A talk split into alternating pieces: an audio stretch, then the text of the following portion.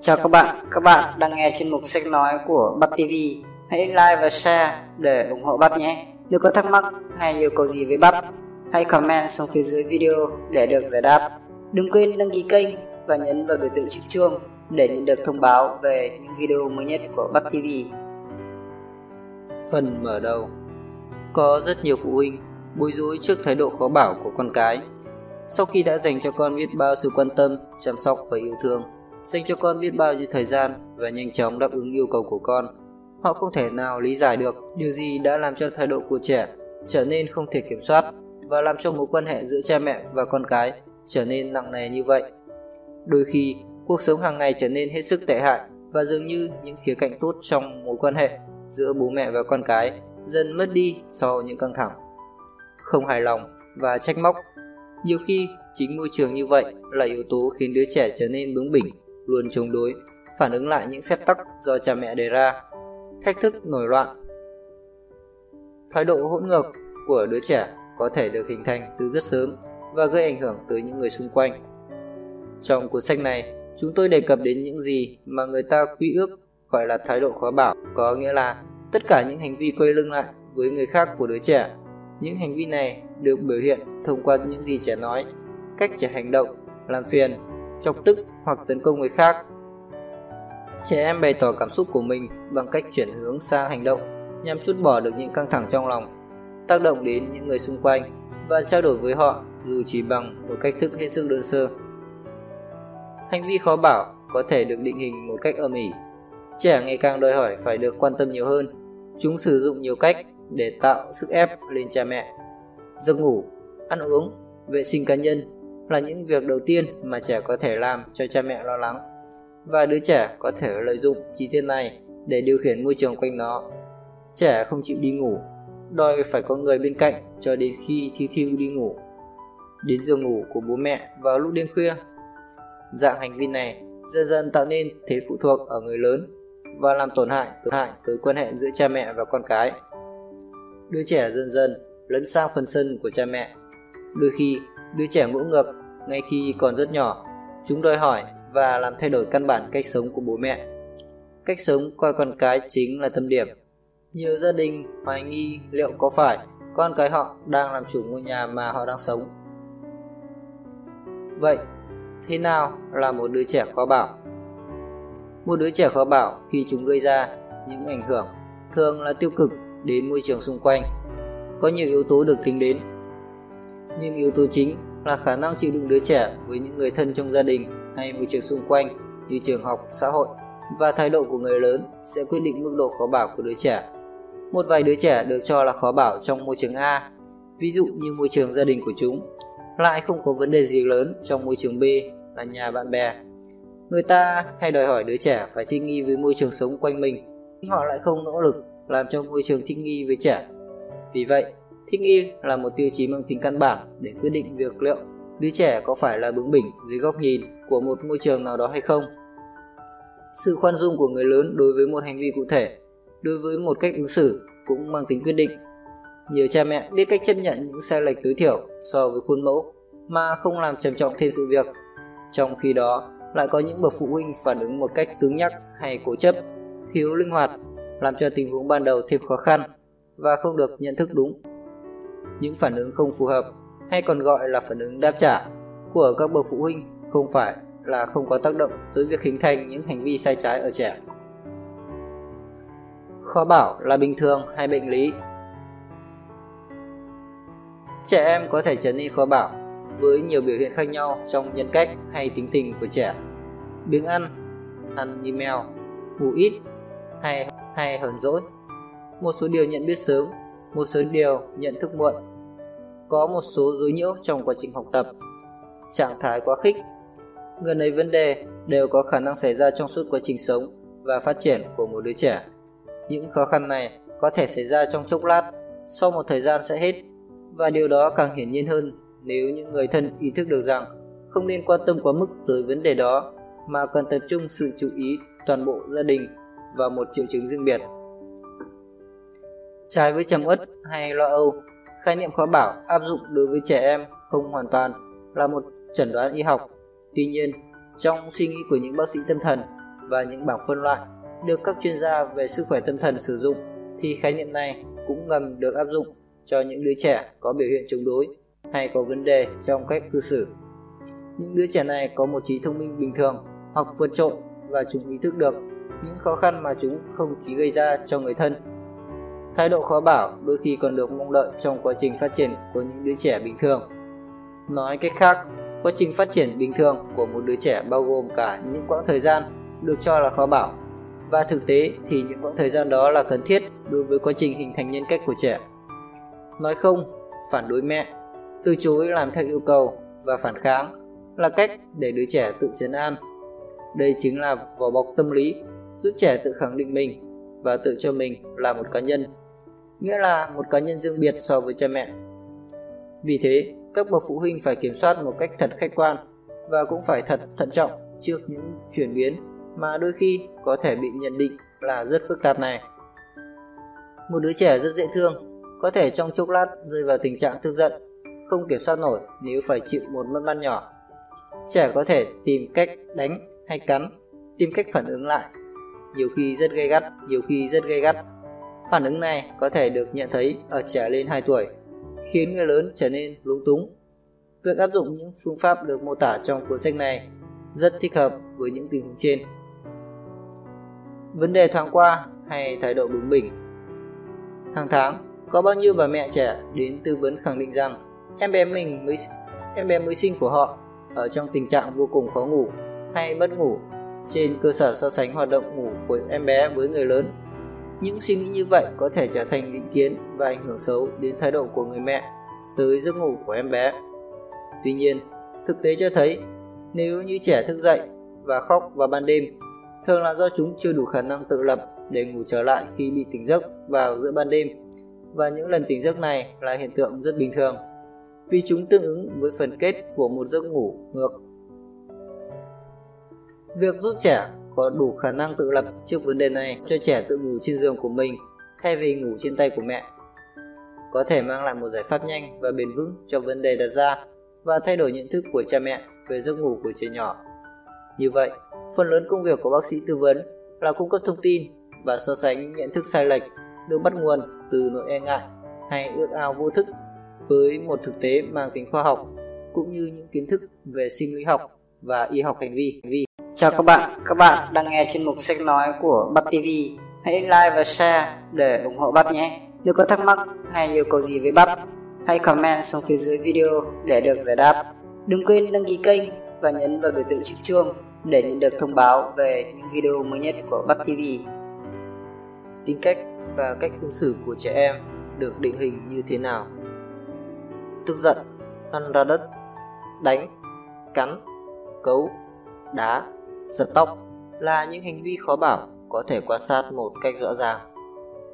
Phản đối, nói không, không chịu mặc quần áo hay khoác áo măng tô để đi học, cố tình làm mất đồ dùng là những hành vi tế nhị hơn và không dễ định dạng, nhưng chúng cũng nằm trong phạm trù chống đối, thậm chí là tiêu cực.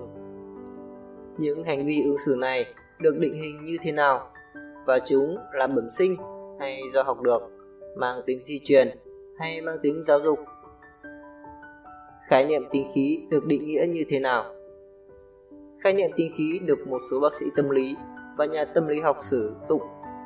Theo họ, đó là khái niệm dành cho trẻ em giống như khái niệm cá tính dành cho người lớn. Như vậy, đây là một nét, một nét tâm lý của thời kỳ trưởng thành, được củng cố theo dòng thời gian, nhưng có từ khi còn rất nhỏ. Ngoài ra, về phương diện này, quá trình quan sát các em bé sớm cho chúng ta thấy rằng có những em bé phản ứng bằng cách tức giận trước những kích thích đặc biệt, một số khác điềm tĩnh hơn, chăm chú hơn, khó bị kích động hơn. Những chức năng tâm lý cơ bản như giấc ngủ hay ăn uống cũng có thể được coi như những yếu tố góp phần tạo nên tính khí. Đứa trẻ ăn uống dễ dàng, tự nguyện và chủ động bú mẹ, về sau sẽ dễ làm quen với các món ăn khác mà không hề e sợ. Đứa trẻ này thể hiện tính phàm ăn, điều đó giúp cha mẹ đoán trước được việc trẻ muốn và thích thú với việc ăn uống. Giấc ngủ cũng có thể được coi như một nét tính khí quan trọng. Sự dễ ngủ của trẻ được chứng minh bằng việc đứa trẻ ngủ thiếp đi sau khi bú, tự, tự ngủ lại sau mỗi lần thức giấc và chấp nhận ngủ riêng. Đó là những dấu hiệu sớm xuất hiện trong quá trình phát triển của đứa trẻ và là những biểu hiện lâm sàng quan trọng đối với các bác sĩ. Tương tự, sự gắn bó với hình ảnh của cha mẹ là một nét tính cách điển hình. Đứa trẻ gắn bó với người mang đến cho nó sự an toàn. Gương mặt chủ yếu gắn bó với trẻ là gương mặt của người ở bên bé thường xuyên nhất và đáp ứng được nhu cầu gắn bó của trẻ. Một sự gắn bó với những hình ảnh người mẹ được cho là thành công nếu như đứa trẻ có thể rời xa hình ảnh của mẹ một cách dễ dàng mà không tỏ ra sợ hãi hay e sợ, và đứa trẻ có thể tự tin vào bản thân ngay cả khi người mẹ tạm vắng mặt. Như vậy, những đứa trẻ vững vàng từ rất sớm sẽ có khả năng ở xa bố mẹ mà không tỏ ra e sợ, trong khi những đứa trẻ không vững vàng lại chỉ ở trong một phạm vi an toàn tại thời điểm hiện tại, và chúng thường từ chối khám phá thế giới xung quanh. Cách ứng xử nào được chấp nhận? Quan sát một đứa trẻ sơ sinh, học cách ứng xử là một bài học bổ ích. Đứa trẻ học từ các thành viên trong gia đình, từ người lớn và những đứa trẻ lớn hơn sống xung quanh bé. Ngậm một chiếc thìa, nhét một chiếc chìa khóa vào ổ khóa, vẽ nguệch ngoạc trên giấy là những hành động phức tạp trẻ lĩnh hội được qua quá trình quan sát. Sau này, kinh nghiệm của trẻ sẽ phong phú thêm với việc lựa chọn những cách ứng xử mà trẻ cảm thấy sẽ giúp gia tăng giá trị bản thân trong mắt mọi người xung quanh, và cũng dần từ bỏ những hành động không được khuyến khích hay bị chê trách. Tương tự, việc ngậm chìa khóa hay ăn đất cát được trẻ nhận thấy là không tốt bởi vì chúng bị cha mẹ phản đối. Trước tuổi lên hai, trẻ có thể lặp lại hay sử dụng những hành vi có khả năng làm hài lòng và sẽ mang lại niềm vui cho những người xung quanh cũng như cho chính bản thân trẻ. Khó có thể hiểu được tại sao trẻ cũng đồng thời thích làm những hành động gây khó chịu cho những người xung quanh và những người gần gũi nhất với trẻ, nếu như điều đó không phải để khiến mọi người quan tâm và chú ý đến mình hơn. Thậm chí, một số em bé còn thích chọn hình thức giao tiếp này. Đó có thể là những đứa trẻ ít được khuyến khích, động viên về mặt tình cảm, hoặc khi trẻ có những hành vi tiêu cực, chúng sẽ nhận được phản ứng rõ ràng hơn từ môi trường xung quanh. Như vậy, chúng ta hiểu rằng sự đáp lại của môi trường xung quanh trước một hành vi có thể quyết định tần suất lặp lại của hành vi đó. Cần phải nhấn mạnh rằng tất cả các cách chú ý đến một hành vi nào đó, bao hàm cả hành vi tiêu cực, cũng có thể là nguyên nhân của một sự thay đổi cách ứng xử. Phần mở đầu. Có rất nhiều phụ huynh bối rối trước thái độ khó bảo của con cái. Sau khi đã dành cho con biết bao sự quan tâm, chăm sóc và yêu thương, dành cho con biết bao nhiêu thời gian và nhanh chóng đáp ứng yêu cầu của con, họ không thể nào lý giải được điều gì đã làm cho thái độ của trẻ trở nên không thể kiểm soát và làm cho mối quan hệ giữa cha mẹ và con cái trở nên nặng nề như vậy. Đôi khi, cuộc sống hàng ngày trở nên hết sức tệ hại và dường như những khía cạnh tốt trong mối quan hệ giữa bố mẹ và con cái dần mất đi sau những căng thẳng, không hài lòng và trách móc. Nhiều khi, chính môi trường như vậy là yếu tố khiến đứa trẻ trở nên bướng bỉnh, luôn chống đối, phản ứng lại những phép tắc do cha mẹ đề ra, thách thức nổi loạn. Thái độ hỗn ngược của đứa trẻ có thể được hình thành từ rất sớm và gây ảnh hưởng tới những người xung quanh. Trong cuốn sách này, chúng tôi đề cập đến những gì mà người ta quy ước gọi là thái độ khó bảo, có nghĩa là tất cả những hành vi quay lưng lại với người khác của đứa trẻ. Những hành vi này được biểu hiện thông qua những gì trẻ nói, cách trẻ hành động, làm phiền, chọc tức hoặc tấn công người khác. Trẻ em bày tỏ cảm xúc của mình bằng cách chuyển hướng sang hành động nhằm trút bỏ được những căng thẳng trong lòng, tác động đến những người xung quanh và trao đổi với họ dù chỉ bằng một cách thức hết sức đơn sơ. Hành vi khó bảo có thể được định hình một cách âm ỉ. Trẻ ngày càng đòi hỏi phải được quan tâm nhiều hơn. Chúng sử dụng nhiều cách để tạo sức ép lên cha mẹ.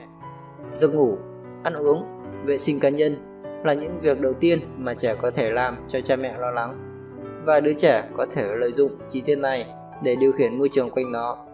Trẻ không chịu đi ngủ, đòi phải có người bên cạnh cho đến khi thiu thiu đi ngủ, đến giường ngủ của bố mẹ vào lúc đêm khuya.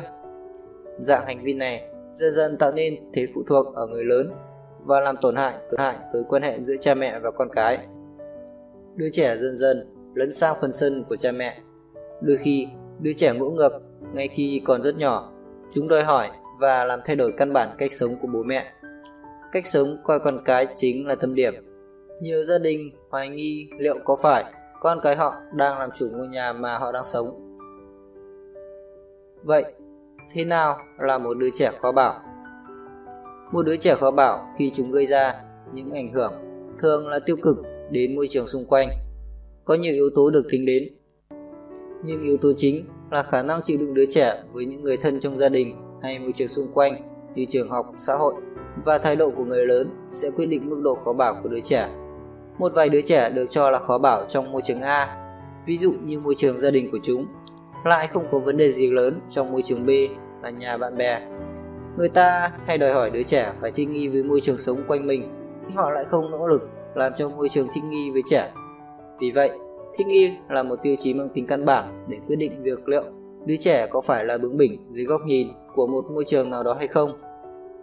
Sự khoan dung của người lớn đối với một hành vi cụ thể, đối với một cách ứng xử cũng mang tính quyết định. Nhiều cha mẹ biết cách chấp nhận những sai lệch tối thiểu so với khuôn mẫu mà không làm trầm trọng thêm sự việc. Trong khi đó, lại có những bậc phụ huynh phản ứng một cách cứng nhắc hay cố chấp, thiếu linh hoạt, làm cho tình huống ban đầu thêm khó khăn và không được nhận thức đúng. Những phản ứng không phù hợp, hay còn gọi là phản ứng đáp trả, của các bậc phụ huynh không phải là không có tác động tới việc hình thành những hành vi sai trái ở trẻ. Khó bảo là bình thường hay bệnh lý?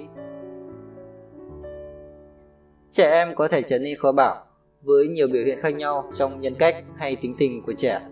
Biếng ăn, ăn như mèo, ngủ ít hay hay hờn dỗi. Một số điều nhận biết sớm, một số điều nhận thức muộn. Có một số rối nhiễu trong quá trình học tập. Trạng thái quá khích. Người này vấn đề đều có khả năng xảy ra trong suốt quá trình sống và phát triển của một đứa trẻ. Những khó khăn này có thể xảy ra trong chốc lát, sau một thời gian sẽ hết, và điều đó càng hiển nhiên hơn nếu những người thân ý thức được rằng không nên quan tâm quá mức tới vấn đề đó, mà cần tập trung sự chú ý toàn bộ gia đình vào một triệu chứng riêng biệt. Trái với trầm uất hay lo âu, khái niệm khó bảo áp dụng đối với trẻ em không hoàn toàn là một chẩn đoán y học. Tuy nhiên, trong suy nghĩ của những bác sĩ tâm thần và những bảng phân loại được các chuyên gia về sức khỏe tâm thần sử dụng, thì khái niệm này cũng ngầm được áp dụng cho những đứa trẻ có biểu hiện chống đối hay có vấn đề trong cách cư xử. Những đứa trẻ này có một trí thông minh bình thường hoặc vượt trội, và chúng ý thức được những khó khăn mà chúng không chỉ gây ra cho người thân. Thái độ khó bảo đôi khi còn được mong đợi trong quá trình phát triển của những đứa trẻ bình thường. Nói cách khác, quá trình phát triển bình thường của một đứa trẻ bao gồm cả những quãng thời gian được cho là khó bảo, và thực tế thì những quãng thời gian đó là cần thiết đối với quá trình hình thành nhân cách của trẻ. Nói không, phản đối mẹ, từ chối làm theo yêu cầu và phản kháng là cách để đứa trẻ tự trấn an. Đây chính là vỏ bọc tâm lý giúp trẻ tự khẳng định mình và tự cho mình là một cá nhân, nghĩa là một cá nhân riêng biệt so với cha mẹ. Vì thế, các bậc phụ huynh phải kiểm soát một cách thật khách quan và cũng phải thật thận trọng trước những chuyển biến mà đôi khi có thể bị nhận định là rất phức tạp này. Một đứa trẻ rất dễ thương có thể trong chốc lát rơi vào tình trạng tức giận, không kiểm soát nổi nếu phải chịu một mất mát nhỏ. Trẻ có thể tìm cách đánh hay cắn, tìm cách phản ứng lại, nhiều khi rất gay gắt, nhiều khi rất gay gắt. Phản ứng này có thể được nhận thấy ở trẻ lên hai tuổi, khiến người lớn trở nên lúng túng. Việc áp dụng những phương pháp được mô tả trong cuốn sách này rất thích hợp với những tình huống trên. Vấn đề thoáng qua hay thái độ bướng bỉnh? Hàng tháng, có bao nhiêu bà mẹ trẻ đến tư vấn khẳng định rằng em bé mình mới em bé mới sinh của họ ở trong tình trạng vô cùng khó ngủ hay mất ngủ, trên cơ sở so sánh hoạt động ngủ của em bé với người lớn. Những suy nghĩ như vậy có thể trở thành định kiến và ảnh hưởng xấu đến thái độ của người mẹ tới giấc ngủ của em bé. Tuy nhiên, thực tế cho thấy nếu như trẻ thức dậy và khóc vào ban đêm, thường là do chúng chưa đủ khả năng tự lập để ngủ trở lại khi bị tỉnh giấc vào giữa ban đêm, và những lần tỉnh giấc này là hiện tượng rất bình thường vì chúng tương ứng với phần kết của một giấc ngủ ngược. Việc giúp trẻ có đủ khả năng tự lập trước vấn đề này cho trẻ tự ngủ trên giường của mình thay vì ngủ trên tay của mẹ. có thể mang lại một giải pháp nhanh và bền vững cho vấn đề đặt ra và thay đổi nhận thức của cha mẹ về giấc ngủ của trẻ nhỏ. Như vậy, phần lớn công việc của bác sĩ tư vấn là cung cấp thông tin và so sánh những nhận thức sai lệch được bắt nguồn từ nỗi e ngại hay ước ao vô thức với một thực tế mang tính khoa học, cũng như những kiến thức về sinh lý học và y học hành vi. Chào các bạn, các bạn đang nghe chuyên mục sách nói của Bắp ti vi. Hãy like và share để ủng hộ Bắp nhé. Nếu có thắc mắc hay yêu cầu gì với Bắp, hãy comment xuống phía dưới video để được giải đáp. Đừng quên đăng ký kênh và nhấn vào biểu tượng chiếc chuông để nhận được thông báo về những video mới nhất của Bắp ti vi. Trước một đứa trẻ khó bảo, cha mẹ phải làm gì? Phản ứng của cha mẹ khi phải đối diện với một đứa con khó bảo. Một điều rất căn bản là không nên làm ngơ trước hành vi khó bảo của trẻ. Không nên đáp lại hành vi đó bằng những câu trả lời không phù hợp, và đặc biệt là không nên kích động trẻ làm điều này bằng cách thể hiện sự quan tâm thái quá, ví dụ như chê bai hay dùng hình phạt, ngay cả khi đó là một hành vi tiêu cực. Tóm lại, một số trẻ tự chọn cách ứng xử như vậy bởi vì từ rất sớm, trẻ nhận ra rằng việc không vâng lời hay hành động ngỗ ngược của chúng thường khiến cha mẹ quan tâm nhiều hơn là những hành động phù hợp. Việc trẻ chào hỏi một người lớn có thể không được khen ngợi, trong khi băng qua đường mà không quan sát hay trèo qua cửa sổ sẽ lập tức bị phản ứng và trừng phạt. Điều gây bất ngờ là ở chỗ, trong mỗi cuộc tư vấn, mỗi cuộc tư vấn, người ta nhận thấy những đứa trẻ khó bảo dường như rất thỏa mãn khi gây ra những tình huống cá biệt và phải chịu hình phạt. Đứa trẻ bướng bỉnh, có vẻ thích thú với việc không ngừng tìm kiếm giới hạn, có thể khiến người lớn mất tự chủ và bị cuốn theo cảm giác tức giận hay căng thẳng. Những vấn đề đó có thể sẽ không mất đi khi đứa trẻ lớn lên. Thường thường, mọi việc chỉ tiến triển theo chiều hướng tốt nếu những vấn đề này sớm được xem xét và có những giải pháp hiệu quả. Ngược lại, những khó khăn đó sẽ lớn lên cùng đứa trẻ nếu không được giải quyết kịp thời. Hơn nữa, những vấn đề này lại có thể giúp cho những hành vi mới xuất hiện tiêu cực hơn và phức tạp hơn. Lúc đầu, đứa trẻ khóc vào ban đêm và rồi dần dần trẻ có thói quen ngủ cùng giường với cha mẹ. Sau này, không có một phép màu nào có thể giúp chúng có được giấc ngủ say và tự tin. Chẳng hạn, nhiều bậc cha mẹ dậy từ lên tám, lên chín, thậm chí cả khi lên mười hai, mười ba tuổi đến tư vấn vì chúng mắc chứng khó ngủ mà không khắc phục được, và số trẻ em này chiếm một tỷ lệ đáng lo ngại. Phòng tránh những rắc rối này là điều hết sức cần thiết đối với mỗi giai đoạn phát triển của trẻ. Phương pháp ứng xử đề cập đến trong cuốn sách này được áp dụng cho rất nhiều trường hợp. Cha mẹ cần phải làm gì khi xuất hiện hành vi bất thường ở trẻ? Một vấn đề dù là nhất thời hay dai dẳng, một thời điểm không phù hợp, một sự phản ý đều có thể dẫn đến sự xuất hiện của một hành vi khó bảo chưa từng có ở đứa trẻ cho tới, cho tới thời điểm đó. Tất cả những thay đổi, trạng thái đột ngột và khó hiểu đều phải được xem xét nghiêm túc và nhất thiết phải tìm ra nguyên nhân hay lời lý giải cho sự rối nhiễu đột ngột đó. Hiện tượng rối nhiễu này có thể là biểu hiện của một cơn đau, đau, cảm giác lo lắng, thậm chí một nỗi buồn hay tình trạng trầm uất trong chốc lát. Vì vậy, cần phải đối thoại cùng trẻ để tìm hiểu xem trẻ đang gặp phải chuyện gì, để từ đó cùng trẻ tìm ra một giải pháp phù hợp nhất. Những trẻ em là nạn nhân của bạo lực, của sự ngược đãi hoặc bị các bạn ở trong hay quanh trường học, trên đường phố, trên phương tiện giao thông, ở nơi tập thể thao vân vân chấn lột đều có thể không nói cho bố mẹ biết trong thời gian dài, đồng thời thể hiện sự đau đớn hay lo sợ qua tính hung hăng chống lại chính bản thân trẻ, hoặc trẻ sẽ quay sang tấn công một cậu em, một người chị hoặc một thành viên trong gia đình, hay một số trẻ có thể biểu lộ tâm lý đau khổ sau khi cha mẹ chia tay và trẻ tỏ ra thù địch, không tin tưởng, chống đối cha mẹ hay cha mẹ kế. Sự giúp đỡ của một chuyên gia, nhà tâm lý học hay bác sĩ tâm lý đôi khi rất cần thiết nhằm giúp đỡ trẻ bày tỏ được vấn đề và nỗi lo lắng của mình và giúp các em bớt đau khổ. Trong trường hợp này, thái độ khó bảo có khả năng biến mất nhanh chóng khi nguyên nhân được giải quyết dứt điểm hay vấn đề được trẻ nói ra cho người thứ ba. Làm cách nào để biết hành vi của trẻ có gắn liền với một vấn đề về tâm lý hay không? Phần lớn các trường hợp trẻ có thái độ khó bảo không phải xuất phát từ các bệnh tâm thần, nhưng chúng cũng chứa đựng rất nhiều triệu chứng tâm thần. Những triệu chứng này có thể gây ra rối nhiễu hành vi và những tình huống xung đột liên tiếp.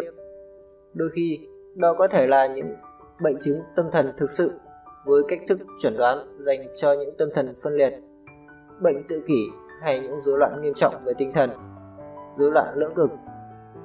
Thường thì đây là những rối nhiễu tâm lý không đáng lo ngại, tuy nhiên lại có khả năng làm biến dạng cuộc sống của trẻ.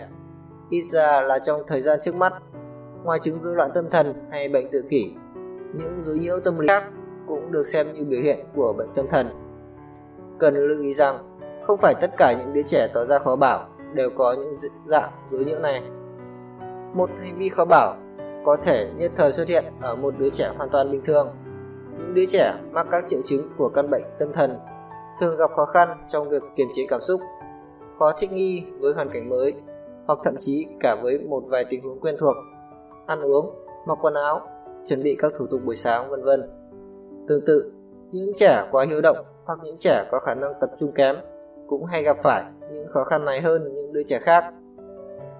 Phần lớn nội dung cuốn sách này đề cập đến trẻ mắc các triệu chứng kể trên bởi những rối nhiễu trong hành vi ứng xử như những triệu chứng quá hiếu động, mất tập trung và cảm giác bồn chồn quá mức. Những rối nhiễu này có đặc thù là có thể dự báo trước, được lặp đi lặp lại và cần phải có những biện pháp chiến lược phù hợp.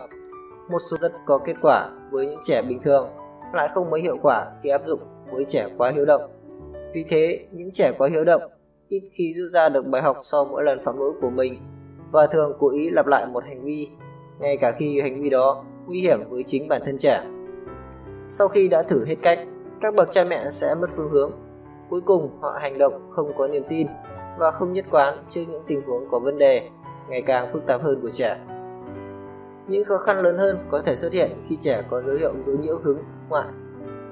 Ngược lại, với những rối nhiễu hướng nội, trong đó trẻ thể hiện những khó khăn hay nỗi khổ đau của mình một cách thầm kín, hướng về chính bản thân, đôi khi còn thu mình lại như biểu hiện trầm cảm, thì rối nhiễu hướng ngoại lại có những triệu chứng bên ngoài và dễ nhận thấy. Đây là trường hợp rối nhiễu đối lập. Hai loại rối nhiễu này đôi khi lại làm phức tạp thêm trường hợp rối nhiễu mất tập trung, quá hiếu động. Những trẻ mắc phải các rối nhiễu này thường có hành này thường có hành vi gây rối, đôi khi rất trầm trọng. Trong trường hợp rối nhiễu đối lập kèm theo kích động, trẻ có thể có những hành vi chống đối, thù địch hoặc khiêu khích. Ở đây, chúng ta có thể nhận thấy trẻ cố ý gây khó chịu cho người khác sau khi đã suy nghĩ cân nhắc, chối bỏ trách nhiệm trong những sai lầm của mình hay buộc tội người khác, tỏ vẻ dữ tợn hay thù hằn. Trong trường hợp rối nhiễu hành vi, những hành vi ứng xử của trẻ có thể mang dấu hiệu của sự tấn công tàn nhẫn, sự ham dọa, những trận ẩu đả, thậm chí cả sự tàn ác về mặt thể xác đối với người khác hoặc động vật. Trong những trường hợp trầm trọng nhất, có thể xảy ra những hành vi vi phạm pháp luật như đập phá đồ dùng, gian lận hay trộm cắp, bỏ nhà đi, trốn học, vân vân. Những dấu hiệu này có thể bắt đầu xuất hiện từ khi trẻ còn nhỏ, thậm chí ngay cả trước mười tuổi, và nó tiếp tục duy trì cho đến tuổi vị thành niên hay cả đến khi trưởng thành. Điều quan trọng là phải can thiệp trước khi những hành vi ứng xử lệch lạc của trẻ trở thành bản tính. Một số trẻ không tránh khỏi việc vấp phải những khó khăn kể trên, song phần lớn các rối nhiễu hành vi có thể được cải thiện hay hoàn toàn biến mất nhờ sự can thiệp của một số liệu pháp tâm lý, như những liệu pháp hành vi chẳng hạn. Những rối nhiễu được biểu hiện dưới dạng hướng ngoại, đặc biệt là các rối nhiễu mất tập trung, quá hiếu động, có thể được can thiệp rất hữu hiệu nhờ áp dụng các biện pháp này. Các biện pháp này lại không được áp dụng nhiều cho các rối nhiễu thuộc dạng hướng nội như sự ưu tư hay trầm uất chẳng hạn. Đối với rối nhiễu này, quá khứ đau xót liên quan tới những xúc động và cảm xúc lại hướng về bản thân trẻ chứ không hướng ra ngoài. Do vậy, khi đó trẻ cần phải được điều trị bằng các liệu pháp về khả năng nhận thức. Các liệu pháp này thường được ưu tiên áp dụng cho các chứng suy nghĩ lo âu hay trầm uất, bằng cách giúp trẻ nhận thức những biểu hiện này và tìm cách khơi gợi ở trẻ óc phê phán. Những rối loạn tự kỷ hoặc những rối loạn tâm thần như chứng tâm thần phân liệt sẽ không được đề cập ở đây, bởi chúng không đại diện cho những yếu tố căn bản của liệu pháp nhận thức hay liệu pháp hành vi. Hành vi. Tính cách và cách ứng xử của trẻ em được định hình như thế nào. Tức giận, lăn ra đất, đánh, cắn, cấu, đá, giật tóc là những hành vi khó bảo có thể quan sát một cách rõ ràng. Phản đối, nói không, không chịu mặc quần áo hay khoác áo măng tô để đi học, cố tình làm mất đồ dùng là những hành vi tế nhị hơn và không dễ định dạng, nhưng chúng cũng nằm trong phạm trù chống đối, thậm chí là tiêu cực. Những hành vi ứng xử này được định hình như thế nào và chúng là bẩm sinh hay do học được, mang tính di truyền hay mang tính giáo dục? Khái niệm tính khí được định nghĩa như thế nào? Khái niệm tính khí được một số bác sĩ tâm lý và nhà tâm lý học sử dụng. Theo họ, đó là khái niệm dành cho trẻ em giống như khái niệm cá tính dành cho người lớn. Như vậy, đây là một nét, một nét tâm lý của thời kỳ trưởng thành, được củng cố theo dòng thời gian, nhưng có từ khi còn rất nhỏ. Ngoài ra, về phương diện này, quá trình quan sát các em bé sớm cho chúng ta thấy rằng có những em bé phản ứng bằng cách tức giận trước những kích thích đặc biệt, một số khác điềm tĩnh hơn, chăm chú hơn, khó bị kích động hơn. Những chức năng tâm lý cơ bản như giấc ngủ hay ăn uống cũng có thể được coi như những yếu tố góp phần tạo nên tính khí. Đứa trẻ ăn uống dễ dàng, tự nguyện và chủ động bú mẹ, về sau sẽ dễ làm quen với các món ăn khác mà không hề e sợ. Đứa trẻ này thể hiện tính phàm ăn, điều đó giúp cha mẹ đoán trước được việc trẻ muốn và thích thú với việc ăn uống. Giấc ngủ cũng có thể được coi như một nét tính khí quan trọng.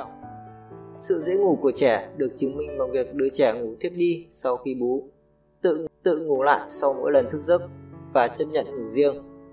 Đó là những dấu hiệu sớm xuất hiện trong quá trình phát triển của đứa trẻ và là những biểu hiện lâm sàng quan trọng đối với các bác sĩ. Tương tự, sự gắn bó với hình ảnh của cha mẹ là một nét tính cách điển hình. Đứa trẻ gắn bó với người mang đến cho nó sự an toàn. Gương mặt chủ yếu gắn bó với trẻ là gương mặt của người ở bên bé thường xuyên nhất và đáp ứng được nhu cầu gắn bó của trẻ.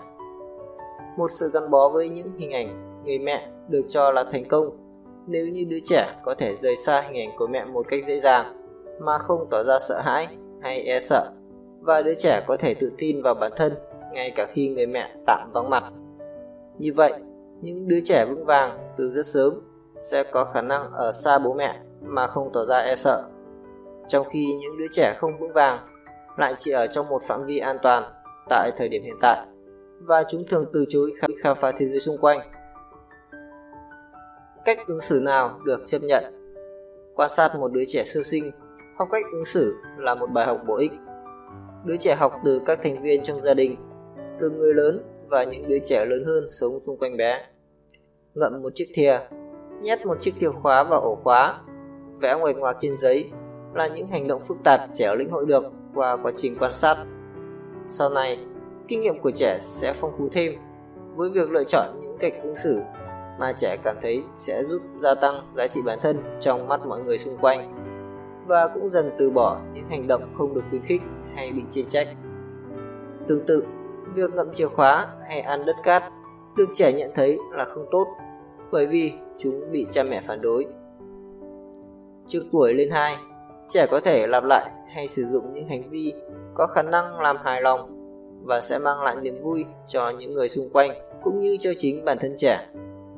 Khó có thể hiểu được tại sao trẻ cũng đồng thời thích làm những hành động gây khó chịu cho những người xung quanh và những người gần gũi nhất với trẻ, nếu như điều đó không phải để khiến mọi người quan tâm và chú ý đến mình hơn. Thậm chí, một số em bé còn thích chọn hình thức giao tiếp này. Đó có thể là những đứa trẻ ít được khuyến khích, động viên về mặt tình cảm, hoặc khi trẻ có những hành vi tiêu cực, chúng sẽ nhận được phản ứng rõ ràng hơn từ môi trường xung quanh. Như vậy, chúng ta hiểu rằng sự đáp lại của môi trường xung quanh trước một hành vi có thể quyết định tần suất lặp lại của hành vi đó. Cần phải nhấn mạnh rằng tất cả các cách chú ý đến một hành vi nào đó, bao hàm cả hành vi tiêu cực, cũng có thể là nguyên nhân của một sự thay đổi cách ứng xử. Chào các bạn, các bạn đang nghe chuyên mục sách nói của Bắp ti vi. Hãy like và share để ủng hộ Bắp nhé. Nếu có thắc mắc hay yêu cầu gì với Bắp, hãy comment xuống phía dưới video để được giải đáp. Đừng quên đăng ký kênh và nhấn vào biểu tượng chuông để nhận được thông báo về những video mới nhất của Bắp ti vi. Tham vấn chuyên gia. Khi nào cần đến sự tư vấn của chuyên gia tâm lý? Bác sĩ tâm lý trẻ em, bác sĩ tâm thần, nhà tâm lý học hay bác sĩ tâm lý đều giúp bạn hiểu rõ hành vi ứng xử của con bạn, cũng như giúp bạn tìm ra nguồn gốc, nguyên nhân và những yếu tố làm phát sinh, cũng như duy trì các hành vi, các hành vi ứng xử đó. Một cái nhìn từ bên ngoài, từ một chuyên gia giàu kinh nghiệm sẽ giúp bạn đi đúng hướng để giải quyết khó khăn trong mối quan hệ với con bạn. Khi hành vi ứng xử có vấn đề của trẻ thường xuyên xảy ra, gây ảnh hưởng đến đời sống gia đình, thì sự giúp đỡ từ bên ngoài là rất cần thiết. Nhờ có các cuộc tiếp xúc lâm sàng với trẻ và các bậc cha mẹ, chuyên gia tâm lý sẽ giúp giải đáp nhiều câu hỏi căn bản và nhất là xác định được xem những dấu hiệu hành vi của trẻ xuất phát từ chính bản thân trẻ, từ tính cách của trẻ, từ cá tính của trẻ hay là do trẻ bị tác động từ những sự kiện bên ngoài. Trường hợp này ít có khả năng can thiệp được. Trẻ bị dối nhiễu, bị stress hay là nạn nhân của sự ngược đãi về mặt tâm lý hay thể xác. Có phải trẻ mắc một chứng bệnh tâm lý mang tính nhất thời do bị stress bắt nguồn từ một thay đổi, sự mất cân bằng trong gia đình, một cuộc chia ly hay một đám tang hay không? Hoặc liệu trẻ có bị dối nhiễu về sức khỏe tâm thần như dối nhiễu lo âu, trầm uất hay ám ảnh, cưỡng bức không? Bác sĩ tâm thần cũng có thể tư vấn cho con bạn làm những xét nghiệm và những thăm khám cần thiết để hiểu rõ hơn về cách thức hoạt động của trẻ, năng lực nhận thức tình huống, khả năng kiểm soát stress và kiểm soát cảm xúc của trẻ. Một số định nghĩa cơ bản. Bác sĩ tâm thần là bác sĩ chuyên khoa trong điều trị các bệnh về tinh thần, có thẩm quyền chỉ định phương pháp điều trị và phương pháp điều trị và đưa ra các liệu pháp tâm lý. Bác sĩ tâm lý trẻ em là bác sĩ tâm lý chuyên điều trị cho trẻ em và trẻ vị thành niên. Chuyên gia tâm lý là chuyên gia phân tích tâm lý, tính cách và i kiu và có thể thực hiện các liệu pháp tâm lý. Bác sĩ tâm lý là chuyên gia điều trị tâm lý sử dụng một hay nhiều dạng liệu pháp như liệu pháp hành vi, liệu pháp gia đình, phân tích ý nghĩ hoặc các liệu pháp khác. Con bạn cần sự trợ giúp của bác sĩ tâm lý nào? Bác sĩ tâm thần, nhà tâm lý học, bác sĩ tâm lý học, bác sĩ gia đình đều là những chuyên gia y tế có thể mang đến cho bạn những lời tư vấn bổ ích trong trường hợp bạn gặp khó khăn vì con cái có biểu hiện của dối nhiễu hành vi ứng xử. Tùy theo chuyên ngành đào tạo và thế mạnh của họ cùng những triệu chứng ở trẻ, các bác sĩ sẽ áp dụng những liệu pháp khác nhau, liệu pháp truyền thống hay liệu pháp hành vi. Các liệu pháp phải dựa trên một phương pháp cụ thể và đòi hỏi trẻ phải tham gia tích cực và tự nguyện. Về mặt này, các liệu pháp trên đặc biệt phù hợp với những trẻ quá hiếu động hoặc trẻ bị dối nhiễu hành vi ứng xử. Đó là những trẻ thường khó thích ứng với các phương pháp tự vấn, do vậy cần phải cân nhắc kỹ trước khi áp dụng. Có thể sử dụng bài tập hướng nội, các tình huống nói chuyện buộc trẻ phải ngồi yên vị, chẳng hạn khi trẻ phải đối diện với bác sĩ điều trị. Đồng thời, phải tính tới phương diện lời nói. Việc phải diễn đạt và thể hiện bằng lời những khó khăn và cảm xúc của mình đòi hỏi trẻ phải thực sự cố gắng. Ngược lại, một bài tập dựa trên những tình huống cụ thể với những mục đích được xác định rõ ràng và những kết quả xác thực trở thành nguồn động viên đối với những trẻ yêu thích những thứ đang vận động và nhạy cảm với sự thay đổi với sự thay đổi. Liệu pháp hành vi là gì? Đúng như tên gọi của nó, những liệu pháp hành vi nhằm mục đích thay đổi một hành vi được coi là phiền nhiễu cho chính chủ thể hoặc cho những người xung quanh. Ví dụ, đối với một người phải chịu nỗi sợ hãi kinh hoàng khi nhìn thấy loa nhẹ hay khi nghĩ đến việc phải đi thang máy, liệu pháp hành vi sẽ nhằm mục đích loại bỏ nỗi sợ hãi của người đó hoặc giúp người đó có đủ khả năng kiểm soát để không phải lảng tránh tình huống gây lo lắng, mà ngược lại dũng cảm đương đầu hay đối diện với tình huống này. Các liệu pháp được chuyên gia tâm lý hay bác sĩ tâm thần áp dụng thường là những liệu pháp chỉ diễn ra trong khoảng thời gian ngắn, khoảng mười hai buổi, không giống như các liệu pháp cổ điển hay phân tích ý nghĩ thường kéo dài trong nhiều tháng hay nhiều năm.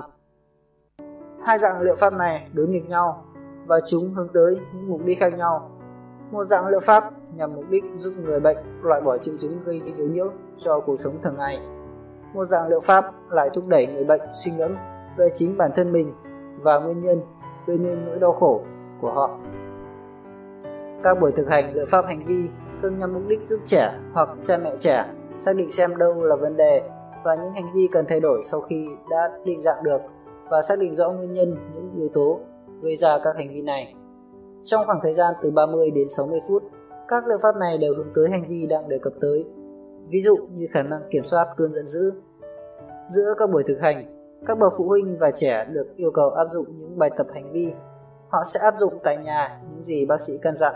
Ví dụ, có thể yêu cầu trẻ hay tỏ ra cáu giận trong gia đình phải đến số lần nổi cáu trong một ngày.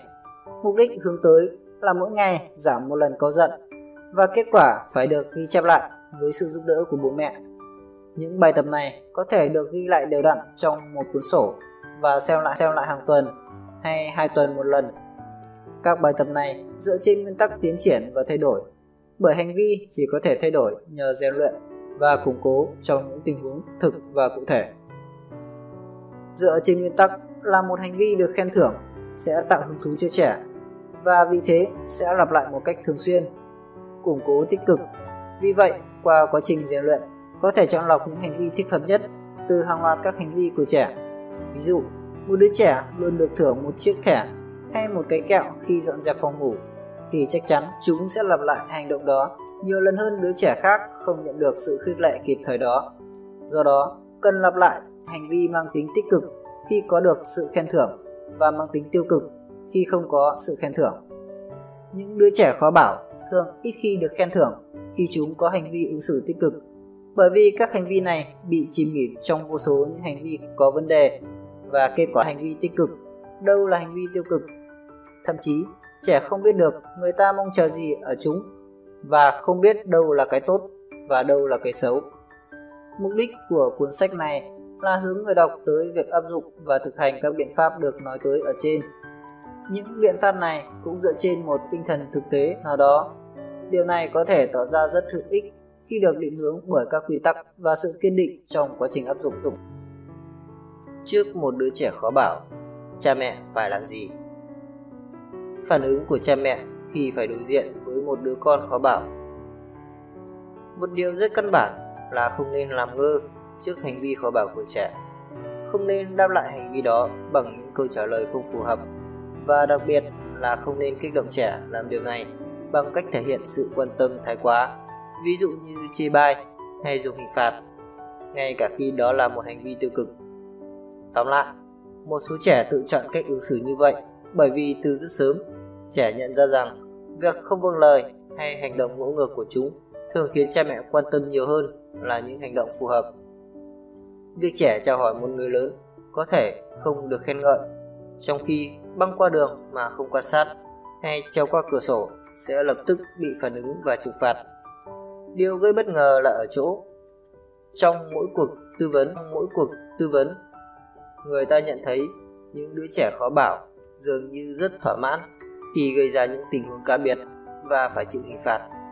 Đứa trẻ bướng bỉnh, có vẻ thích thú với việc không ngừng tìm kiếm giới hạn, có thể khiến người lớn mất tự chủ và bị cuốn theo cảm giác tức giận hay căng thẳng. Những vấn đề đó có thể sẽ không mất đi khi đứa trẻ lớn lên. Thường thường, mọi việc chỉ tiến triển theo chiều hướng tốt nếu những vấn đề này sớm được xem xét và có những giải pháp hiệu quả. Ngược lại, những khó khăn đó sẽ lớn lên cùng đứa trẻ nếu không được giải quyết kịp thời. Hơn nữa, những vấn đề này lại có thể giúp cho những hành vi mới xuất hiện tiêu cực hơn và phức tạp hơn. Lúc đầu, đứa trẻ khóc vào ban đêm và rồi dần dần trẻ có thói quen ngủ cùng giường với cha mẹ. Sau này, không có một phép màu nào có thể giúp chúng có được giấc ngủ say và tự tin. Chẳng hạn, nhiều bậc cha mẹ dậy từ lên tám, lên chín, thậm chí cả khi lên mười hai, mười ba tuổi đến tư vấn vì chúng mắc chứng khó ngủ mà không khắc phục được, và số trẻ em này chiếm một tỷ lệ đáng lo ngại. Phòng tránh những rắc rối này là điều hết sức cần thiết đối với mỗi giai đoạn phát triển của trẻ. Phương pháp ứng xử đề cập đến trong cuốn sách này được áp dụng cho rất nhiều trường hợp. Cha mẹ cần phải làm gì khi xuất hiện hành vi bất thường ở trẻ? Một vấn đề dù là nhất thời hay dai dẳng, một thời điểm không phù hợp, một sự phản ý đều có thể dẫn đến sự xuất hiện của một hành vi khó bảo chưa từng có ở đứa trẻ cho tới, cho tới thời điểm đó. Tất cả những thay đổi, trạng thái đột ngột và khó hiểu đều phải được xem xét nghiêm túc và nhất thiết phải tìm ra nguyên nhân hay lời lý giải cho sự dướng nhiễu đột ngột đó. Hiện tượng dướng nhiễu này có thể là biểu hiện của một cơn đau, đau, cảm giác lo lắng, thậm chí một nỗi buồn hay tình trạng trầm uất trong chốc lát. Vì vậy, cần phải đối thoại cùng trẻ để tìm hiểu xem trẻ đang gặp phải chuyện gì, để từ đó cùng trẻ tìm ra một giải pháp phù hợp nhất. Những trẻ em là nạn nhân của bạo lực, của sự ngược đãi hoặc bị các bạn ở trong hay quanh trường học, trên đường phố, trên phương tiện giao thông, ở nơi tập thể thao vân vân, chấn lột đều có thể không nói cho bố mẹ biết trong thời gian dài, đồng thời thể hiện sự đau đớn hay lo sợ qua tính hung hăng chống lại chính bản thân trẻ, hoặc trẻ sẽ quay sang tấn công một cậu em, một người chị hoặc một thành viên trong gia đình, hay một số trẻ có thể biểu lộ tâm lý đau khổ sau khi cha mẹ chia tay và trẻ tỏ ra thù địch, không tin tưởng, chống đối cha mẹ hay cha mẹ kế. Sự giúp đỡ của một chuyên gia, nhà tâm lý học hay bác sĩ tâm lý đôi khi rất cần thiết nhằm giúp đỡ trẻ bày tỏ được vấn đề và nỗi lo lắng của mình và giúp các em bớt đau khổ. Trong trường hợp này, thái độ khó bảo có khả năng biến mất nhanh chóng khi nguyên nhân được giải quyết dứt điểm hay vấn đề được trẻ nói ra cho người thứ ba. Làm cách nào để biết hành vi của trẻ có gắn liền với một vấn đề về tâm lý hay không? Phần lớn các trường hợp trẻ có thái độ khó bảo không phải xuất phát từ các bệnh tâm thần, nhưng chúng cũng chứa đựng rất nhiều triệu chứng tâm thần. Những triệu chứng này có thể gây ra rối nhiễu hành vi và những tình huống xung đột liên tiếp. Đôi khi, đó có thể là những bệnh chứng tâm thần thực sự với cách thức chuẩn đoán dành cho những tâm thần phân liệt, bệnh tự kỷ hay những rối loạn nghiêm trọng về tinh thần, rối loạn lưỡng cực. Thường thì đây là những rối nhiễu tâm lý không đáng lo ngại, tuy nhiên lại có khả năng làm biến dạng cuộc sống của trẻ, ít ra là trong thời gian trước mắt. Ngoài chứng rối loạn tâm thần hay bệnh tự kỷ, những rối nhiễu tâm lý khác cũng được xem như biểu hiện của bệnh tâm thần. Cần lưu ý rằng không phải tất cả những đứa trẻ tỏ ra khó bảo đều có những dạng rối nhiễu này. Một hành vi khó bảo có thể nhất thời xuất hiện ở một đứa trẻ hoàn toàn bình thường. Những đứa trẻ mắc các triệu chứng của căn bệnh tâm thần thường gặp khó khăn trong việc kiềm chế cảm xúc, khó thích nghi với hoàn cảnh mới hoặc thậm chí cả với một vài tình huống quen thuộc, ăn uống, mặc quần áo, chuẩn bị các thủ tục buổi sáng, vân vân. Tương tự, những trẻ quá hiếu động hoặc những trẻ có khả năng tập trung kém cũng hay gặp phải những khó khăn này hơn những đứa trẻ khác.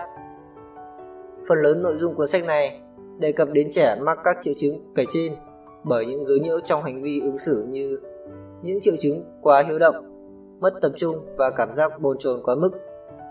Những rối nhiễu này có đặc thù là có thể dự báo trước, được lặp đi lặp lại và cần phải có những biện pháp chiến lược phù hợp. Một số rất có kết quả với những trẻ bình thường lại không mấy hiệu quả khi áp dụng với trẻ quá hiếu động. Vì thế, những trẻ quá hiếu động ít khi rút ra được bài học sau mỗi lần phạm lỗi của mình và thường cố ý lặp lại một hành vi, ngay cả khi hành vi đó nguy hiểm với chính bản thân trẻ. Sau khi đã thử hết cách, các bậc cha mẹ sẽ mất phương hướng. Cuối cùng, họ hành động không có niềm tin và không nhất quán trước những tình huống có vấn đề ngày càng phức tạp hơn của trẻ. Những khó khăn lớn hơn có thể xuất hiện khi trẻ có dấu hiệu rối nhiễu hướng ngoại. Ngược lại, với những rối nhiễu hướng nội, trong đó trẻ thể hiện những khó khăn hay nỗi khổ đau của mình một cách thầm kín, hướng về chính bản thân, đôi khi còn thu mình lại như biểu hiện trầm cảm, thì rối nhiễu hướng ngoại lại có những triệu chứng bên ngoài và dễ nhận thấy. Đây là trường hợp rối nhiễu đối lập. Hai loại rối nhiễu này đôi khi lại làm phức tạp thêm trường hợp rối nhiễu mất tập trung, quá hiếu động. Những trẻ mắc phải các rối nhiễu này thường có hành này thường có hành vi gây rối, đôi khi rất trầm trọng. Trong trường hợp rối nhiễu đối lập kèm theo kích động, trẻ có thể có những hành vi chống đối, thù địch hoặc khiêu khích. Ở đây, chúng ta có thể nhận thấy trẻ cố ý gây khó chịu cho người khác sau khi đã suy nghĩ cân nhắc, chối bỏ trách nhiệm trong những sai lầm của mình hay buộc tội người khác, tỏ vẻ dữ tợn hay thù hằn. Trong trường hợp rối nhiễu hành vi, những hành vi ứng xử của trẻ có thể mang dấu hiệu của sự tấn công tàn nhẫn, sự ham dọa, những trận ẩu đả, đả, thậm chí cả sự tàn ác về mặt thể xác đối với người khác hoặc động vật. Trong những trường hợp trầm trọng nhất, có thể xảy ra những hành vi vi phạm pháp luật như đập phá đồ dùng, gian lận hay trộm cắp, bỏ nhà đi, trốn học, vân vân. Những dấu hiệu này có thể bắt đầu xuất hiện từ khi trẻ con nhỏ, thậm chí ngay cả trước mười tuổi, và nó tiếp tục duy trì cho đến tuổi vị thành niên hay cả đến khi trưởng thành. Điều quan trọng là phải can thiệp trước khi những hành vi ứng xử lệch lạc của trẻ trở thành bản tính. Một số trẻ không tránh khỏi việc vấp phải những khó khăn kể trên, song phần lớn các dấu nhiễu hành vi có thể được cải thiện hay hoàn toàn biến mất nhờ sự can thiệp của một số liệu pháp tâm lý, như những liệu pháp hành vi chẳng hạn. Những dấu nhiễu được biểu hiện dưới dạng hướng ngoại, đặc biệt là các dấu nhiễu mất tập trung, quá hiếu động, có thể được can thiệp rất hữu hiệu nhờ áp dụng các biện pháp này. Các biện pháp này lại không được áp dụng nhiều cho các dấu nhiễu thuộc dạng hướng nội như sự ưu tư hay trầm uất chẳng hạn. Đối với dấu nhiễu này, quá khứ đau xót liên quan tới những xúc động và cảm xúc lại hướng về bản thân trẻ chứ không hướng ra ngoài. Do vậy, khi đó trẻ cần phải được điều trị bằng các liệu pháp về khả năng nhận thức. Các liệu pháp này thường được ưu tiên áp dụng cho các chứng suy nghĩ lo âu hay trầm uất, bằng cách giúp trẻ nhận thức những biểu hiện này và tìm cách khơi gợi ở trẻ óc phê phán. Những rối loạn tự kỷ hoặc những rối loạn tâm thần như chứng tâm thần phân liệt sẽ không được đề cập ở đây, bởi chúng không đại diện cho những yếu tố căn bản của liệu pháp nhận thức hay liệu pháp hành vi. Chào các bạn, các bạn đang nghe chuyên mục sách nói của Bắp ti vi. Hãy like và share để ủng hộ Bắp nhé. Nếu có thắc mắc hay yêu cầu gì với Bắp, hãy comment xuống phía dưới video để được giải đáp. Đừng quên đăng ký kênh và nhấn vào biểu tượng chiếc chuông để nhận được thông báo về những video mới nhất của Bắp ti vi. Giúp trẻ thay đổi hành vi ứng xử. Phương thức thay đổi hành vi ứng xử dựa trên việc sử dụng các cách thức và chiến lược nhằm tăng tần suất lặp lại những hành vi mong muốn và giảm những hành vi không mong muốn. Những chiến lược này không chỉ bao gồm sự củng cố mang tính khích lệ như tán thưởng, khen ngợi, quyền được ưu tiên nhằm làm tăng thêm các hành vi tích cực, mà còn bao gồm cả những biện pháp trừng phạt như tỏ ra phớt lờ hành vi của trẻ, đặt ra quãng thời gian để bình tĩnh lại, rút lại các quyền ưu tiên nhằm giảm thiểu những hành vi không mong muốn. Sẽ là hão huyền nếu cho rằng một việc đơn giản như thưởng cho trẻ một hình đề can sau khi trẻ vừa dọn dẹp đồ chơi, hay việc bắt trẻ bình tĩnh suy xét lại sau khi trẻ xô ngã cậu em sẽ giải quyết được vấn đề một cách triệt để. Thực hiện các biện pháp này hàng ngày sẽ đem lại những kết quả có tính dài hạn. Việc thay đổi cách ứng xử đòi hỏi phải có một sự nhất quán trong cả quá trình. Những mục tiêu của việc thay đổi cách ứng xử bao gồm: một Củng cố mối quan hệ giữa cha mẹ và con cái bằng cách cải thiện sự giao tiếp, sự gắn bó và thường xuyên tổng kết những điều đã làm được. Điều này thấy được phản hồi, nghĩa là trẻ nhận thức được tác động của mình làm đến những người xung quanh. hai Giảm những cuộc xung đột, cãi vã và đụng độ thường ngày. ba Thay thế một hành vi gây rối hay hành vi không phù hợp bằng một thái độ phù hợp hơn về phương diện xã hội. Đừng quên rằng mỗi trẻ là một thực thể duy nhất, ngay cả trong một gia tộc, và không phải các cách tiếp cận giống nhau sẽ có thể cho cùng một kết quả như nhau đối với tất cả các trẻ em. Lẽ dĩ nhiên, các bậc cha mẹ phải thực hiện từng bước một trước khi xác định được chiến lược phù hợp nhất cho con mình. Những hành vi có vấn đề không thể ngày một, ngày hai mà có, nên cũng lập tức biến mất hoàn toàn ngay từ lần đầu tiên áp dụng phương pháp, dù trẻ có thể có nhận thức được rằng hành vi của chúng gây ra những hậu quả tiêu cực hay tích cực.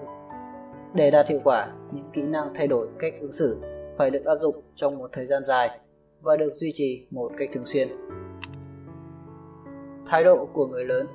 Trong những gia đình có trẻ đặc biệt khó bảo, không phải hiếm gặp cảnh cha mẹ ban đầu làm ngơ trước hành vi không tốt ở trẻ hay cố gắng ngăn chặn các hành vi đó. Sau đó họ đưa ra các quy định, dọa dẫm trẻ và cuối cùng tìm đến các biện pháp trừng phạt về mặt thể xác. Một số cha mẹ thậm chí còn để mặc cho trẻ như vậy. Có một đứa con khó bảo, cha mẹ có thể dễ dàng bị đẩy đến tình trạng nghi ngờ chính bản thân và tự hỏi liệu họ có phải là người cha, người mẹ tốt hay không. Kết quả, Cha mẹ và con cái mâu thuẫn, oán hờn hay giận dữ, mối quan hệ giữa cha mẹ và con cái bị phá hỏng. Đó chính là lúc cha mẹ cần phải tìm ra cách xử sự thích hợp đối với trẻ, đối với trẻ trước khi mối quan hệ này thực sự bị sụp đổ. Người lớn cần nhìn lại cách cư xử của mình. Chắc chắn hành vi của người lớn ảnh hưởng đến hành vi của con em mình. Vì vậy, cha mẹ có thể tác động đến hành vi ứng xử của trẻ bằng cách thay đổi chính hành vi của bản thân mình, và cần dự đoán trước một số những tình huống có khả năng gây khó khăn. Các phụ huynh hãy đặt những câu hỏi sau. Mình đã dành đủ thời gian cho con hay chưa? Liệu mình có chắc chắn là đã dành thời gian chỉ có mình với con để thể hiện sự quan tâm nhất mực tới nó, đồng thời để con có thể nói về những chủ đề mà nó muốn và thực sự lắng nghe con hay chưa? Liệu mình có khả năng bằng thái độ để chỉ cho con thấy hành vi mà mình muốn con làm theo hay không? Trong cách ứng xử của con, mình có khả năng nhận biết những hành vi tích cực như dọn dẹp đồ chơi, âu yếm anh chị, và mình có khuyến khích những hành động đó bằng cách bằng cách cười với con hay khen ngợi con không? Mình có thể đồng ý cho con hưởng một số quyền ưu tiên hay những hình thức khen thưởng nào khác khi con tuân thủ các quy tắc của gia đình không? Con mình có nhận được tiền tiêu vặt hay tiền thưởng cho việc tham gia vào các công việc dọn dẹp nhà cửa hay không?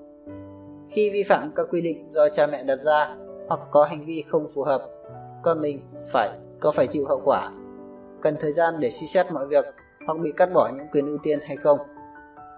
Nếu như bạn trả lời có ở một hoặc nhiều câu hỏi trên, có nghĩa rằng biện pháp can thiệp hành vi này đã trở thành một phần trong cách xử sự của bạn, và rằng dù cố ý hay không thì bạn cũng đã sử dụng các kỹ năng thay đổi hành vi ứng xử.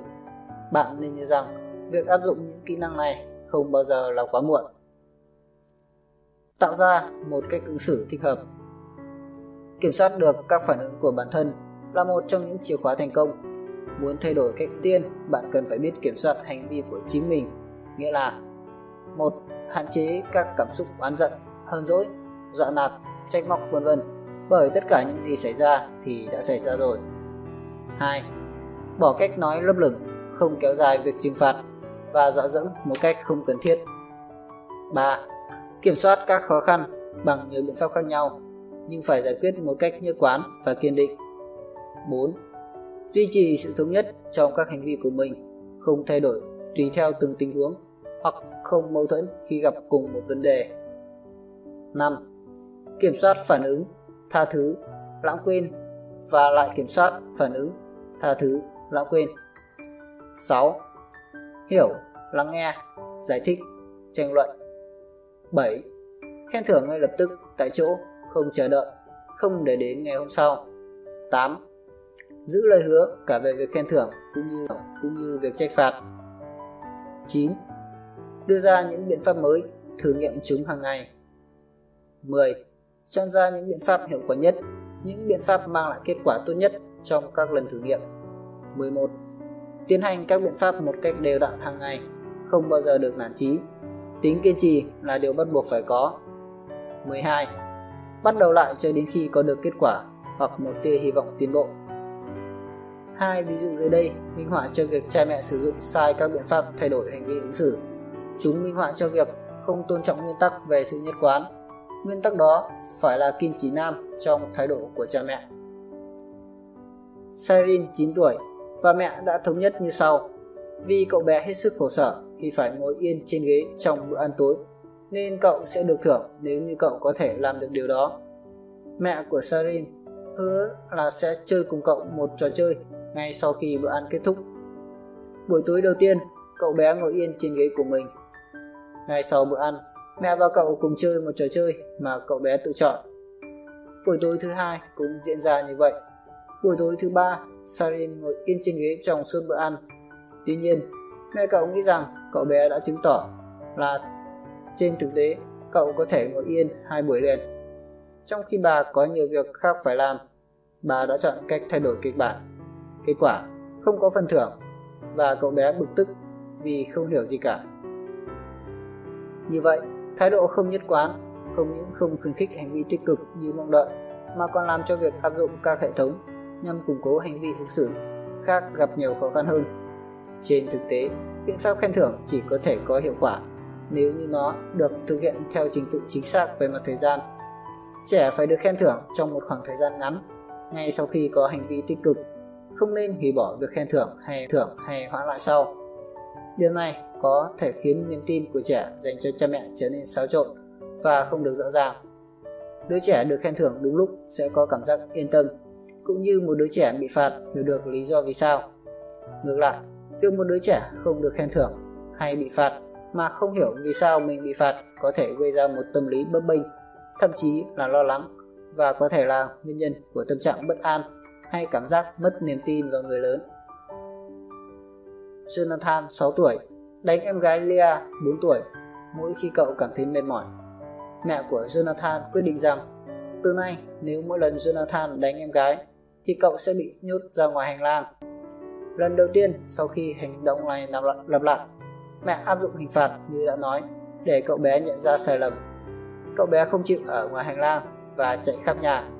Mẹ túm lấy tay để kéo cậu ra ngoài hành lang nhưng vô ích. Sau mười lăm phút đôi co, cuối cùng mẹ của Jonathan đành chịu thua và quyết định tạm thời không áp dụng hình phạt đó với cậu. Bà tuyên bố với con trai là nếu lần sau còn đánh em giá em gái thì cậu sẽ thấy bà áp dụng biện pháp cứng rắn như thế nào. Mẹ của Jonathan đã không thi hành hình phạt sau khi tuyên bố. Kết quả cuối cùng, đứa trẻ cho rằng nó đã đúng khi ứng xử như vậy và củng cố thêm ý tưởng, không vâng lời và không tôn trọng những yêu cầu. Tham vấn chuyên gia. Khi nào cần đến sự tư vấn của chuyên gia tâm lý?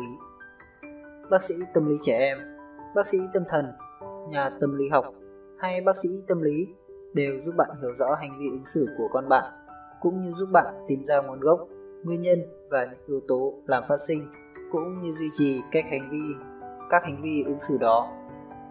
Một cái nhìn từ bên ngoài, từ một chuyên gia giàu kinh nghiệm sẽ giúp bạn đi đúng hướng để giải quyết khó khăn trong mối quan hệ với con bạn.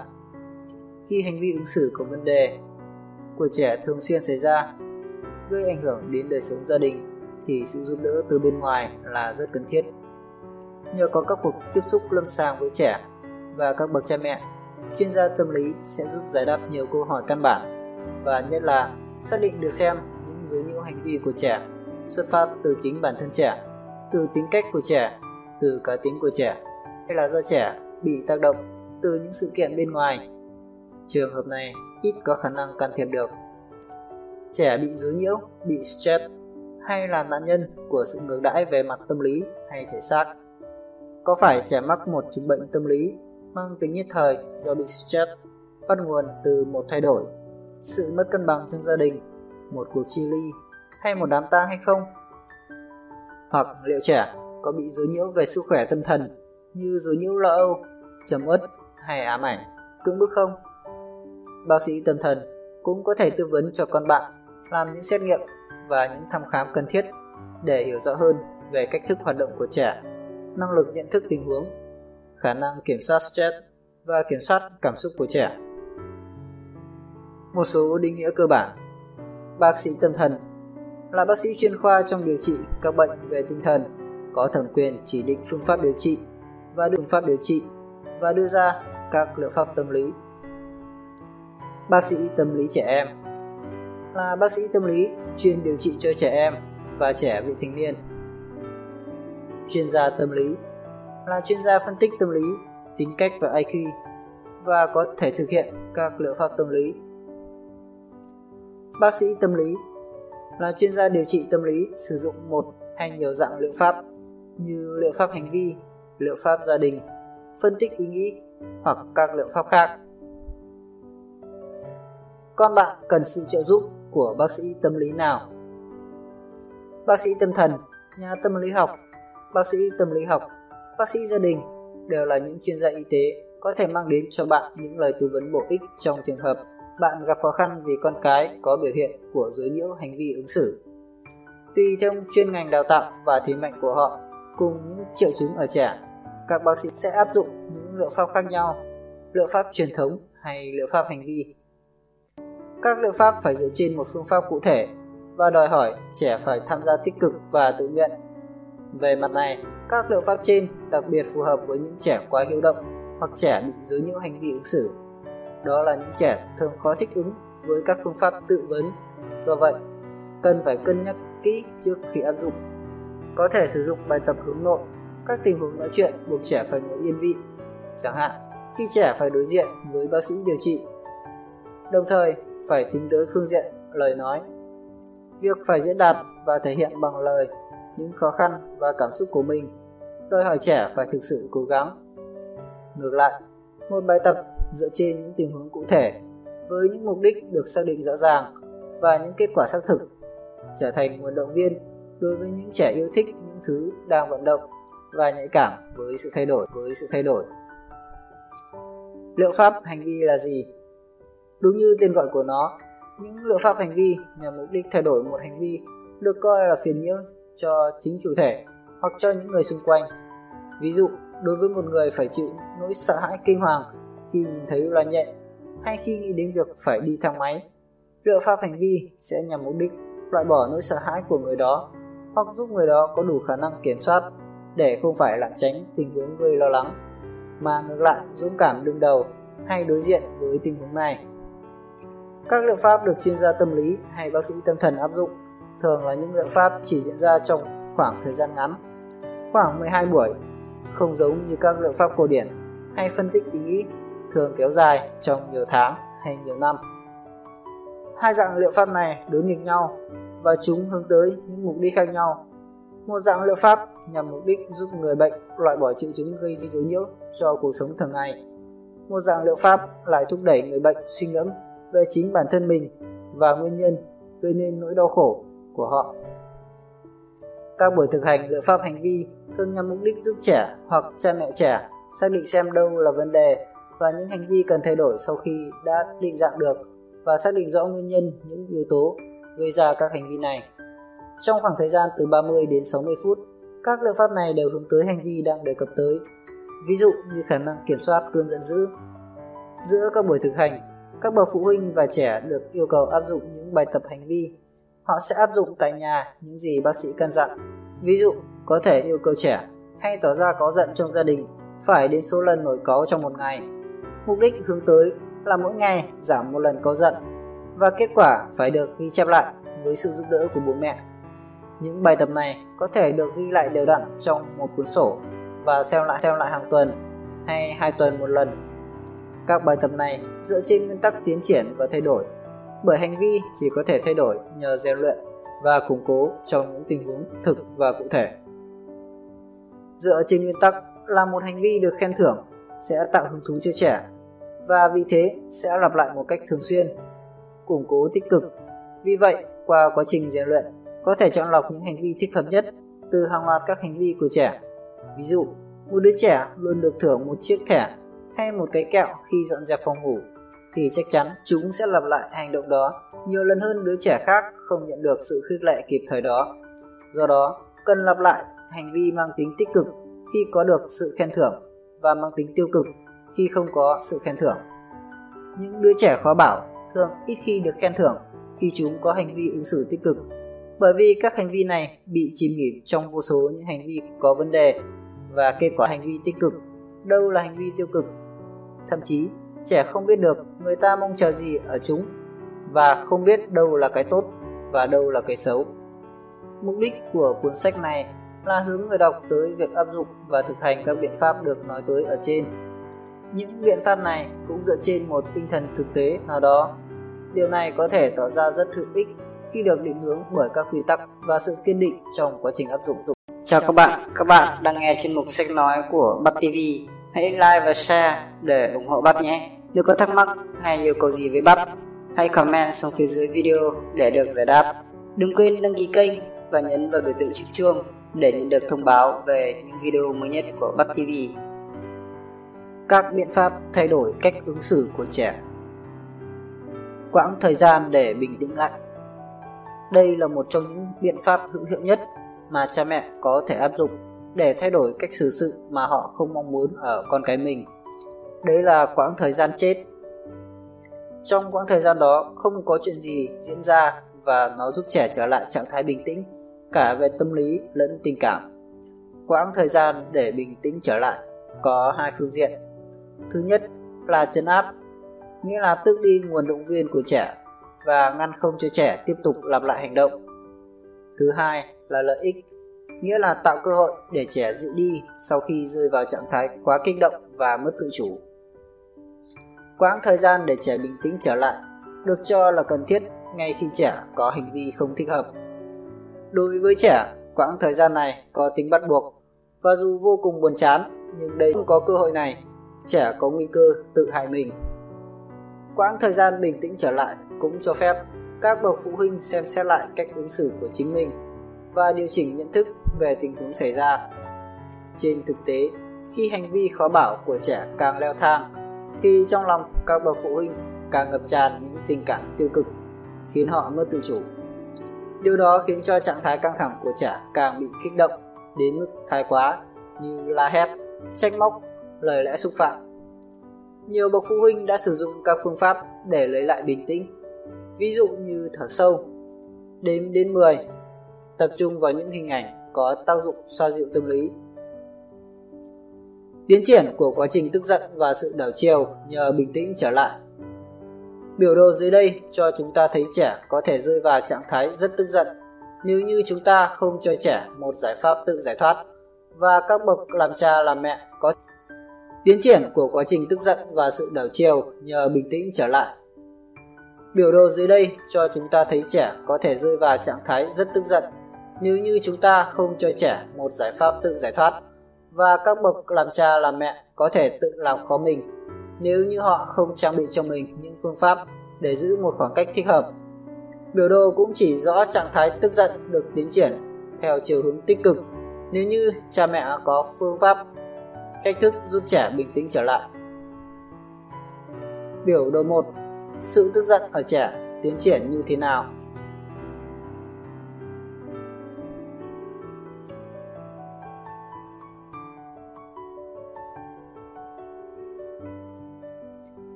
Biểu đồ hai. Phản ứng của các bậc phụ huynh trước sự tức giận tiến triển như thế nào?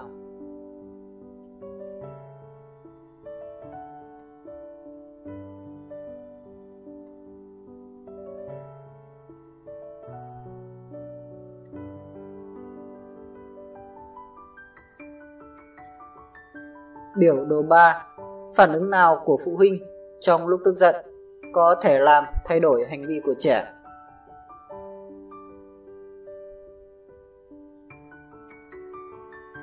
Một số nguyên tắc cơ bản. Trước khi bắt đầu các bước thực hiện quá trình bình tĩnh trở lại, hãy quyết định xem bạn sẽ áp dụng phương pháp này trong tình huống nào và bạn sẽ tiến hành nó như thế nào. Trẻ em thường tìm cách điều đình, bố mẹ phải thể hiện sự cứng rắn và tỏ ra quyết đoán trong việc áp dụng quãng thời gian để bình tĩnh trở lại. Như vậy, trẻ nhanh chóng nhận thấy rằng bạn không thay đổi quyết định của mình và quyết định đó là không gì lay chuyển được. Từng bước khiến trẻ bình tĩnh trở lại. một. Xét đến các tình huống một. Xét đến các tình huống mà bạn có thể áp dụng phương pháp này, chẳng hạn như: Thứ nhất, khi trẻ không vâng lời hay không làm những gì mà mọi người mong đợi ở chúng. Thứ hai, khi bạn muốn cho trẻ có cơ hội lấy lại bình tĩnh bởi vì chúng có thái độ phản kháng. Thứ ba, khi trẻ vi phạm các quy tắc chung của gia đình và bạn muốn trẻ phải chịu phạt. hai. Định hình những quy tắc mà trẻ cần tuân thủ khi áp dụng phương pháp này. Thứ nhất, trẻ không được đứng dậy khỏi ghế và cũng không được ra khỏi nơi dành cho trẻ để thực hiện quãng thời gian bình tĩnh trở lại. Thứ hai, trẻ phải giữ yên lặng một khoảng thời gian nhất định và không được nói chuyện, không được đá chân hay hò hét. Thứ ba, trong suốt quãng thời gian để bình tĩnh trở lại, trẻ không được tham gia vào các hoạt động chung của gia đình như ăn uống, vui chơi, xem vô tuyến. Thứ tư, sau khi bố mẹ cho phép ngừng thời gian để bình tĩnh trở lại, ảnh hưởng lớn đến khả năng thành công của biện pháp này.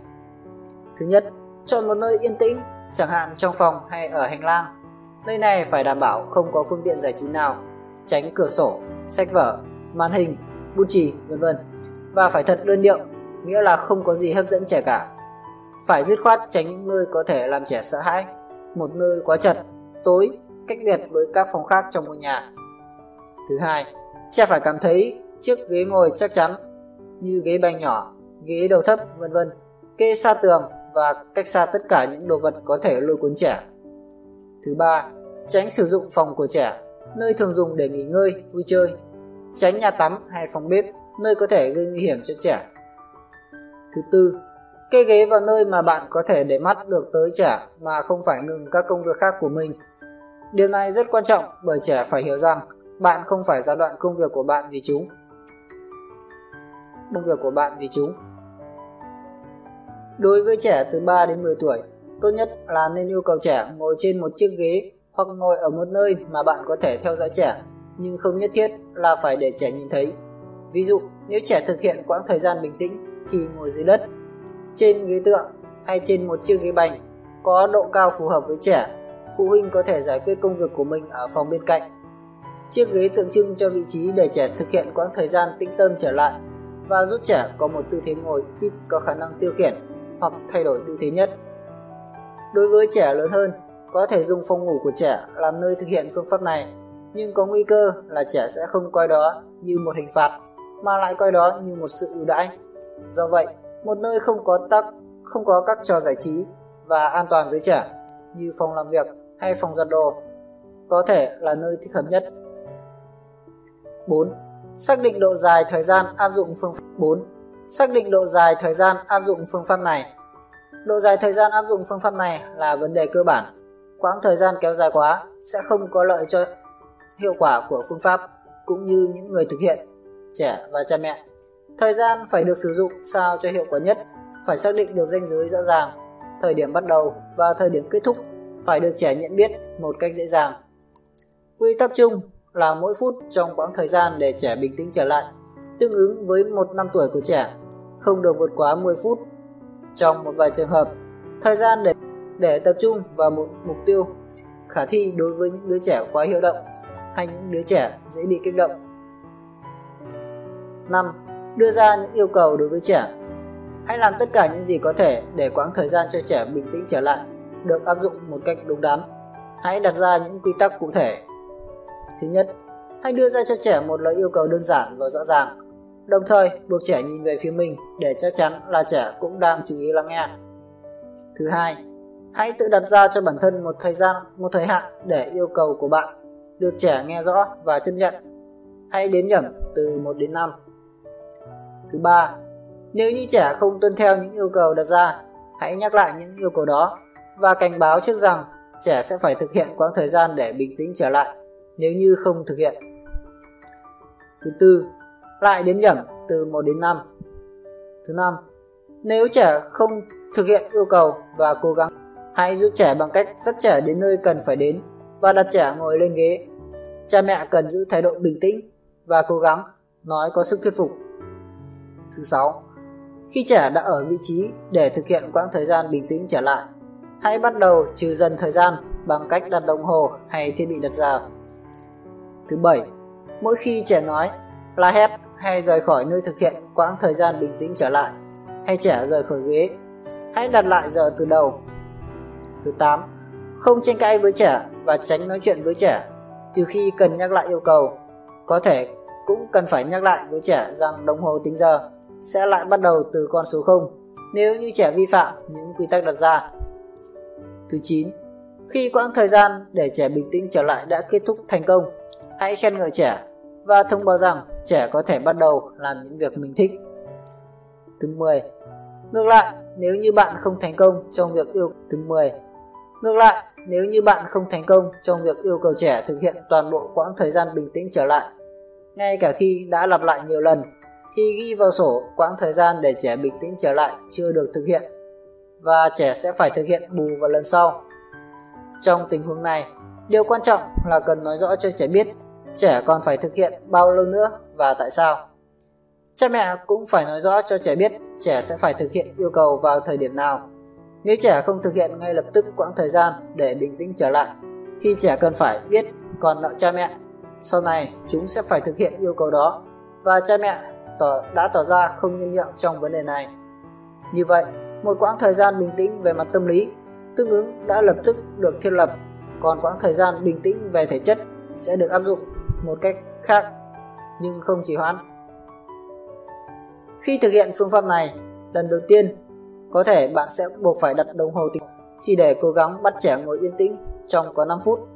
Hãy vững vàng và kiên quyết giữ vị thế của mình. Nếu không, trẻ sẽ nghĩ rằng bạn chịu thua nếu chúng tiếp tục cư xử một cách tiêu cực.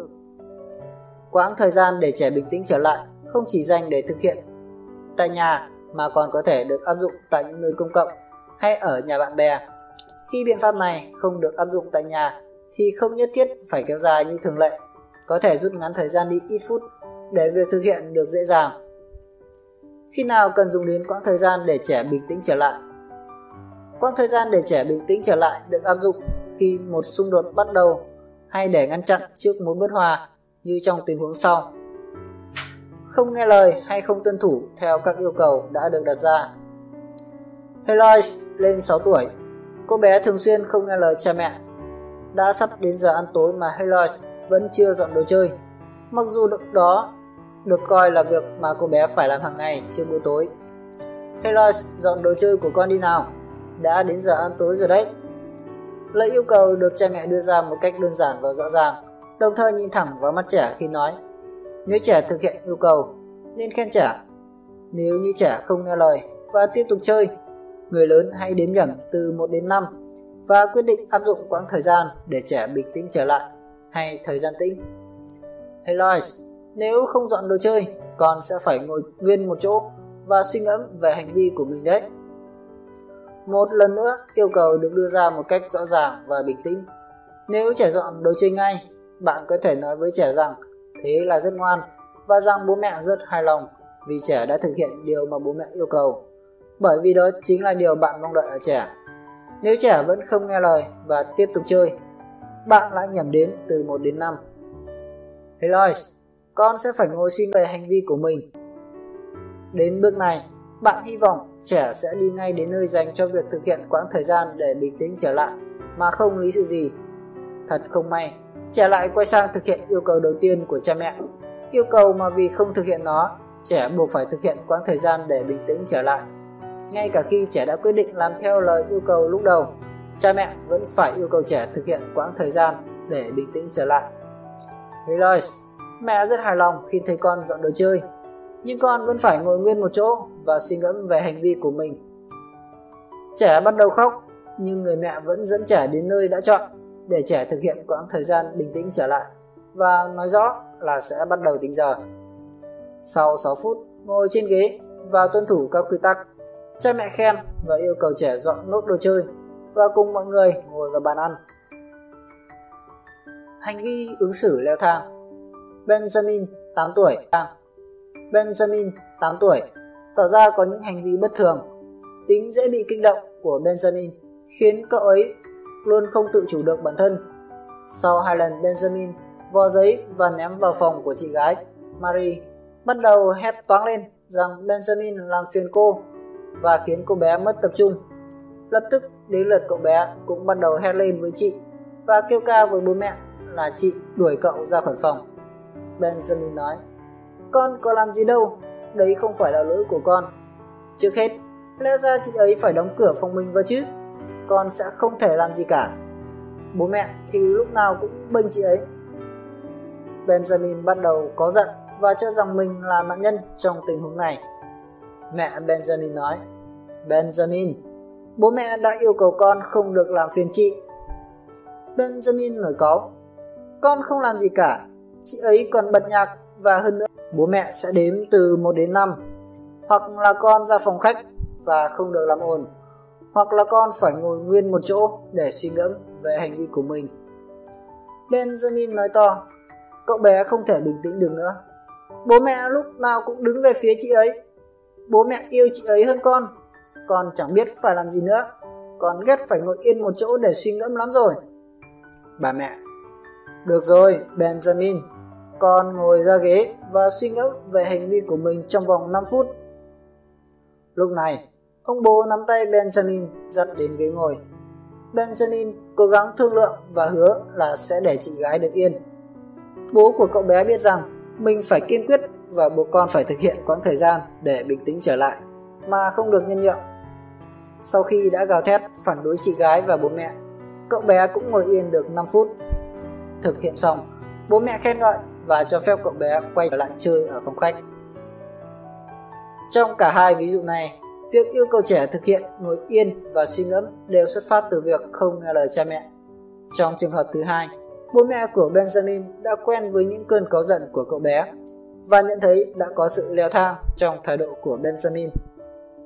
Trừng phạt hành vi ứng xử thái quá của trẻ, đồng thời cũng là cơ hội giúp trẻ tự chủ và giảm bớt sự giận dữ. Vì vậy, quãng thời gian để trẻ ngồi yên suy ngẫm không phải là một hình thức trừng phạt và cũng không nên áp dụng với mục đích này. Được kết thúc bằng một hình thức khen thưởng, phương pháp giáo dục này cũng nhằm giúp trẻ củng cố khả năng tự điều chỉnh hành vi ứng xử có vấn đề của mình. Trong những tình huống cực đoan, việc yêu cầu trẻ thực hiện quãng thời gian ngồi yên lặng trở nên khó khăn hơn khi trẻ có hành động hung hăng và khi cơn giận đã bùng lên. Tuy vậy, biện pháp này vẫn có thể tiến hành hiệu quả đối với một hành vi ứng xử tiêu cực. Đối với một hành vi ứng xử tiêu cực. Trong trường hợp này, cha mẹ phải thay đổi tiến trình thực hiện quãng thời gian để trẻ bình tĩnh trở lại như sau. Đối với những trẻ nhỏ có khả năng tỏ ra hung hăng, người lớn nên giữ đầu gối của trẻ cho đến khi trẻ có thể ngồi yên. Như vậy, một đứa trẻ có ý thức, có ý định cắn hay đánh người lớn có thể bị phong tỏa về mặt thể xác. Giữ trẻ ngồi dựa vào ngực người lớn và vòng tay ôm lấy người chúng. Nên cố gắng giữ trẻ để trẻ bình tĩnh trở lại hơn là đánh chúng, bởi việc đánh trẻ sẽ không có tác dụng ngăn cản để trẻ không lặp lại hành động đó, và đôi khi còn để lộ điểm yếu cho trẻ thấy rằng người lớn cũng có thể có những hành vi tiêu cực. Đối với những trẻ lớn hơn, có thể cần phải làm cho không gian dành để trẻ thực hiện quãng thời gian bình tĩnh trở lại được an toàn. Trẻ có thể biểu lộ sự điên cuồng qua việc đập phá đồ chơi, bàn ghế, đập cửa hoặc xé giấy dán tường. Bàn ghế, đập cửa hoặc xé giấy dán tường. Trước khi giam trẻ vào một phòng, cần cất hết đồ trong căn phòng đó, chỉ để lại những đồ đạc chính như bàn, ghế bành, giường, vân vân. Nếu trẻ vẫn bất chấp mà đập phá đồ đạc trong phòng, hãy buộc trẻ phải bồi thường bằng cách bắt trẻ làm thêm việc nhà hay cắt bớt tiền tiêu vặt, hoặc trẻ phải hủy một cuộc đi chơi với bạn bè mà trẻ hằng mong đợi. Quãng thời gian bình tĩnh trở lại dành cho các bậc phụ huynh. Kiểm soát thái độ khó bảo của một đứa trẻ đòi hỏi rất nhiều công sức, và chắc rằng mỗi phụ huynh cũng mong muốn tự tạo cho mình một quãng thời gian để bình tĩnh trở lại. Cũng như việc giúp cho trẻ bình tĩnh trở lại, quãng thời gian nghỉ ngơi này giúp cho người lớn lùi một bước và hít thở khi họ cảm thấy cơn tức giận đang bùng lên hay thần kinh của họ đang căng thẳng. Lẽ dĩ nhiên, cha mẹ không thể bỏ ra ngồi một chỗ để tĩnh tâm suy ngẫm trong khi trẻ có hành vi không thể kiểm soát nổi, hoặc suy ngẫm trong khi trẻ có hành vi không thể kiểm soát nổi, hoặc nếu như sự an toàn của trẻ chưa được chắc chắn. Tất nhiên, trong một vài trường hợp, khi trẻ tỏ ra khó chịu nhưng không nguy hiểm thì cha mẹ nên tự rút lui hơn là cách ly trẻ. Nguyên tắc như sau: cha mẹ gợi ý cho trẻ một việc gì đó như đọc sách, vẽ tranh, chơi một trò chơi nào đó yên tĩnh, trong khi người lớn tự cho mình năm đến mười phút để lấy lại cân bằng. Khi cảm thấy cơn giận đang bùng lên trước những lời nhõng nhẽo, rên rỉ của trẻ, cha mẹ có thể nói: "Roman, con cứ luôn miệng nói là con không biết phải làm gì và con đang làm cha mẹ bực đấy. Này, sách đây, con sang phòng bên cạnh mà đọc đi." Trong lúc này, mẹ cần ngồi ở phòng khách hoặc trong phòng ngủ một lúc. Cha mẹ làm trẻ hiểu rằng cơn giận dữ đang đến, sau đó gợi ý cho trẻ một việc để làm trước khi giải thích với trẻ rằng bạn sẽ tự dành cho mình một chút thời gian. Người lớn phải làm gương cho trẻ và nhấn mạnh rằng cả con cái và cha mẹ đều có thể cần thực hiện quãng thời gian nghỉ ngơi để tránh những cơn tức giận. Các bảng theo dõi hành vi và cách tính điểm. Những bảng theo dõi hành vi và cách tính điểm được dành cho cả cha mẹ cũng như con cái. Các bảng này giúp nhìn lại những hành vi ứng xử có vấn đề, tần suất và nguyên nhân lặp lại hành vi đó thông qua các phần thưởng tượng trưng bằng số điểm đạt được. Các bảng này khuyến khích trẻ học theo những hành vi ứng xử tích cực. Tăng cường những hành vi tích cực. Nói chung, trẻ em không được khen ngợi khi tham gia vào các công việc gia đình cũng như nghĩa vụ đối với cuộc sống trong gia đình. Phần lớn các bậc cha mẹ đồng tình với ý kiến này. Dù vậy, nếu như con của bạn có những hành vi khó bảo, có lẽ bạn cần phải tìm đến một cách tiếp cận khác. Nếu dành thời gian để uốn nắn và quy kết những hành vi không phù hợp, bạn sẽ cảm thấy không phù hợp. Bạn sẽ cảm thấy hình như mối quan hệ giữa bạn và trẻ nhanh chóng trở nên căng thẳng và xung đột. Phương pháp này dùng phương pháp dùng bảng theo dõi được đánh dấu bằng hình đề can, cũng như phương pháp dùng hệ thống tính điểm đã bổ sung cho phương diện giáo dục này nhờ vào việc tăng cường các hành vi tích cực. Những phương pháp này cũng đưa ra hình thức thưởng tại chỗ một cách rõ ràng dành cho trẻ. Điều đó khuyến khích trẻ tuân thủ các quy định được đặt ra. Cha mẹ nhất thiết phải tỏ ra kiên trì và bền bỉ trong quá trình áp dụng các phương pháp này. Dù những phương pháp, dù những phương pháp này có vẻ như đơn giản, thậm chí rất đơn giản, nhưng lại vô cùng hiệu quả. Nó cho phép, nó cho phép chú trọng một số hành vi ít hoặc không được sử dụng trong môi trường gia đình vì có khả năng gây hiểu lầm hay dối nhiễu chức năng. Trên thực tế, một số trẻ có thể cảm thấy xấu hổ hay mất mặt khi làm vui lòng hay khuất phục trước cha mẹ bằng cách chấp nhận hay đoán trước mong muốn của cha mẹ. Khi làm vui lòng hay khuất phục trước cha mẹ bằng cách chấp nhận hay đoán trước mong muốn của cha mẹ. Thường thì chính những hành vi tích cực sẽ không được trẻ lẫn phụ huynh nhận ra. Việc áp dụng dạng bảng biểu này sẽ giúp cho những hành vi tích cực của trẻ biểu lộ một cách rõ ràng. Một số nguyên tắc cơ bản. Các bảng theo dõi được đánh dấu bằng hình đề can rất phù hợp với những trẻ dưới bảy đến tám tuổi. Đối với trẻ lớn hơn từ tám tuổi trở lên, cần có những phương pháp tính điểm hay thưởng phù hợp hơn. Với những trẻ dễ bị kích động và không thích trì hoãn thì cần đưa ra những phần thưởng ngay tại chỗ và thường xuyên. Rất nhiều trẻ khó có thể chờ đến cuối ngày để nhận được hay nhìn thấy phần thưởng của mình. Hãy luôn nhớ rằng những mục tiêu đã đặt ra phải được thực hiện và những mục tiêu này phải thực tế. Không nên đặt mục tiêu quá cao vượt quá khả năng của trẻ. Không nên quá chú trọng vào những tiêu chuẩn về cách ứng xử quá khắt khe. Không nên quá chú trọng vào những tiêu chuẩn về cách ứng xử quá khắt khe. Cha mẹ hãy tỏ ra linh hoạt và biết cách thích ứng trong yêu cầu của mình. Không tạo ra xung đột nếu có thể tránh được. Bảng theo dõi hành vi của trẻ được đánh dấu bằng hình đề can. Các bước thực hiện như sau. một. Hãy trang bị mẫu bảng theo dõi hành vi còn trống, bút đánh dấu, hình đề can. Sau đó cùng ngồi với trẻ tại một nơi yên tĩnh. Hãy giải thích cho trẻ rằng bạn muốn lập một bảng biểu và bảng đó sẽ ghi nhận những hành vi tích cực và những cố gắng của trẻ. hai. Hãy cho trẻ xem bảng này và giải thích cho trẻ rằng bạn sẽ cùng trẻ điền vào những ô trống. ba. Hãy cùng trẻ xác định hành vi cần được hoàn thiện. Hành vi mục tiêu là hành vi mà những thành phần tham gia khác nhau như trẻ, cha mẹ và cả bác sĩ tâm, như trẻ, cha mẹ và cả bác sĩ tâm thần nếu có đã coi là lựa chọn tối ưu và cùng nhau quyết tâm thực hiện. bốn. Hãy miêu tả hành vi mục tiêu bằng cách dùng những từ đơn giản, rõ ràng và ngắn gọn. Ví dụ, để tránh đưa ra cho trẻ những yêu cầu tiêu cực, nên nói với trẻ là con hãy nói nhẹ nhàng thôi, thay vì nói đừng có hét toáng lên trong nhà như thế. năm. Hãy quyết định hành vi tích cực này phải được thực hiện vào lúc nào, cả ngày, sau bữa ăn, trước khi đi học, khi đi ngủ, vân vân và điền vào phần thời điểm thực hiện. sáu. Dùng hình đề can để đánh dấu tần suất trẻ lặp lại hành vi tích cực mỗi giờ, ba tiếng mỗi ngày, ngay khi hoàn thành nhiệm vụ, vân vân. bảy. Lập bảng theo dõi hành vi dựa theo tần suất đã được thống nhất sao cho phù hợp với thời điểm mà một hình đề can được dán, với những khoảng thời gian khác nhau trong ngày, dự trù ba ô nếu tần suất lặp lại. Ví dụ như trẻ sẽ được xem một cuốn băng cassette, được chọn một món ăn yêu thích cho bữa tối, được cha mẹ kể cho nghe một câu chuyện.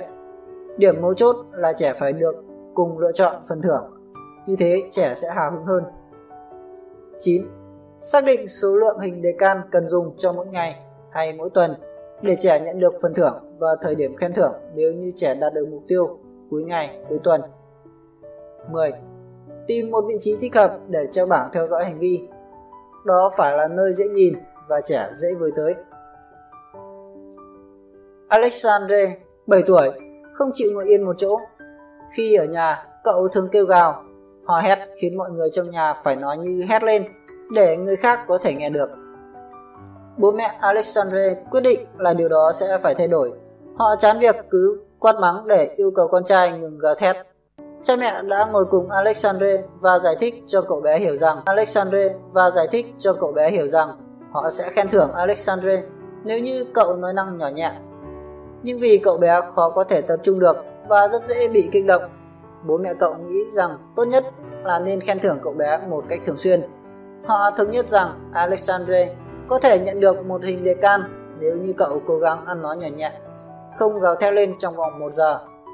Nếu cậu bé không thực hiện được hành vi đặt ra trong khoảng thời gian đã định, cha mẹ sẽ nhắc lại quy định nhưng cũng sẽ chờ đến thời điểm hết một giờ để xem liệu cậu bé có thể nói nhỏ nhẹ sau khi được bố mẹ nhắc hay không. Bố của Alexandre sẽ gợi ý sẽ thưởng cho cậu bé thêm thời gian để xem băng cassette hay đĩa đê vê đê vào cuối ngày. Ý tưởng này có vẻ khiến Alexandre thích thú. Bố mẹ giải thích cho Alexandre rằng một rằng trong một ngày cậu sẽ phải đạt được ít nhất hai hình nếu như cậu muốn có thêm thời gian xem băng đĩa hai hình nếu như cậu muốn có thêm thời gian xem băng đĩa. Ngay lập tức, Alexandre hào hứng tuyên bố rằng mỗi ngày cậu sẽ có thể đạt được đến sáu hình đề can. Nhưng bố mẹ Alexandre muốn chắc chắn rằng con trai họ sẽ giữ nguyên mục tiêu và bảng theo dõi hành vi đầu tiên này phải thành công. Sau đó, họ có thể tăng số lượng hình đề can lên. Và họ quyết định sẽ áp dụng thử phương pháp này trong vòng năm ngày, từ thứ hai đến thứ sáu. Đây là bảng theo dõi hành vi do gia đình Alexandre lập ra. Hành vi mục tiêu. Ở nhà, Alexandre sẽ nói năng nhỏ nhẹ, cậu bé không được hò hét. Thời điểm thực hiện, mọi lúc. Khen thưởng. Mỗi giờ nói năng nhỏ nhẹ, Alexandre sẽ nhận được một hình đề can. Nếu mỗi ngày cậu nhận được ít nhất hai hình đề can, cậu sẽ có thêm hai mươi phút để xem băng đĩa trước khi đi ngủ. Để xem băng đĩa trước khi đi ngủ. Bảng theo dõi thể hiện rất rõ hành vi mục tiêu, thời điểm thực hiện và phần thưởng nhận được.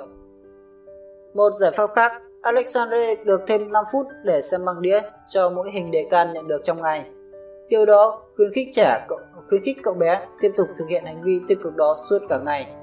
Trong khi đó, nếu áp dụng theo giải pháp đầu tiên, thì có thể cậu bé sẽ thôi không thực hiện hành vi đó nữa ngay sau khi nhận được hai hình đề can. Hệ thống tính điểm theo từng bước một.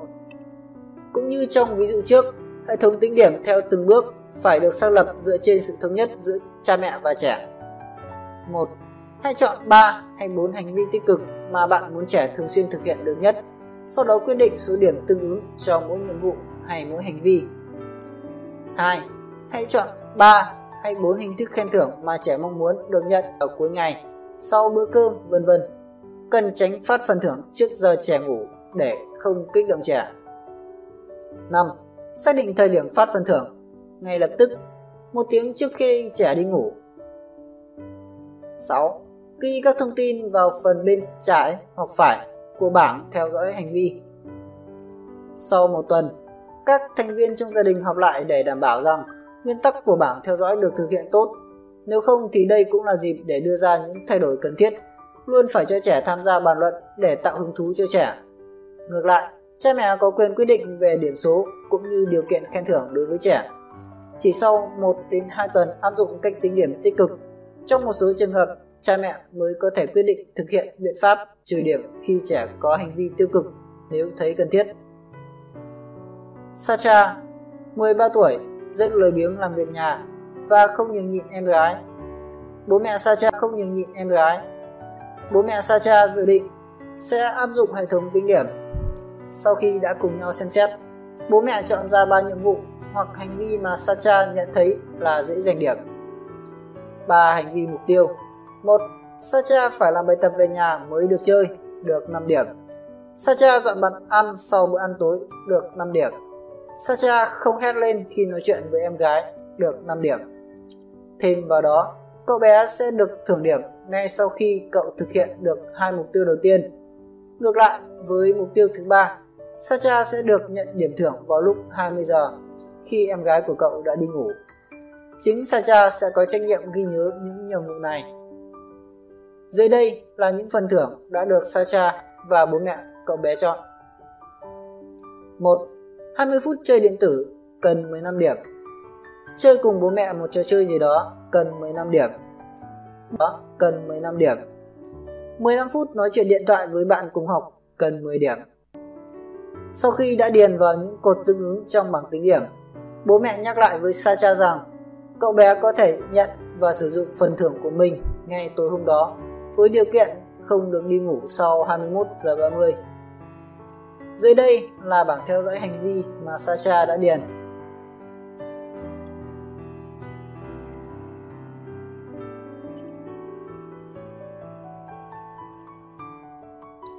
Hệ thống tính điểm và phần thưởng đã được áp dụng trong vòng hai tuần. Bố mẹ quyết định thêm cột vào bảng theo dõi hành vi nhằm hạn chế Sacha có những hành vi tiêu cực. Bố mẹ đặt ra thêm một nhiệm vụ nhằm giúp Sacha có thể tăng điểm. Sau đó, họ ghi, th- ghi thêm hai hành vi không tốt của Sacha để trừ điểm. Còn về phía Sacha, cậu bé đã nêu ra nhiều ý tưởng hấp dẫn hơn về những phần thưởng mà cậu sẽ được nhận hấp dẫn hơn về những phần thưởng mà cậu sẽ được nhận. Bảng theo dõi hành vi được thay đổi như sau.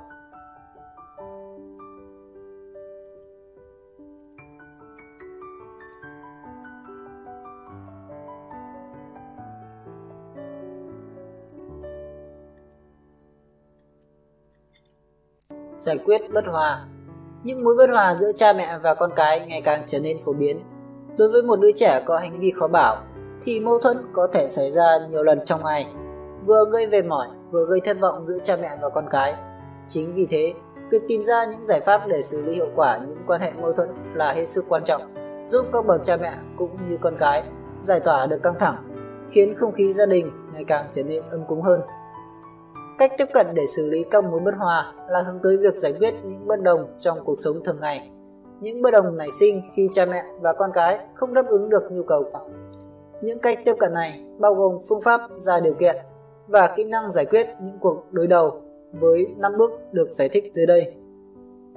Các nguyên nhân phổ biến nhất của việc lặp đi lặp lại những mối bất hòa thường có liên quan đến việc làm bài tập, giờ giấc đi ngủ, việc kết thúc một hoạt động lặp đi lặp lại như xem vô tuyến, chơi điện tử, việc tự động tham gia dọn dẹp nhà cửa và sửa soạn trước khi đến lớp. Xung đột giữa bạn và con cái có thể dẫn tới ba kết cục. một. Trẻ giành phần thắng, bạn chịu thua, tỏ ra giận dữ và buồn bực. hai. Bạn giành phần thắng, trẻ chịu thua, tỏ ra giận dữ và buồn bực. ba. Cả hai cùng thắng. Những biện pháp được nêu ra giúp kết thúc cuộc xung đột mang tính đặc thù bằng cách dùng đến một chiến lược rõ ràng. Dựa trên sự đối thoại cởi mở và đàm phán, mỗi bên đều phải sẵn lòng tỏ thiện chí để đảm bảo rằng khi xung đột kết thúc, ngăn không cho trẻ thực hiện hoạt động giải trí khi trẻ chưa hoàn thành một nhiệm vụ bắt buộc. Với mục đích này, phụ huynh có thể biến những hoạt động vui chơi mà trẻ thường thích làm như xem ti vi, chơi trò chơi, đi xe đạp, vân vân thành một hình thức ưu đãi mà trẻ được hưởng. Ví dụ, con có thể xem ti vi với điều kiện phải làm xong bài tập. Con có thể chơi game với điều kiện phải đi đổ rác. Phương pháp này có thể vận dụng với trẻ ở mọi lứa tuổi, có thể áp dụng với cả những xung đột tái diễn cũng như những vấn đề mới xuất hiện. Khi vận dụng, bạn chỉ cần nói con có thể làm điều này với điều kiện phải hoàn thành điều kia. Có thể bạn sẽ cố giải thích thêm một vài điều, nhưng giải pháp tối ưu nhất là bạn chỉ nói những câu đơn giản để thông báo điều kiện và kết quả, không bàn luận và không tranh cãi. Cũng như tất cả những phương pháp điều chỉnh hành vi khác, các bậc phụ huynh cần phải kiên định với phương pháp ban đầu và tỏ ra nhất quán trong suốt thời gian thực hiện. Nếu trẻ từ nhất quán trong suốt thời gian thực hiện, nếu trẻ từ chối thực hiện yêu cầu, chỉ cần nói rằng với trẻ, con cứ suy nghĩ đi và đi chỗ khác. Không cho trẻ làm những việc được coi là ưu đãi khi chúng chưa thực hiện những việc được yêu cầu làm. Từng bước giải quyết những xung đột. Trẻ thường có khuynh hướng tỏ ra chống đối khi chúng có cảm giác bất lực. Phương pháp giải quyết xung đột gồm năm bước, cho phép bố mẹ và con cái có thể tác động lên tình huống và kiểm soát được tình huống đó. Phương pháp này thúc đẩy sự lắng nghe, trao đổi và hợp thức hóa giải pháp và giao quyền hạn cho tất cả các bên có liên quan, đồng thời tạo nên bước khởi đầu hoàn hảo cho việc cải thiện mối quan hệ đang xấu đi giữa cha mẹ và con cái. một. Xác định vấn đề và giới hạn phạm vi nhu cầu. Đây là bước quan trọng nhất. Vấn đề và các nhu cầu phải được xác định rõ ràng, dễ hiểu đối với tất cả mọi người. tạo điều kiện để các bước tiếp theo được thực hiện dễ dàng. Bước tiếp theo được thực hiện dễ dàng. Để xác định được vấn đề, hãy đề nghị mỗi thành viên trong gia đình trình bày một cách rõ ràng khó khăn đặc biệt của mình. Một số nguyên tắc cơ bản, phụ huynh không nên để mình rơi vào tình huống kích động. Sự tức giận là một nhà tư vấn tồi và trẻ cũng như cha mẹ sẽ thật sáng suốt khi không mắc phải điều này. Hãy đặt mục tiêu sử dụng phương pháp này khi bạn bình tĩnh. Đồng thời, hãy ý thức rằng các cuộc xung đột sẽ kéo theo những phản ứng thái quá ở tất cả những người có liên quan. Kỹ năng này đòi hỏi một quãng thời gian nào đó. Hãy dành đủ thời gian cũng như sự quan tâm cho việc giải quyết xung đột. Trẻ phải tham gia một cách tích cực vào quá trình thực hiện. Nếu có cảm giác được đóng góp vào việc giải quyết xung đột, thì trẻ sẽ để tâm nhiều hơn tới sự thành công của việc này. Không nên đặt ra mục tiêu giải quyết nhiều vấn đề trong cùng một ngày. Hãy giải quyết từng việc một, từ vấn đề nhỏ đến vấn đề lớn. Đối với việc dọn dẹp nhà cửa, bố mẹ có thể nói: "Tôi có cảm giác cơn cáu giận cứ bốc lên khi cứ phải nhắc Anna về việc thu dọn phòng mình đến hơn mười lần." Đó chính là cách các bậc cha mẹ xác định vấn đề. Còn Anna thì trình bày như sau: "Bố mẹ cháu lúc nào cũng yêu cầu cháu thu dọn phòng khi cháu đang chơi." Người lớn khẳng định rằng họ hiểu cách nghĩ của trẻ và nói lại rằng: "Anna, con nói với bố mẹ như vậy có nghĩa là con không thích phải dừng một trò chơi để thu dọn phòng của con." Một, mỗi bên bày tỏ mong muốn của mình. Bố mẹ của Anna sẽ nói rằng: "Anna, điều mà mẹ mong muốn đó là con hãy thu dọn phòng của mình mà không phải để mẹ nhắc nhở quá hai lần." Còn Anna, cô bé bày tỏ mong muốn của mình như sau: "Con muốn rằng con có thể kết thúc trò chơi hoặc đọc xong cuốn truyện tranh trước khi thu dọn phòng." Đều đã xác định rõ vấn đề và giới hạn phạm vi yêu cầu của mình. Lúc này, cần chuyển sang bước thứ hai. Jan, mười tuổi, mong muốn được đi chơi với bạn bè sau khi tan trường. Gần như ngày nào việc này cũng khiến hai mẹ con phải tranh cãi. Bà mẹ muốn Jan làm bài tập sau bữa ăn nhẹ buổi chiều và chỉ ra ngoài chơi sau khi đã làm xong bài tập. Mẹ của Jan trình bày vấn đề như sau: "Tôi không thể nào chịu đựng được việc ngày nào cũng phải hét lên thì Jan mới chịu về và chịu làm bài tập.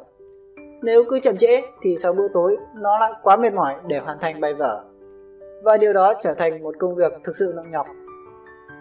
Nhưng cách nhìn nhận vấn đề của Jan lại hoàn toàn khác. "Ở trường con đã phải ngồi suốt cả ngày. Khi tan trường con muốn chạy nhảy cho đỡ cuồng chân và nghĩ đến một thứ khác trước khi làm bài tập." Sau đó, cả hai bên tóm tắt lại nhu cầu của họ như sau: Jan muốn được vui chơi sau khi tan trước bữa tối. Vậy là Jan và mẹ đều đã bày tỏ mong muốn của mình một cách rõ ràng.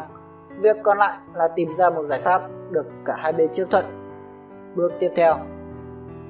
Lần đầu tiên khi bạn sử dụng phương pháp giải quyết xung đột, hãy ghi lại tất cả các bước, những mong muốn và gợi ý. Khi phương pháp này đã nhiều lần được áp dụng thành công, bạn có thể thực hiện một cách ít máy móc hơn. Hai, thử tất cả những giải pháp có thể.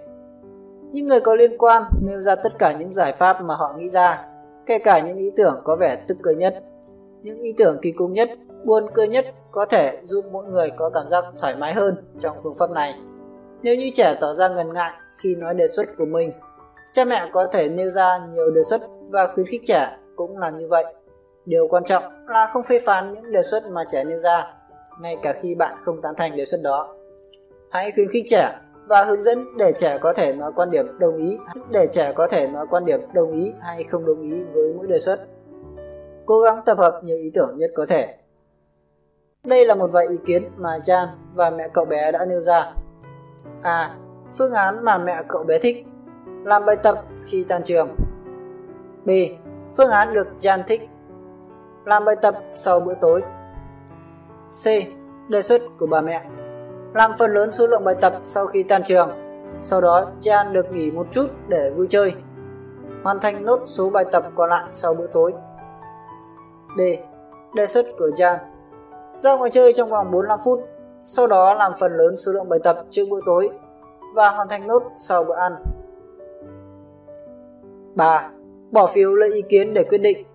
Tất cả các bên tham gia đều phải nêu ra giải pháp mà mình thích nhất bằng cách bỏ phiếu, bằng cách cho trẻ có một tiếng nói có giá trị ngang bằng với tiếng nói của bạn. Bạn đã chứng minh cho trở thành người không có quyền là hành gì. Hy vọng rằng ít nhất cũng có một giải pháp chấp nhận được cho cả hai bên. Nếu như không tìm được giải pháp chung, hãy quay lại bước hai và thử tìm ra những giải pháp khác. Nếu mọi việc vẫn không tiến triển tốt, cần quay lại bước một để xác định nhu cầu của mỗi bên. Nếu cả hai bên đều thực sự cố gắng tìm ra một giải pháp thì thường sẽ đạt được mục tiêu đặt ra. Jan đã bỏ phiếu cho phương án số hai và số bốn. Mẹ của Jan lại bỏ phiếu cho phương án số một và số ba. Tiếp theo, mẹ cậu bé chọn thêm một lá phiếu nữa dành cho phương án số bốn. Và Jan cũng đồng ý sẽ thử làm theo phương pháp này trong vòng một tuần trước khi đánh giá lại kết quả đạt được. bốn. Đưa ra đưa giải pháp vào áp dụng. Khi giải pháp đã được lựa chọn, cả hai bên cùng quyết định thời điểm để áp dụng giải pháp và cùng đưa ra những luật chơi. Hàng ngày sau khi đi học về, Jan và mẹ cùng quyết định thời gian dành cho Jan dành cho việc làm bài tập.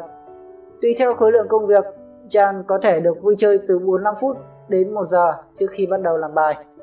Ba mẹ sẽ báo cho Jan mười phút trước khi hết giờ chơi. năm. Đánh giá giải pháp được lựa chọn. Sau một tuần áp dụng, mỗi bên phải đưa ra ý kiến đánh giá của mình và trong trường hợp cần thiết phải đề xuất những thay đổi hay những điều chỉnh nếu cần. Nếu như mỗi bên cảm thấy hài lòng với cách làm này thì sau đó một tuần vẫn cần phải cùng xem xét lại, và đôi khi bạn phải dự kiến trước giải pháp cho một xung đột mới. Nếu như cách này không mang lại sự hài lòng thật sự thì phải thay đổi phương án đang thực hiện và thử nghiệm những ý tưởng khác được nêu ra ở bước hai. Trong trường hợp này, cần phải làm lại các bước ba và bốn. Nếu như mọi chuyện diễn ra tốt đẹp, vẫn nên dành thời gian để nói chuyện với con cái một cách thân thiện. Chính cuộc trò chuyện này sẽ làm tăng thêm giá trị cho thành công của phương pháp giải quyết con. Sau một tuần, Jan và mẹ thấy mình lại phải đối mặt với một xung đột mới nảy sinh. Đó là khi bà mẹ yêu cầu cậu ngừng chơi để về nhà học bài. Dù trước đó, mẹ cậu đã thông báo trước mười phút. Hai mẹ con cùng quyết định sẽ thử phương án thứ ba với một chút thay đổi. Khi đi học về, Jan dùng bữa ăn nhẹ, sau đó học bài trong vòng nửa tiếng, rồi ra ngoài chơi trước khi đến giờ ăn tối. Ăn tối xong, cậu bé sẽ hoàn thành nốt bài tập. Giải pháp mới này sẽ được thử trong vòng một tuần và được chấp nhận trong trường hợp Jan tiến bộ hơn lần trước. Nhờ có thỏa thuận này mà cả Jan và mẹ đều có cảm giác là người chiến thắng, đồng thời tin tưởng nhau và cho thấy mối quan hệ giữa hai mẹ con trở nên tốt đẹp hơn. Cách tiếp cận chủ động. Có một cách tiếp cận chủ động, nghĩa là hành động bằng cách dự báo trước những nhu cầu, những vấn đề hay, thay, hay những thay đổi có thể xảy ra trong tương lai. Với thể xảy ra trong tương lai, với định nghĩa này trong đầu, bạn hãy suy nghĩ về những thứ mà bạn chủ động được trong cuộc sống thường ngày.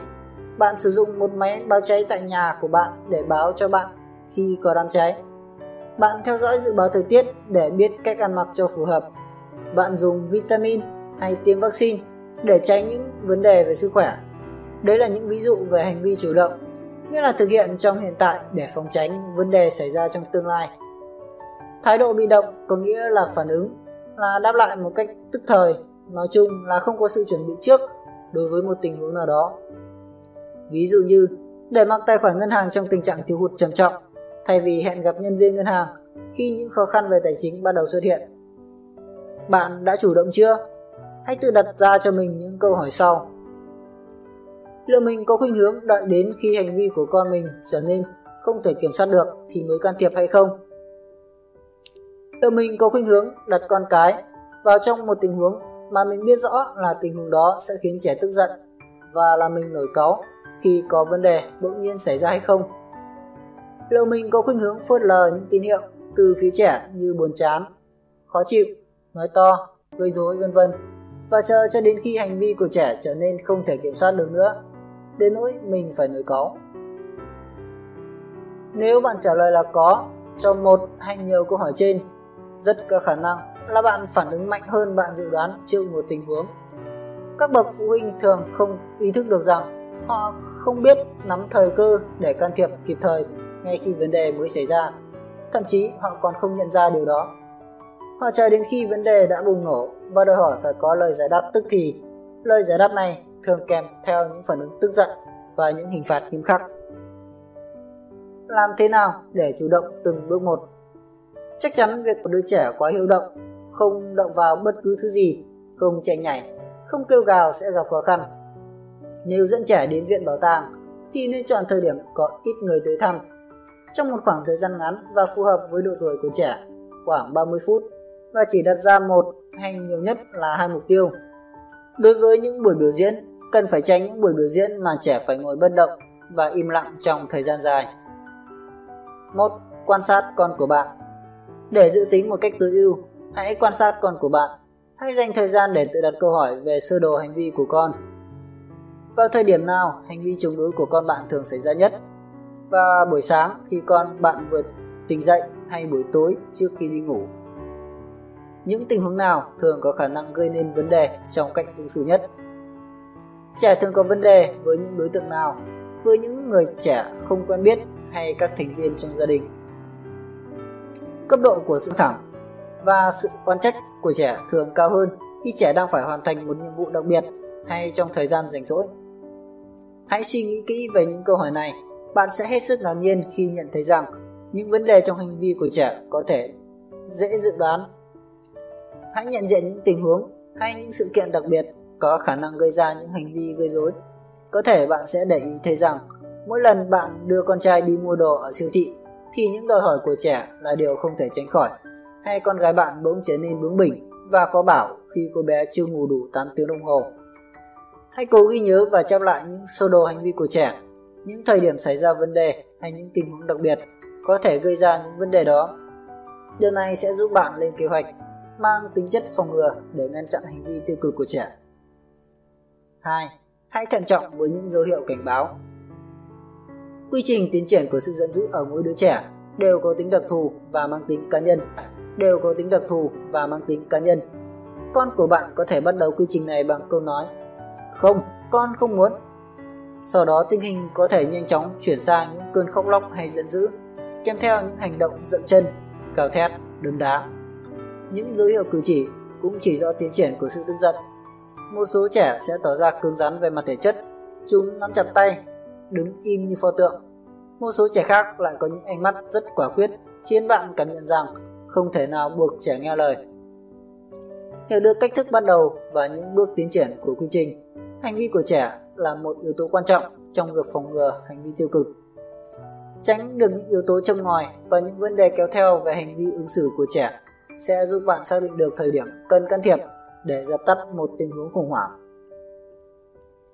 Hãy tránh đặt trẻ vào những tình huống mà bạn biết rằng khả năng gây cho trẻ sự bực tức hay khủng hoảng là rất cao. Với cách nhìn này, chỉnh yêu cầu của bạn theo khả năng cũng như lứa tuổi của trẻ. Chỉ yêu cầu trẻ làm những việc mà bạn biết rõ ràng có đến chín mươi phần trăm khả năng là trẻ có thể thực hiện được. Đừng đặt trẻ vào trong tình thế thất bại ngay cả trước khi bắt đầu bằng cách yêu cầu trẻ làm một việc mà trẻ không có khả năng làm. Đừng bắt trẻ ngồi tại bàn ăn trong một bữa cơm gia đình kéo dài đến hai giờ đồng hồ, trong khi trẻ chỉ có thể ngồi yên tối đa trong vòng mười phút. Hãy cho phép trẻ rời khỏi bàn khi đã được bạn đồng ý, sau đó trẻ sẽ trở lại bàn khi bạn thấy là cần thiết. Phải nhận được sự đồng ý của người lớn thì trẻ mới được thật sự rời khỏi bàn ăn sớm hơn và có thể vui chơi với điều kiện không phá hỏng bữa ăn. Hãy thưởng cho trẻ nếu như những thỏa thuận đặt ra được thực hiện đầy đủ. Hãy đánh giá những tiến bộ của trẻ so với chính bản thân trẻ, chứ không phải so với những đứa trẻ khác. Hãy khuyến khích những hành vi tốt của trẻ và tránh làm giảm giá trị của những hành vi này bởi những tranh luận không, bởi những tranh luận không đáng có. ba. Dự đoán và lập kế hoạch. Bạn có thể lập một phương án hành động để dự đoán và hóa giải những tình huống có vấn đề. Để làm được điều này, hãy cân nhắc và tập trung vào những điểm đặc thù trong hành vi của con mình. Bố mẹ của Emily chín tuổi nhận thấy rằng mỗi lần họ mời bạn bè đến nhà ăn tối thì cô bé luôn có những hành vi khó bảo, cố ý làm cho bố mẹ bực tức và tỏ thái độ phản đối. Đáng ra phải đi ngủ thì cô bé lại ra khỏi phòng rất nhiều lần, nhõng nhẽo, hờn dỗi, đập cửa phòng, vân vân. Nói chung, bố mẹ cô bé phải dành thời gian cho Emily nhiều hơn là để tiếp khách. Trong tình huống này, nhiều khả năng có thể xảy ra nhưng tất cả đều đòi hỏi phải dự đoán trước những khó khăn. Bố mẹ cô bé có thể phải gạt việc mời bạn bè đến nhà sang một bên. Điều này có vẻ như hơi thái quá hoặc phải quyết định là tối hôm đó Emily sẽ ngủ tại nhà một người bạn hay nhà ông. Một giải pháp khác là khuyến khích cô bé có những hành vi tích cực bằng cách gợi ý cho cô bé một hoạt động mang tính cá nhân. Ví dụ như xem một cuốn băng video hay một đĩa đê vê đê, chơi, đọc sách hay vẽ. Bố mẹ sẽ giải thích cho cô bé rằng cứ mười đến mười lăm phút Hoa lại ghé qua phòng của cô bé để chắc chắn rằng mọi việc vẫn ổn. Dù chọn phương án nào thì bố mẹ Emily cũng phải có một thái độ chủ động bằng cách dự đoán trước và lên kế hoạch. bốn. Chuẩn bị cho những thay đổi và những giai đoạn chuyển tiếp. Từ những hành vi ứng xử của trẻ, bạn có thể đưa ra kết luận đại loại như thằng bé không chịu được những sự thay đổi hay giai đoạn chuyển tiếp, hoặc con bé không thể nào ngồi yên mỗi khi chúng tôi đi đâu đó. Những thay đổi trong thời khóa biểu hay việc chuyển tiếp từ hoàn cảnh này sang hoàn cảnh khác, từ nơi này sang nơi khác là hết sức khó khăn đối với những đứa trẻ có hiếu động hay đối với những trẻ có vấn đề trong hành vi ứng xử. Đề trong hành vi ứng xử. Một trong những phương pháp tiếp cận chủ động hiệu quả nhất là chuẩn bị cho trẻ thích nghi với cái mới và sự thay đổi. Công việc chuẩn bị này không bị giới hạn bởi những lời giải thích về địa điểm sẽ đến hay những điều sẽ xảy ra tại đó. Bạn cần phải trình bày chính xác những hành vi ứng xử mong muốn, bạn những thông tin rõ ràng, lời giải đáp cho các câu hỏi ai, việc gì, khi nào và ở đâu sẽ giúp trẻ chuẩn bị tinh thần và giảm mức độ stress trước sự thay đổi. Dưới đây là một cuộc trò chuyện giữa bà mẹ và cậu con trai Binoy, bảy tuổi, khi chuẩn bị đi khám bệnh. Bà mẹ: Binoy, con nhớ là ngày mai chúng ta sẽ đến gặp bác sĩ G nhé. Con biết đấy, đó là một bác sĩ có con khủng long bằng nhung đặt trong phòng khám ấy. Lần trước, bác sĩ đã khen vì con biết nghe lời ông ấy. Con hãy nhớ rằng, việc con ngoan và nghe lời bác sĩ G là rất quan trọng. Mẹ sẽ rất tự hào lời bác sĩ G là rất quan trọng. Mẹ sẽ rất tự hào với con nếu như mọi chuyện diễn ra tốt đẹp. Và khi về, mẹ con mình sẽ đi ăn kem. năm. Phá vỡ chu kỳ của hành vi tiêu cực. Sẽ có lợi cho các bậc phụ huynh nếu như họ có một phương pháp tiến hành mang tính chủ động bằng cách cắt đứt chu kỳ của một hành vi tiêu cực của trẻ trước khi tình hình xấu đi. Từ một sự phật ý đơn thuần biến thành một cơn giận dữ thực sự. Đây cũng chính là mục tiêu mong đợi sau khi trẻ tĩnh tâm trở lại. Cha mẹ cũng có thể thử chuyển hướng chú ý của trẻ ra khỏi tình huống hiện tại nhằm hướng trẻ sang một hành vi hay một hoạt động khác vui vẻ hơn và giúp trẻ khuây khỏa hơn. Như vậy, một số phụ huynh thích tự thích thương lượng với trẻ ngay từ khi hành vi tiêu cực của trẻ bắt đầu hơn là phải giải quyết một cuộc xung đột thực sự diễn ra sau đó. Đừng quên rằng mục đích ở đây là can thiệp để ngăn chặn cơn khủng hoảng trầm trọng hơn. Đứa trẻ phụng phịu vì không được cho chiếc tránh điều đó khi đang ở trong cửa hàng. Thay vì bước vào cuộc xung đột, hãy cố gắng giải thích với trẻ rằng kẹo có thể gây đau bụng. Bạn hãy kéo sự chú ý của trẻ sang một đối tượng khác và đối tượng đó sẽ trở thành đối tượng quan tâm chính của trẻ. Ví dụ, quan sát một con chó đi qua đường, lấy con chó bông hay chiếc tivi giả cho của trẻ, xem hình ảnh trong một tờ báo. Nguyên tắc này sẽ làm thay đổi hướng chú ý của trẻ. sáu. Sử dụng các mật mã. Bạn cũng có thể cùng trẻ thống nhất một số dấu hiệu hay mật mã nhằm cho trẻ thấy rõ hành vi của trẻ có nguy cơ nhanh chóng tăng lên đến mức độ không thể chấp nhận được. Thường thường, trẻ không ý thức được thái độ của chúng, nhất là nếu trẻ đang tức giận và cư xử hoặc phản ứng thiếu suy nghĩ. Một số phụ huynh giơ một ngón tay, sau đó hai ngón và cuối cùng là ba ngón. Khi ngón tay thứ ba được giơ lên, đó chính là dấu hiệu biểu hiện việc trẻ buộc phải suy ngẫm lại hành vi của mình, của mình. Một số phụ huynh khác lại thích sử dụng một từ khóa như một mật mã, nhất là khi tình huống đó xảy ra ở bên ngoài.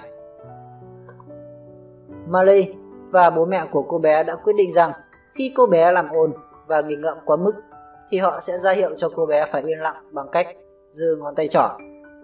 Dấu hiệu này đồng nghĩa với việc Marley phải dừng lại và giữ yên lặng ngay lập tức.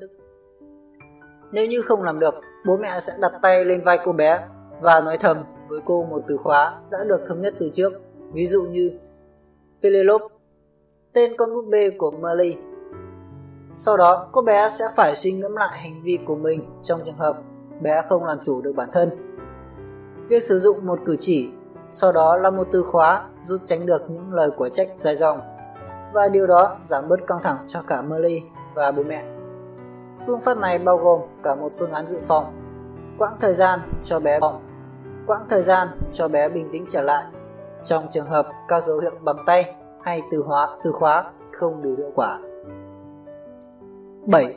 Hãy cho trẻ nhiều sự lựa chọn cũng như lối thoát. Khi một đứa trẻ cảm nhận được rằng mình không thể tìm ra lối thoát ổn thỏa, thì trẻ có thể có phản ứng dữ dội. Nếu sự việc rơi vào tình trạng đó, tốt hơn hết là hãy cho trẻ một số lựa chọn. Điều đó không có nghĩa là bạn phải chịu đựng những hành vi không thể chấp nhận được của trẻ, mà là tạo cho trẻ một khả năng làm chủ tình huống đó. Hãy coi cách tiếp cận vấn đề này như một lối thoát mà bạn trao cho trẻ. Điều này đặc biệt hiệu quả với những trẻ có hành vi chống đối. Hãy tưởng tượng rằng Paul đang chơi bóng trong nhà, nhưng việc này lại bị cấm. Thay vì hét lên, "Paul, thôi chơi bóng ngay lập tức", bố của Paul nói với cậu bé rằng, "Paul, bây giờ con có thể ra ngoài vườn chơi bóng, hoặc là con có thể ra ngoài vườn chơi bóng, hoặc là con đưa bóng cho bố, bố sẽ trả bóng lại cho con khi nào con sẵn sàng ra chơi ở bên ngoài." Một ví dụ khác có thể liên quan đến một đứa trẻ đang rất bực tức hoặc bị kích động quá mức và chưa thể bình tĩnh lại được. Ariane nô đùa ầm ĩ khắp nhà, cô bé chạy và làm đổ một cây đèn. Bố mẹ của Ariane có thể nói với cô bé, "Ariane, con có thể vào phòng mình và chơi gì đó nhẹ nhàng trong vòng vài phút, hoặc đến đây ngồi cạnh mẹ đi con." Trong cả hai ví dụ trên, người lớn đã tránh được nguy cơ tước đi tất cả mọi sự lựa chọn của trẻ. Cách hiệu quả nhất để tránh được khả năng bắt đầu một cuộc đấu tranh giành quyền lực, phụ huynh đưa ra hai sự lựa chọn để trẻ tự quyết định. Chào các bạn, các bạn đang nghe chuyên mục sách nói của Bắp ti vi. Hãy like và share để ủng hộ Bắp nhé. Nếu có thắc mắc hay yêu cầu gì với Bắp, hãy comment xuống phía dưới video để được giải đáp. Đừng quên đăng ký kênh và nhấn vào biểu tượng chiếc chuông để nhận được thông báo về những video mới nhất của Bắp ti vi. Những chiến lược bổ sung.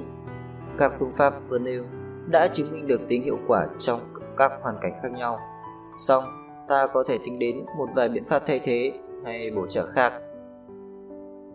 Làm ngơ trước những hành vi không thể chấp nhận được của trẻ. Những hành vi khó bảo của trẻ có thể rất đa dạng, nên các biện pháp kỷ luật cũng phải rất phong phú. Trước khi dùng đến những hình phạt nặng nề nhất, tốt hơn hết là bước đầu, chúng ta nên thử nghiệm những biện pháp nhẹ nhàng. Nếu có hành vi khó chịu nhưng không nguy hiểm, ta có thể tảng lờ hành vi đó. Rất nhiều phụ huynh không ý thức được rằng khi mắng mỏ hay quát tháo trẻ, họ đã vô tình cho trẻ thấy rằng mình đang giành được sự chú ý của người lớn. Bằng cách làm ngơ, bạn có thể thay đổi được hành vi của trẻ. Không nên nhìn trẻ, không nói chuyện với trẻ, và cũng không thể hiện bất kỳ hành động nào với trẻ cho đến khi với trẻ cho đến khi hành vi tiêu cực của trẻ dừng lại.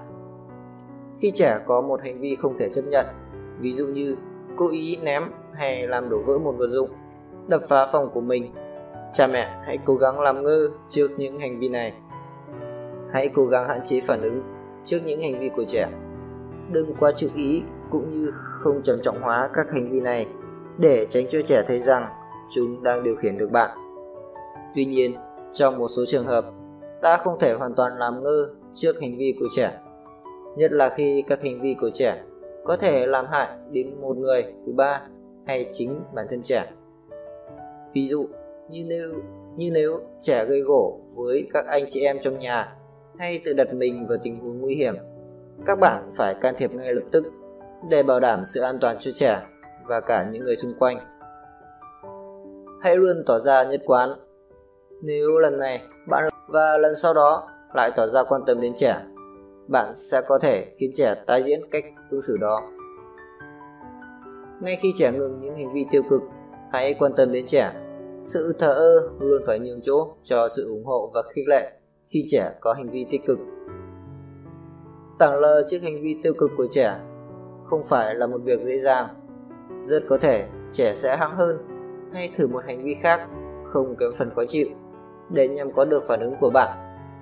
Hãy tỏ ra kiên trì. Có thể những thành viên khác trong gia đình vẫn tiếp tục có phản ứng với hành vi không chấp nhận được của trẻ, và điều đó càng khiến trẻ được thể. Nếu như tất cả những người thân không thực hiện cùng một phương pháp, thì khả năng thành công trong việc dạy dỗ trẻ sẽ bị hạn chế. Các hình thức xử phạt. Phần lớn nội dung trong cuốn sách này dành để nói về các phương pháp giúp thay đổi và kiểm soát hành vi của trẻ, kiểm soát hành vi của trẻ bằng cách sử dụng biện pháp củng cố tích cực, khuyến khích và các biện pháp chủ động. Trong một số trường hợp, vẫn cần áp dụng các hình thức xử phạt. Dưới đây là một số các nguyên tắc cơ bản cần ghi nhớ cho dù bạn áp dụng bất kỳ hình thức xử phạt nào. Xử phạt tức thời. Hình phạt phải được thực hiện ngay lập tức. Mục đích là khiến trẻ cảm thấy nản mà từ bỏ ý định tiếp tục có những hành vi tiêu cực, để trẻ biết liên kết các hành vi của mình với hậu quả của chúng. Đó chính là quãng thời gian trẻ bình tĩnh mà suy nghĩ về hành vi của mình hay việc cắt bỏ một đặc quyền nào đó. Các hình thức xử phạt được quyết định sau đó thường kém hiệu, thường kém hiệu quả hơn. Xử phạt có thời hạn. Khi trẻ vi phạm một quy định, phản ứng đầu tiên của phụ huynh có thể là phạt trẻ bằng cách cắt bỏ một đặc quyền nào đó đối với trẻ, ví dụ như chơi điện tử trong vòng một tháng. Phương pháp này có ý nghĩa trong việc ngăn cản trẻ thực hiện một hoạt động yêu thích, song nó lại hoàn toàn thất bại về mặt thời lượng thực hiện. Trẻ luôn cần được nhắc lại việc tại sao trẻ bị phạt. Ngoài ra, trẻ tự nhủ tại sao mình lại phải tuân thủ các quy định. Đằng nào thì mình cũng không được chơi điện tử trong vòng cả tháng rồi. Hình phạt kéo dài làm nản trí trẻ. Không những thế, một số bậc phụ huynh còn tiếp tục đưa ra nhiều hình phạt nữa và không thực hiện được đến cùng các hình phạt này. Những hình thức xử phạt trong một thời hạn ngắn, một hoặc hai ngày, thường có hiệu quả cao hơn. Hình phạt có mối liên hệ với hành vi tiêu cực. Hình phạt phải có ý nghĩa đối với trẻ. Ví dụ, nếu trẻ không xếp gọn đồ chơi khi chơi xong, tốt nhất cần tuyên bố không cho trẻ chơi trong vòng một ngày, chứ không nên bắt trẻ thực hiện quãng thời gian ngồi yên tĩnh hay bắt trẻ. Tính minh bạch. Để ngăn trẻ lặp lại một hành vi không chấp nhận được, bạn phải làm cho trẻ hiểu rằng hành vi đó sẽ dẫn đến hậu quả tương xứng, từ đó làm trẻ không còn ý định quậy phá. Trẻ phải thấy được rằng mẹ đang giận nên mẹ cấm không cho mình đi chơi. Sử dụng, sử dụng những lời dẫn giải rõ ràng và ngắn gọn. Ví dụ, vì con không tắt tivi đúng giờ quy định nên tối nay con sẽ không được xem phim. Thực hiện những lời cảnh cáo. Trong cơn giận dữ, nhiều lời cảnh cáo được đưa ra nhưng lại không được thực hiện. Nếu như con không ngừng ngay việc này, chiều nay mẹ con mình sẽ không đi chơi công viên nữa. Hay, nếu con không ăn hết bát này, chủ nhật tới mẹ sẽ không cho con đi xem phim nữa. Những lời cảnh cáo không được thực hiện này khiến bạn nhanh chóng làm mất lòng tin ở trẻ. Trẻ sẽ nhanh chóng hiểu rằng những lời cảnh cáo của bạn nhanh chóng hiểu rằng những lời cảnh cáo của bạn sẽ không bao giờ hoặc ít khi được thực hiện. Nếu bạn muốn tác động đến trẻ, bạn phải khiến trẻ chịu hậu quả của việc mình làm như đã nói, hoặc bạn đừng nói gì cả. Khi đã quyết định áp dụng một hình phạt, hãy thi hành ngay lập tức và không nhân nhượng. Các hình phạt về thể xác. Những hình phạt về thể xác đối với trẻ phải hết sức tránh. Hình phạt thể xác được áp dụng khi trẻ mắc một lỗi rất nặng hay khi đó là một hành vi đặc biệt tồi tệ. Mục đích được tìm kiếm ở đây không phải là để gây cho trẻ sự đau đớn hay nhục nhã, mà là để ngăn chặn một loạt các sự kiện có thể dẫn đến hành vi thái quá. Đánh vào mông trẻ hay can thiệp về mặt thể xác, chẳng hạn ngăn chặn một hành động của trẻ, vừa giúp kìm hãm trẻ, vừa đảm bảo sự an toàn cho trẻ. Sự bó buộc về thể xác như nhốt trẻ hay đánh phải là hình phạt chủ yếu. Khi áp dụng hình phạt này, có thể luôn phải nhắc lại cho trẻ thấy rằng vì không vâng lời nên trẻ mới bị phạt. Các hình phạt về thể xác như đánh đòn thường được các vị phụ huynh đang trong cơn tức giận sử dụng sau một loạt hành vi không vâng lời của trẻ. Các hình phạt về thể xác có thể tỏ ra thích hợp trong tình huống có nhiều rủi ro, ví dụ như khi trẻ chuẩn bị băng qua đường một mình hay khi nghịch các đồ vật nguy hiểm. Chỉ sử dụng bàn tay và lòng bàn tay để không làm đau trẻ. Không bao giờ được sử dụng các đồ vật như thắt lưng, thước kẻ hay lật chải đầu hoặc các vật dụng khác. Trong mọi trường hợp, mục đích không phải là để làm đau trẻ, mà chỉ là dạy bảo trẻ và làm cho trẻ chú ý hơn tới những gì được chỉ bảo. Chỉ một cái tét thật nhanh và cứ quyết là đủ. Việc đánh trẻ liên tiếp phản ánh sự bực tức và cơn giận dữ của phụ huynh nhiều hơn là hành vi xấu của trẻ. Đòn roi không dùng để đáp trả cho hành động tấn công của trẻ. Không nên đánh đòn đứa trẻ vừa có hành vi đánh bạn, bởi như vậy sẽ tạo ra một thông điệp xấu trong trường hợp này. Tốt hơn hết là bạn hãy giữ lấy tay chân của trẻ. Không nên đánh đòn trẻ khi bạn cảm thấy đang bực tức hay giận dữ tột độ. Bạn có thể làm đau trẻ. Hãy tự tạo cho mình một khoảng lùi trong vòng một vài phút trước khi có thể can thiệp một cách bình tĩnh. Áp dụng hoạt động thể chất. Trong một số tình huống, hoạt động thể chất còn hiệu quả hơn việc áp dụng phương pháp yêu cầu trẻ thực hiện ngồi yên lặng suy nghĩ. Trẻ đang tức giận hay bạn nhận thấy trẻ không có khả năng bình tĩnh khi ngồi trên ghế hay trên hai bên trước gối tựa. Vậy thì tại sao không tạo điều kiện để trẻ xả phần năng lượng quá dư thừa đó? Ví dụ, nếu trẻ tức giận thì bị bố mẹ tước mất một độc quyền nào đó, hãy cho phép phép trẻ về phòng mình để thả sức giải tỏa cơn tức giận với cái gối. Cho trẻ một cơ hội để tự giải tỏa bằng hành động là một việc làm thích hợp. Vì mục đích này, trẻ có thể sử dụng những phương tiện khác nhau: đập gối, xé giấy, xé tạp chí hay giành bài điện thoại cũ, áo phông cũ, vân vân. Một số phụ huynh còn đưa cho trẻ cả túi bông tập đấm khi năng lượng hoặc cơn giận dữ của trẻ vượt ra ngoài tầm kiểm soát. Trẻ được yêu cầu thỏa sức giải tỏa cơn tức giận của mình với túi tập quyền trong khoảng mười phút. Với những trẻ lớn hơn, việc thực hiện một loạt hoạt động thể chất như gom lá rụng trong vườn, dọn dẹp nhà cửa hay lau chùi bếp cũng có thể thay cho việc tước bỏ một đặc quyền hay nhốt trẻ một mình trong phòng. Phụ huynh không nên thể hiện sự giận dữ trong trường hợp trẻ quyết định làm những việc này một cách quá quýt và thể hiện tính hung hăng qua việc phá hỏng các vật dụng. Trao đổi một cách tốt nhất, cách tốt nhất. Nói chuyện với trẻ là một trong nhiều cách trao đổi và truyền đạt quan điểm của bạn. Rất nhiều bậc phụ huynh quên mất rằng có nhiều cách để cho trẻ biết cha mẹ đang nghĩ gì về cách ứng xử của trẻ. Các bạn cũng có thể để cho trí tưởng tượng của mình bay bổng nhằm làm cho trẻ ngạc nhiên với những mối quan tâm nho nhỏ, khiến trẻ nhận thấy rằng bạn luôn quan tâm và lo lắng đến trẻ. Những lời nhắn nhủ. Hãy dành cho trẻ một lời nhắn nhủ yêu thương do bạn tự tay viết rồi để ở những nơi thân thuộc. Trẻ sẽ lấy làm vui thích khi phát hiện ra trong lúc bạn không có mặt ở đó. Những dòng chữ yêu thương, khích lệ chứng tỏ rằng bạn nghĩ đến trẻ và cho trẻ thấy rằng hành vi tích cực của chúng được ghi nhận và khuyến khích. Rất tốt con ạ, con là người giỏi nhất. Hãy tiếp tục như thế con nhé. Chúc con một ngày tốt lành. Mẹ rất thích điều con vừa làm. Hoan hô, điểm cao. Con đã dọn phòng của con thật gọn gàng. Tất cả những dòng nhắn nhủ này góp phần xây dựng sự tự tin ở trẻ. Thư điện tử hay tin nhắn qua điện thoại di động. Đối với trẻ lớn hơn đã biết sử dụng Internet hay điện thoại di động, bạn có thể gửi email hoặc nhắn tin nhắn ét em ét cho trẻ. Phương pháp này có lợi thế hơn trong việc giúp trẻ vị thành niên nhận thức rõ nội dung tin nhắn mà không phải lập tức có phản ứng trước mặt phụ huynh.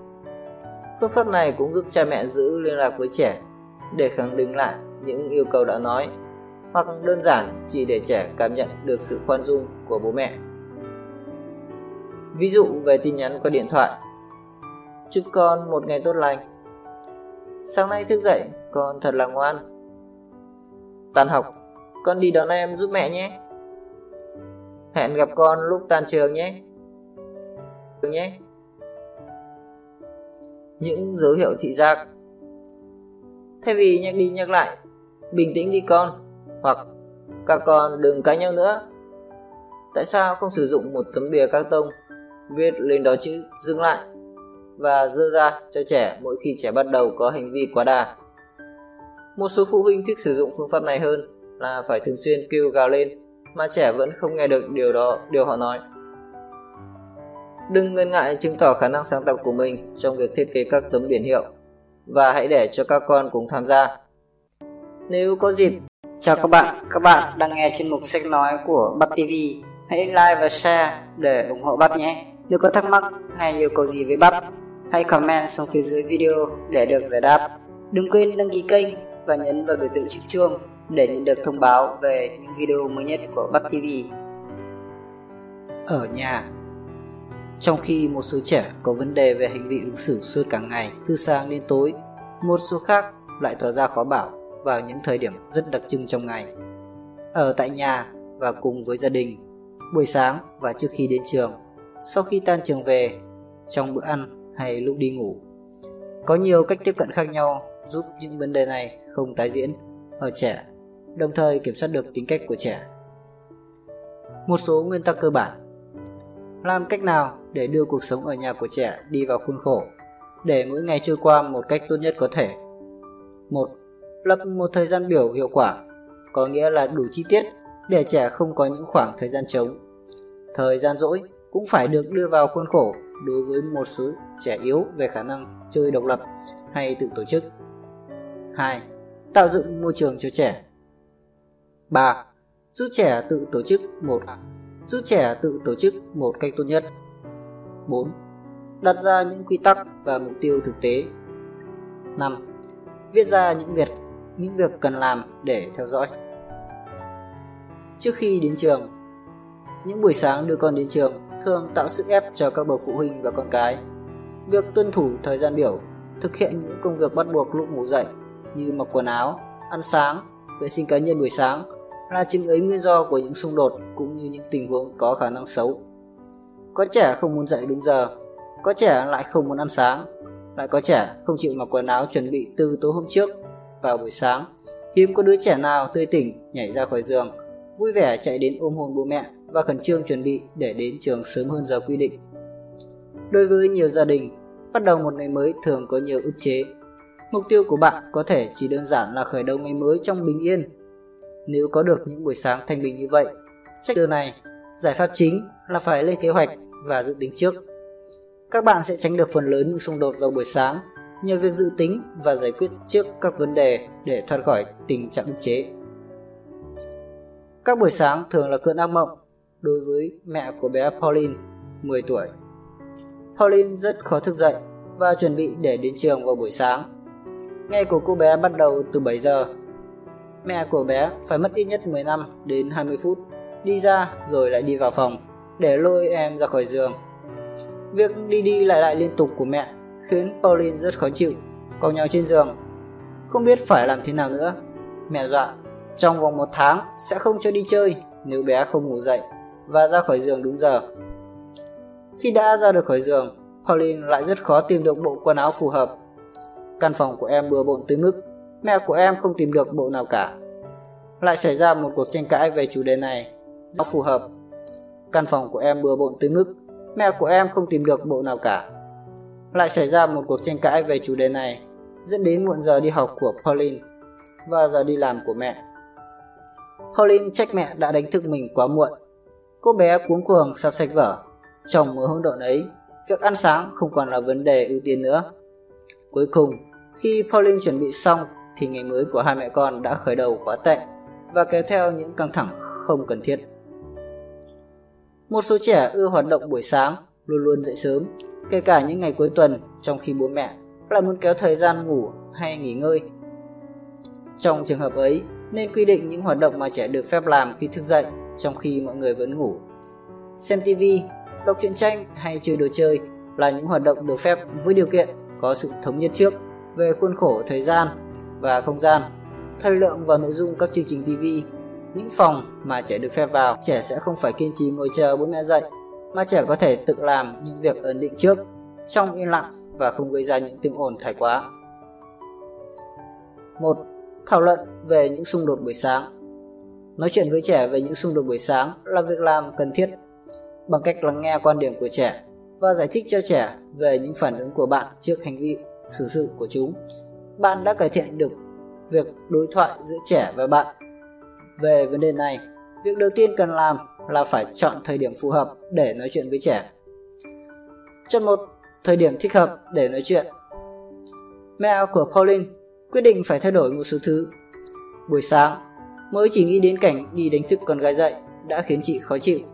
Thay vì mang con gái để phòng bữa bộn trong lúc vội vã thúc bé đến trường cho đúng giờ, bà mẹ quyết định đợi đến sau bữa tối, khi Pauline làm xong bài tập, vào trong trạng thái thoải mái để nhắc nhở cô bé rằng căn phòng rất đủ để tình trạng đó tái diễn nữa. hai. Lập thời gian biểu. Áp dụng cách tiếp cận chủ động và sử dụng hình phạt như một hệ quả tất yếu khi trẻ có hành vi xử sự không phù hợp. Ở đây, một trong những cách thức để chủ động được là lập thời gian biểu và thực hiện theo. Thức dậy vào buổi sáng và ra khỏi giường là thời điểm chuyển tiếp quan trọng và khó thực hiện đối với một số trẻ, thậm chí ngay cả với một số người lớn, trong khi một số khác lại lập tức bật dậy như lò xo. Như vậy, việc đầu tiên cần làm là phải tính đến tình trạng ngáy ngủ, lứa tuổi và nhu cầu của trẻ. Việc thực thi một thời gian biểu phù hợp ngay từ lúc sáng sớm và áp dụng hình phạt khi trẻ không tuân thủ thời gian biểu có thể là biện pháp đúng đắn trong một số trường hợp khó. Biện pháp này đặc biệt hiệu quả vì nó khiến trẻ trở nên có ý thức trách nhiệm với những hành động của mình và hậu quả do chúng gây nên. Bữa sáng là thời điểm vô cùng quan trọng đối với trẻ, hậu quả do chúng gây nên. Bữa sáng là thời điểm vô cùng quan trọng đối với trẻ, không thể thiếu được trong bản đồ dinh dưỡng. Bữa sáng cũng là hoạt động thiết yếu để lấy lại năng lượng cân bằng sau giấc ngủ đêm hôm trước. Hãy quan tâm sao cho trẻ có đủ thời gian để ăn sáng và bữa ăn này phải được diễn ra trong bình yên. Trẻ phải được ngồi ăn ở vị trí ít bị chi phối nhất có thể. Đánh thức trẻ dậy sớm hơn năm hay mười phút nếu cần và cũng áp dụng những nguyên tắc như trong bữa ăn tối. ba. Bạn hãy tự tổ chức. Những trẻ gặp khó khăn trong khả năng tổ chức sẽ vất vả để có khởi để có thể khởi động buổi sáng hơn những đứa trẻ khác. Trẻ phải học cách đảm nhận công việc và chịu trách nhiệm về việc làm của mình. Song, đôi khi chúng cũng cần đến sự giúp đỡ của bố mẹ trong việc tự tổ chức và tự chuẩn bị. Về việc này, bạn đừng ngại ngần chứng tỏ năng lực sáng tạo bằng việc điều chỉnh lại những ý tưởng và danh sách những việc cần làm trong việc chuẩn bị cho buổi sáng hôm sau nhằm khai thác tối đa khả năng tham gia của trẻ. Nếu cần, dán danh sách này trong phòng ngủ, phòng tắm và trên cửa ra vào. Một cái bảng theo dõi đánh dấu bằng hình thức đề can cũng có tác dụng khuyến khích trẻ thực hiện nhiều công việc thường ngày mà bố mẹ không cần phải liên tục nhắc nhở. Cả bé Pauline và mẹ đều bực tức vì không tìm thấy quần áo, sách vở trong lúc vội vàng đến trường vào buổi sáng. Giải pháp là phải chuẩn bị tất cả từ tối hôm trước, xem quần áo có sạch sẽ và có thể mặc được không. Liệu sách vở đã được sắp xếp gọn gàng chưa? Theo quan điểm này, mẹ của Pauline cho rằng việc lập một danh sách là cần thiết với con gái mình để giúp bé tự sửa soạn vào buổi sáng.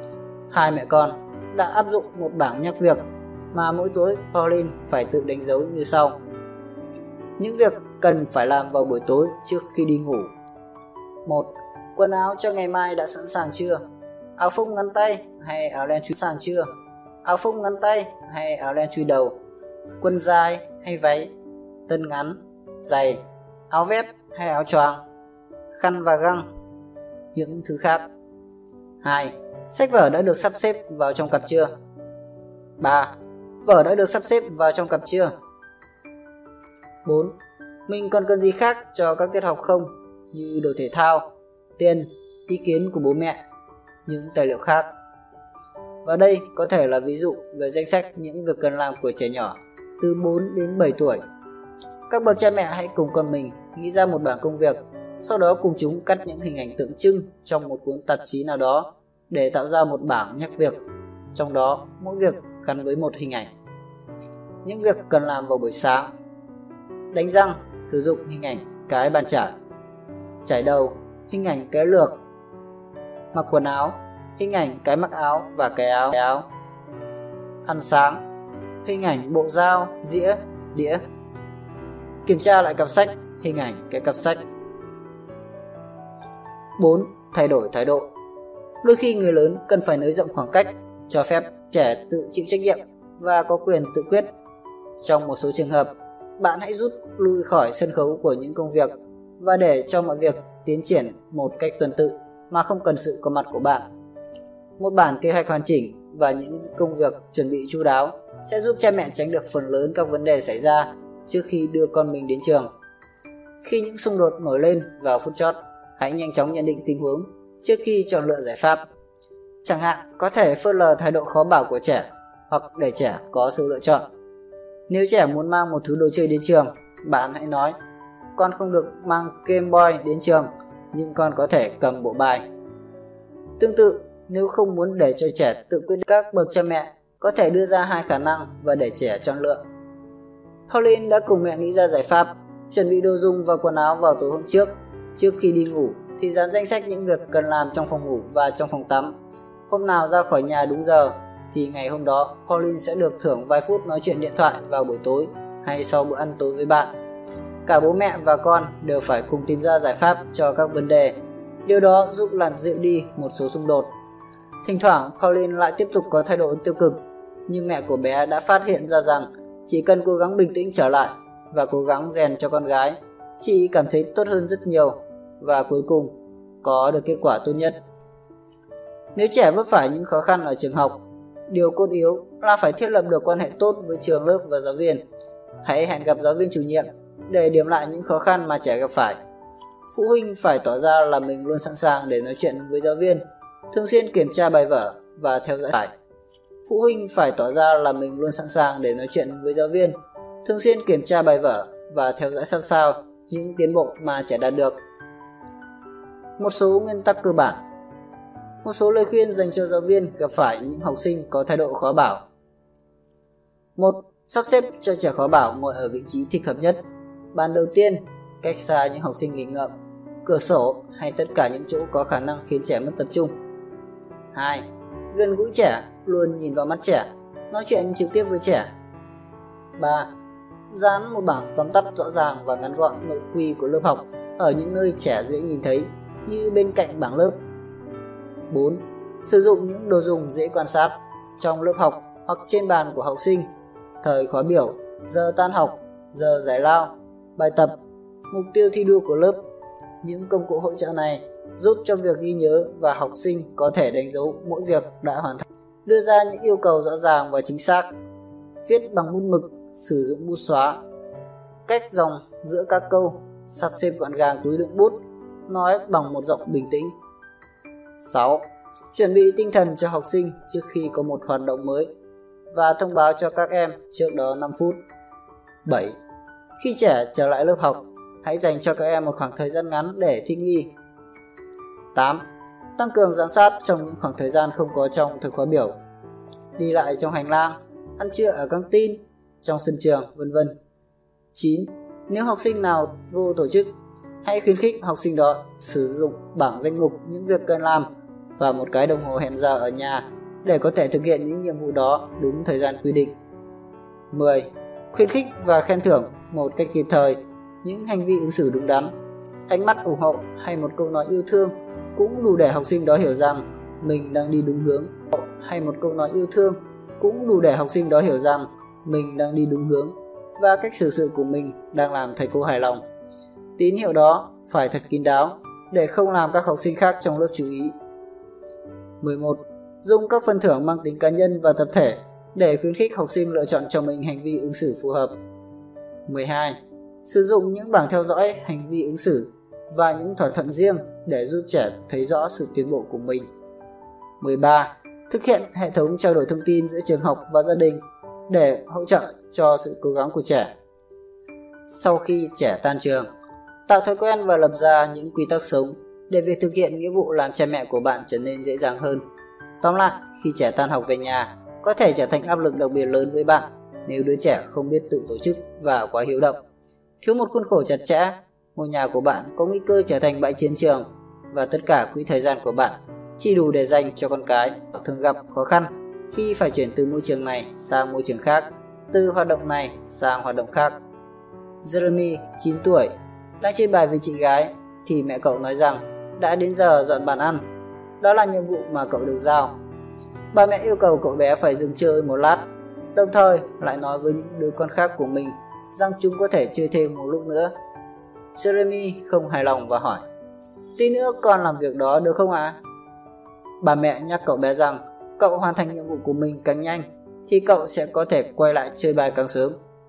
Jeremy miễn cưỡng bỏ những quân bài xuống và vào bếp để dọn bàn ăn. Capuchin, bảy tuổi, đang xem một chương trình ti vi thì bố mẹ cô bé nhắc rằng Hai bố con phải đi đón em trai ở nhà của một người bạn. Ông cũng nói khi quay về, cô bé lại có thể xem tivi. Capuchin cự nữ và nói rằng muốn ở nhà xem nốt chương trình nữa thôi mà.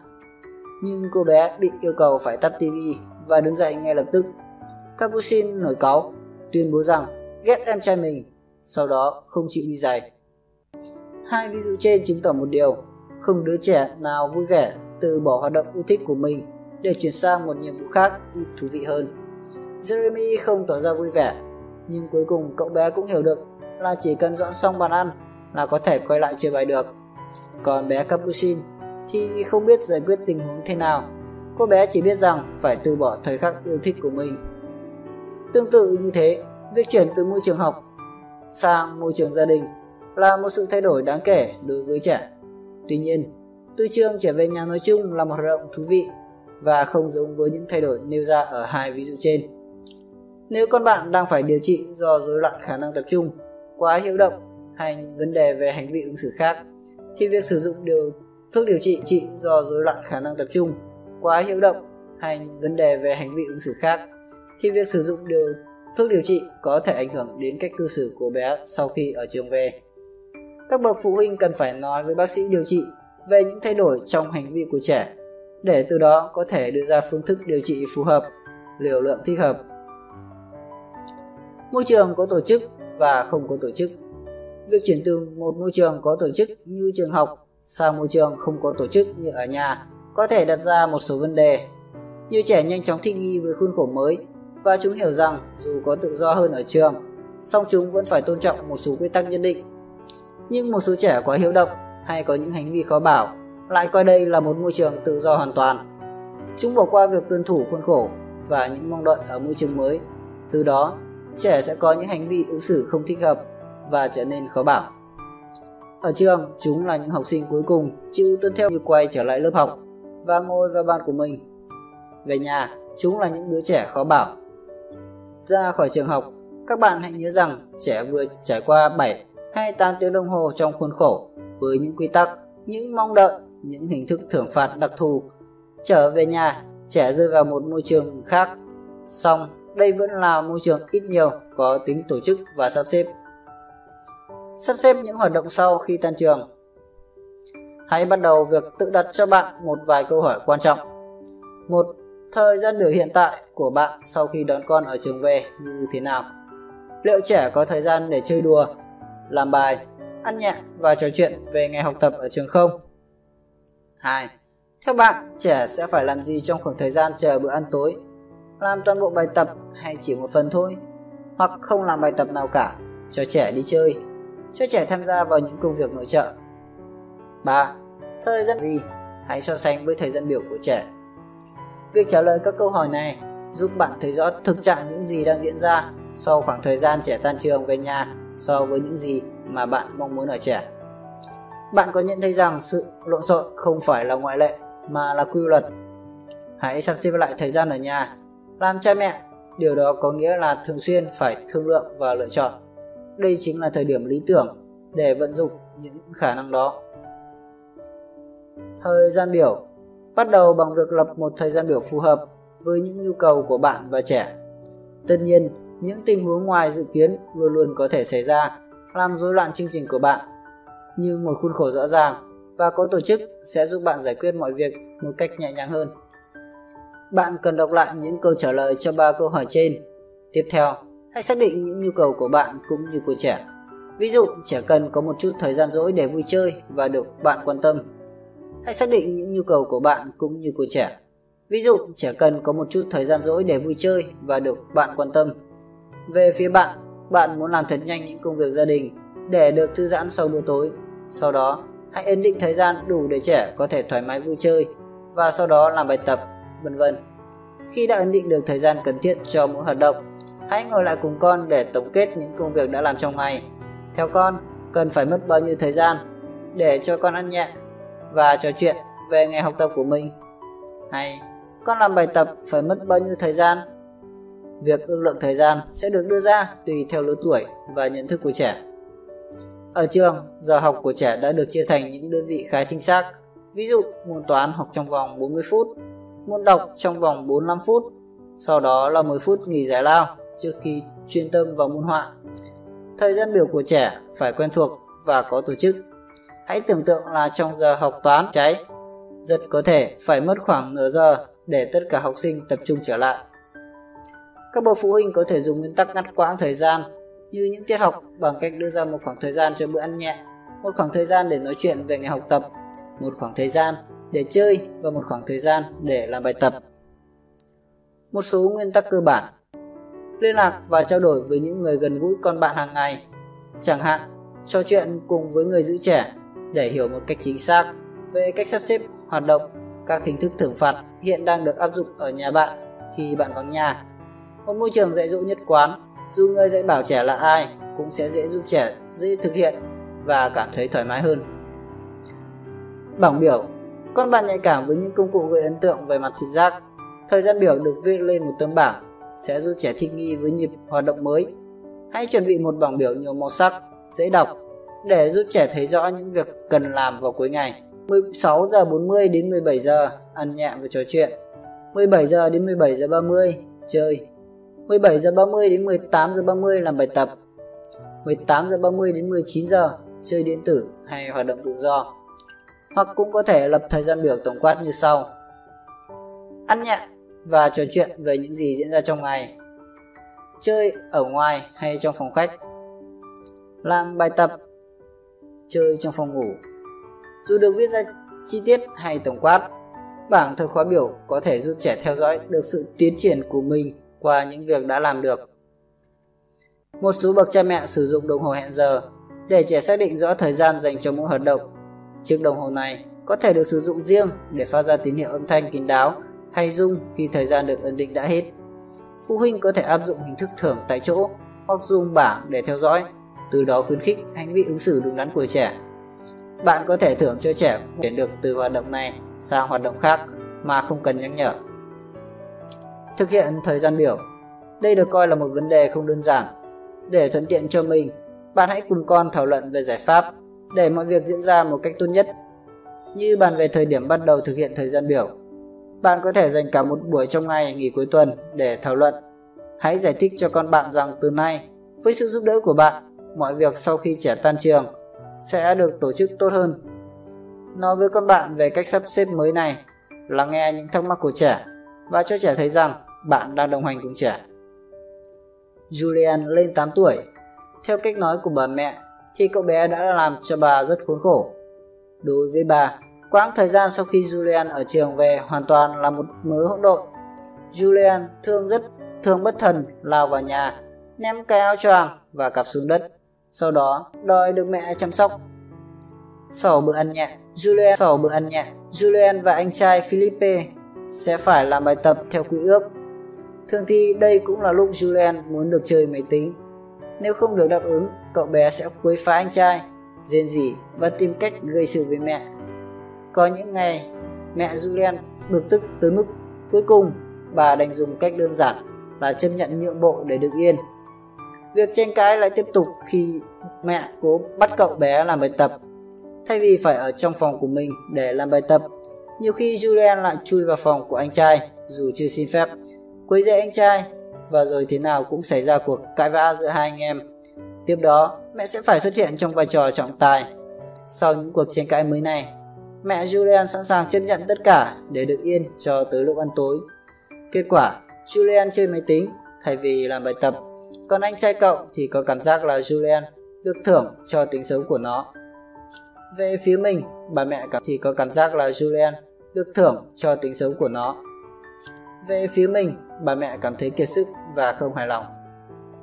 Mẹ của Julian sẽ tìm đến giải pháp nào đây? Bà miễn cưỡng nhận ra rằng đó là do tính cách của Julian. Cậu bé cứ ỉ eo với bà và tỏ ra quá hiếu động sau khi tan trường về. Khó mà đưa ra những quy tắc cho cậu con trai này của mình, và bà đành phải mặc kệ cho cậu bé chơi máy tính hay xem tivi. Bà cố ép hai cậu con trai ưu tiên việc làm bài tập bằng cách nói với chúng rằng nếu còn thời gian, chúng có thể chơi. Philippe gặp không gặp khó khăn để thích nghi với sự sắp xếp này, còn Julian thì không bao giờ chịu làm theo những quy định, và bà tạm chấp nhận việc để cậu con trai giành ưu thế. Sau khi đón con từ trường về, Mẹ Julian xem lại một cách cẩn thận các công việc và bà quyết định mọi việc phải thay đổi.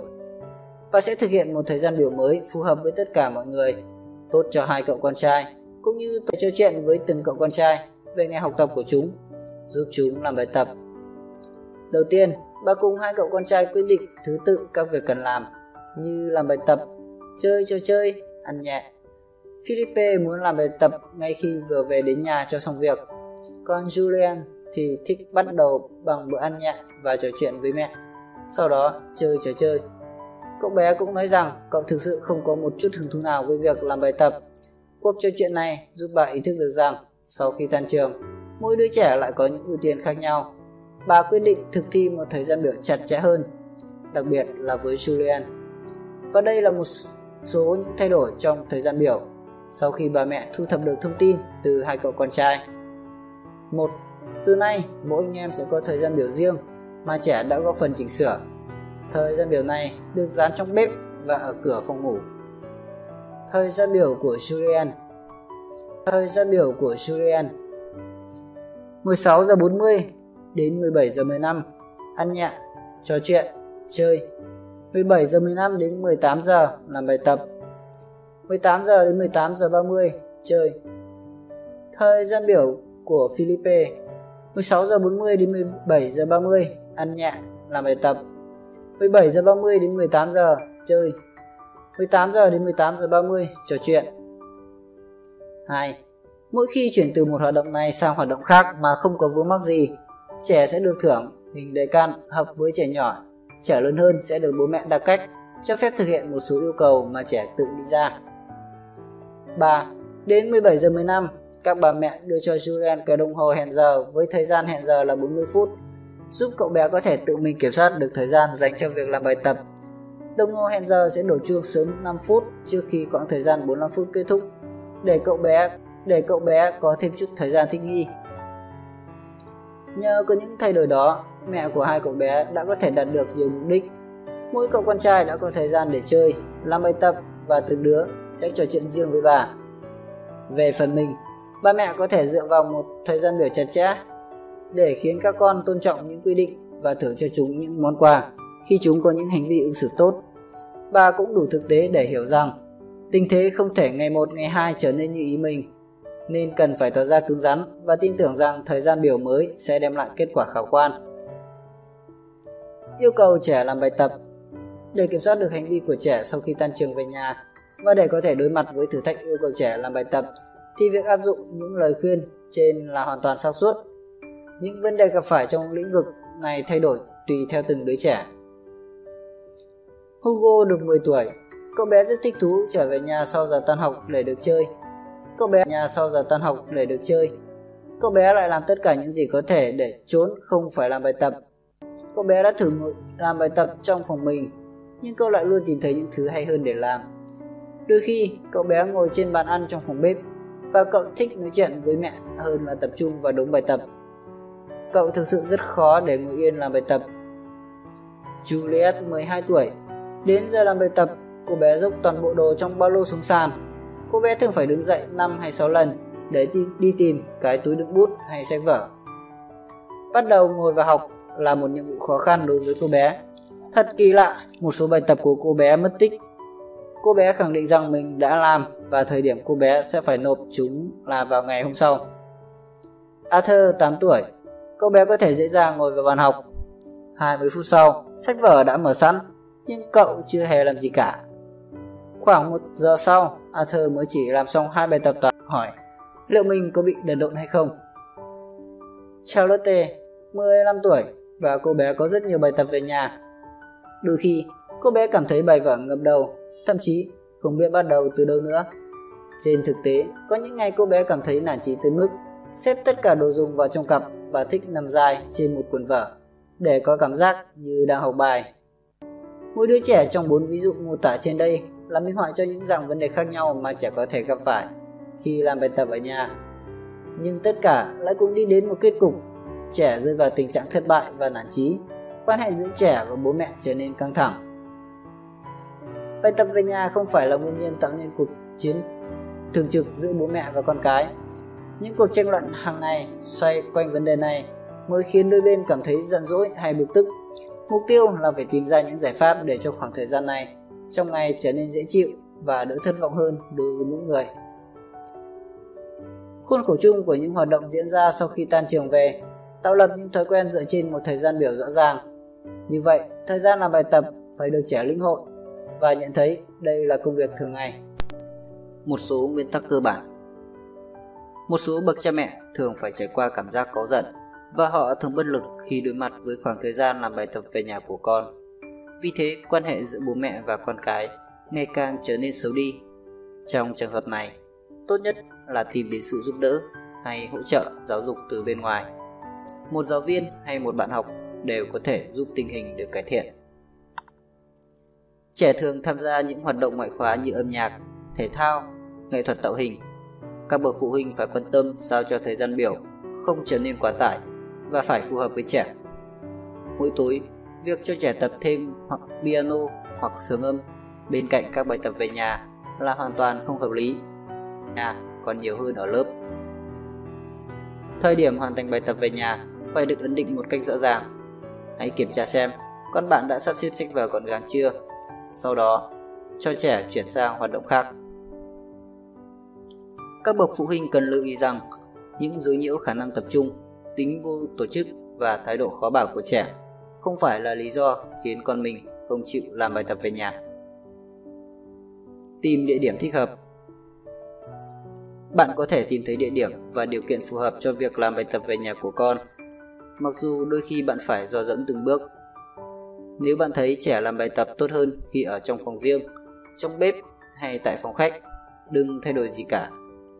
Nhưng nếu như trường hợp của Hugo, cậu bé thấy thích thú với mọi thứ diễn ra quanh mình hoặc quan tâm tới những hoạt động khác vào đúng thời điểm làm bài tập, cần phải tìm cho bé một địa điểm phù hợp hơn. Tránh những phòng có nhiều người qua lại, nhiều người qua lại, có điện thoại hay tivi, hoặc có nhiều trò giải trí như phòng ngủ, phòng chơi hay phòng xem tivi. Nhìn chung, một nơi yên tĩnh và chỉ dành cho việc học sẽ giúp con bạn làm bài nhanh hơn và hiệu quả hơn. Môi trường phải thích hợp với việc học tập và không khiến trẻ bị ảnh hưởng bởi những thú vui bên ngoài. Bạn cũng phải để ý xem tất cả đồ dùng học tập có ở vị trí thuận tiện không. Có thể tránh cho trẻ phải đi đi lại lại một cách vô ích. Một trong những khó khăn mà Juliet, mười hai tuổi, gặp phải để có thể bắt tay vào việc làm bài tập là do cô bé phải liên tục đứng dậy để đi tìm đồ dùng học tập cần thiết. Trong trường hợp này, cần phải chuẩn bị đồ dùng từ trước, chuẩn bị sẵn những ống mực sao cho đủ dùng. Juliet được sắp xếp để làm bài tập trên bàn học kê trong phòng của mình. Để việc học diễn ra thuận lợi, bà mẹ đã mua những cái hộp bằng nhựa đựng bút chì màu và màu và bút mực, hồ dán và dập ghim, bút đánh dấu và một cái thư kẻ. Tất cả các hộp này được dán nhãn rõ ràng và đúng tầm tay. Giấy tờ và sách vở cũng được xếp cạnh những cái hộp. Cứ hai hay ba ngày, những đồ dùng đó lại được mẹ của cô bé kiểm tra một cách kỹ càng. Sắp xếp như vậy, Juliet không cần phải đi lại để tìm bút chì hay thư kẻ ở một phòng khác nữa. Giúp trẻ tự sắp xếp. Kiểm tra cặp sách. Rất nhiều trẻ gặp khó khăn trong việc sắp xếp đồ dùng học tập. Một trong những điều đầu tiên cần thực hiện là kiểm tra cặp sách. Việc làm này phải trở thành thói quen hàng ngày của bạn. Thỉnh thoảng, phụ huynh của những học sinh luộm thuộm lại tìm thấy những bài tập phải hoàn thành hay ý kiến của giáo viên cách đấy hàng tuần ở tận dưới đáy cặp.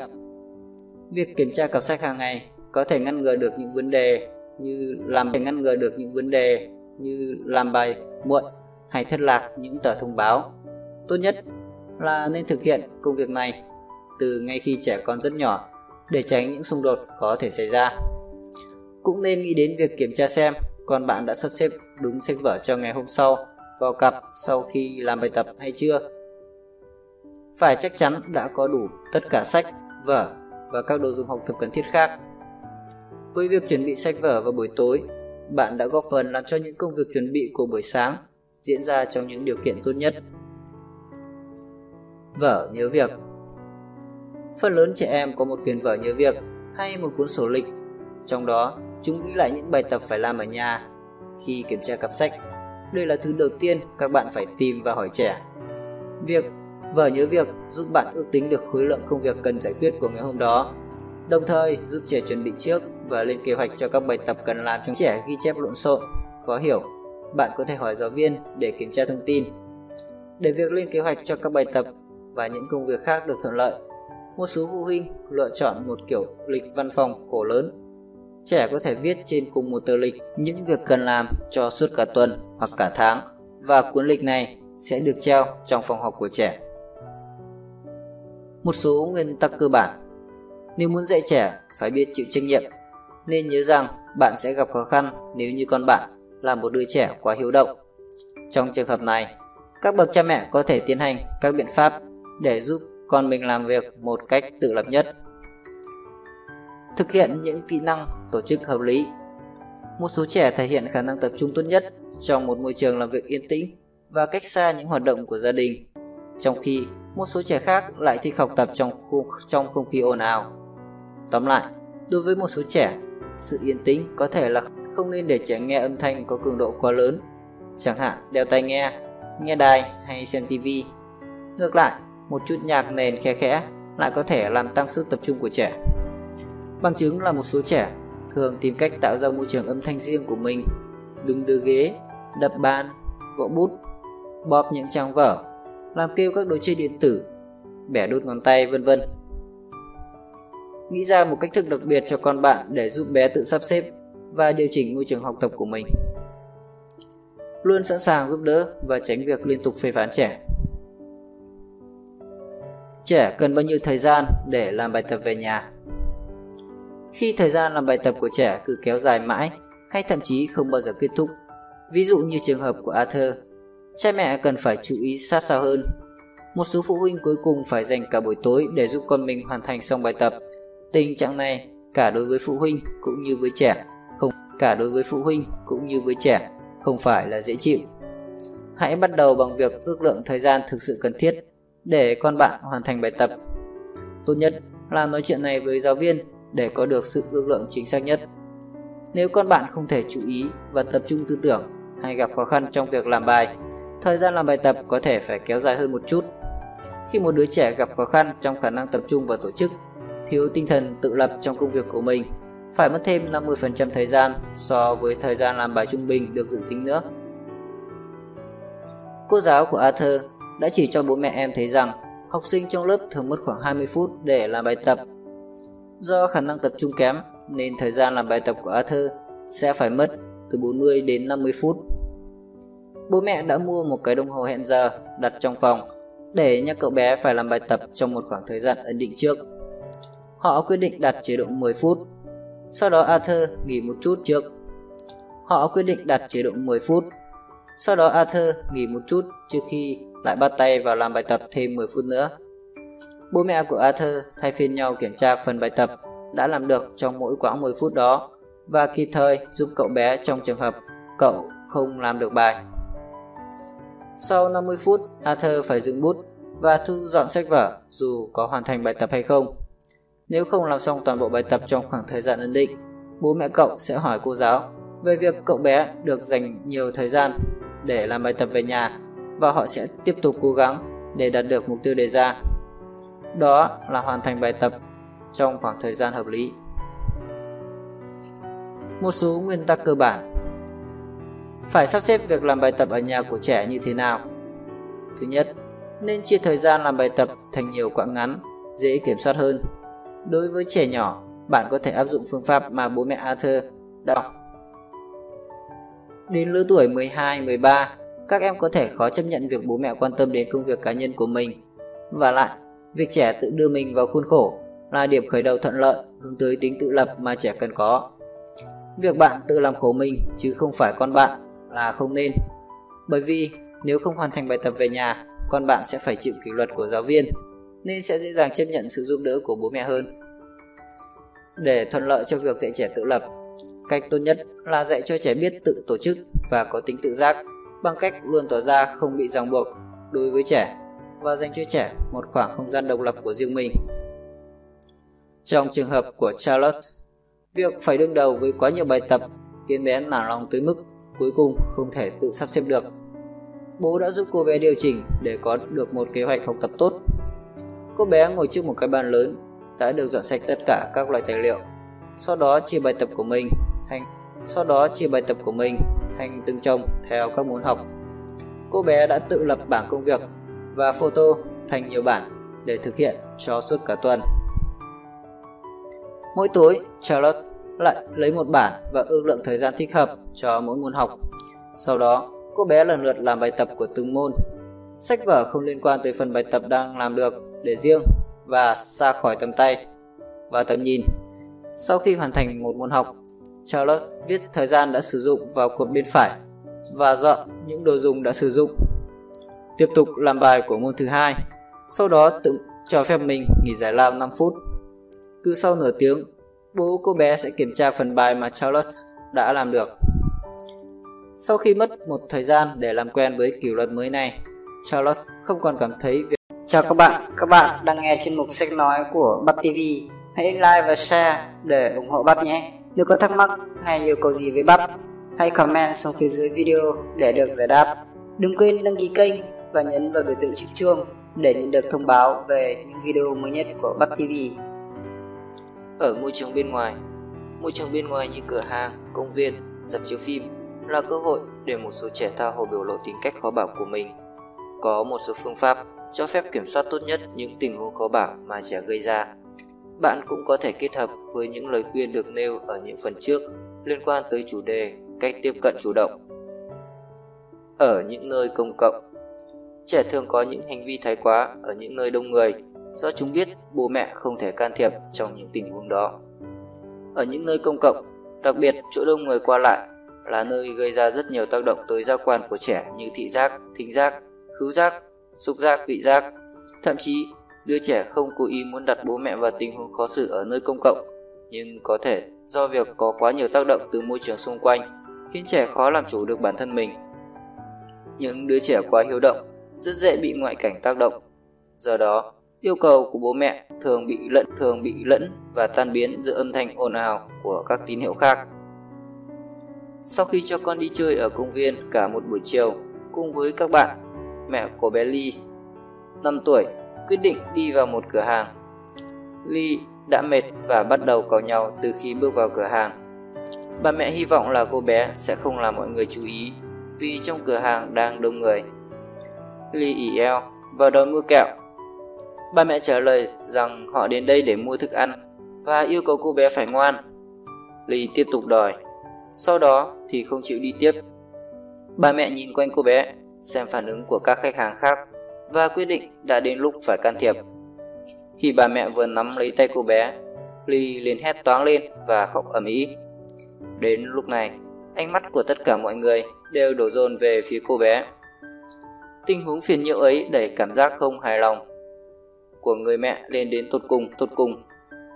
Để thoát khỏi tình huống khó xử này, cuối cùng mẹ của Lee đành chịu chấp nhận mua kẹo để con gái mình thôi không gây rắc rối nữa. Một số nguyên tắc cơ bản. Một. Tạo thói quen nào đó và đừng để chệch hướng. Hai. Hãy xác định trước hành trình và thực hiện theo đúng hành trình đó. Hãy cho trẻ biết trước thứ tự những việc sẽ làm trong kế hoạch. Ví dụ, chúng ta sẽ đi mua giày cho anh trai con, rồi đến hiệu giặt là và sau đó mới trở về nhà. Được báo trước như vậy, con bạn sẽ thực hiện quá trình chuyển tiếp từ hành động này sang hành động khác dễ dàng hơn. Ba. Hãy dự tính, nên dự trù một kế hoạch hành động phòng trường hợp con bạn có hành vi cư xử khó bảo bằng cách ấn định trước những biện pháp sẽ dùng để khắc phục tình trạng này. Bạn cũng nên phòng ngừa những biến động tâm lý hay phản ứng quá thô bạo và không hợp lý. Lập bản danh sách các quy tắc cưng ứng xử đúng đắn. Bọn trẻ cần phải biết mọi người đang trông đợi ở chúng điều gì, đặc biệt là về cách cư xử. Đừng bắt đầu với nguyên tắc là con bạn sẽ tự động biết hay nhớ việc làm.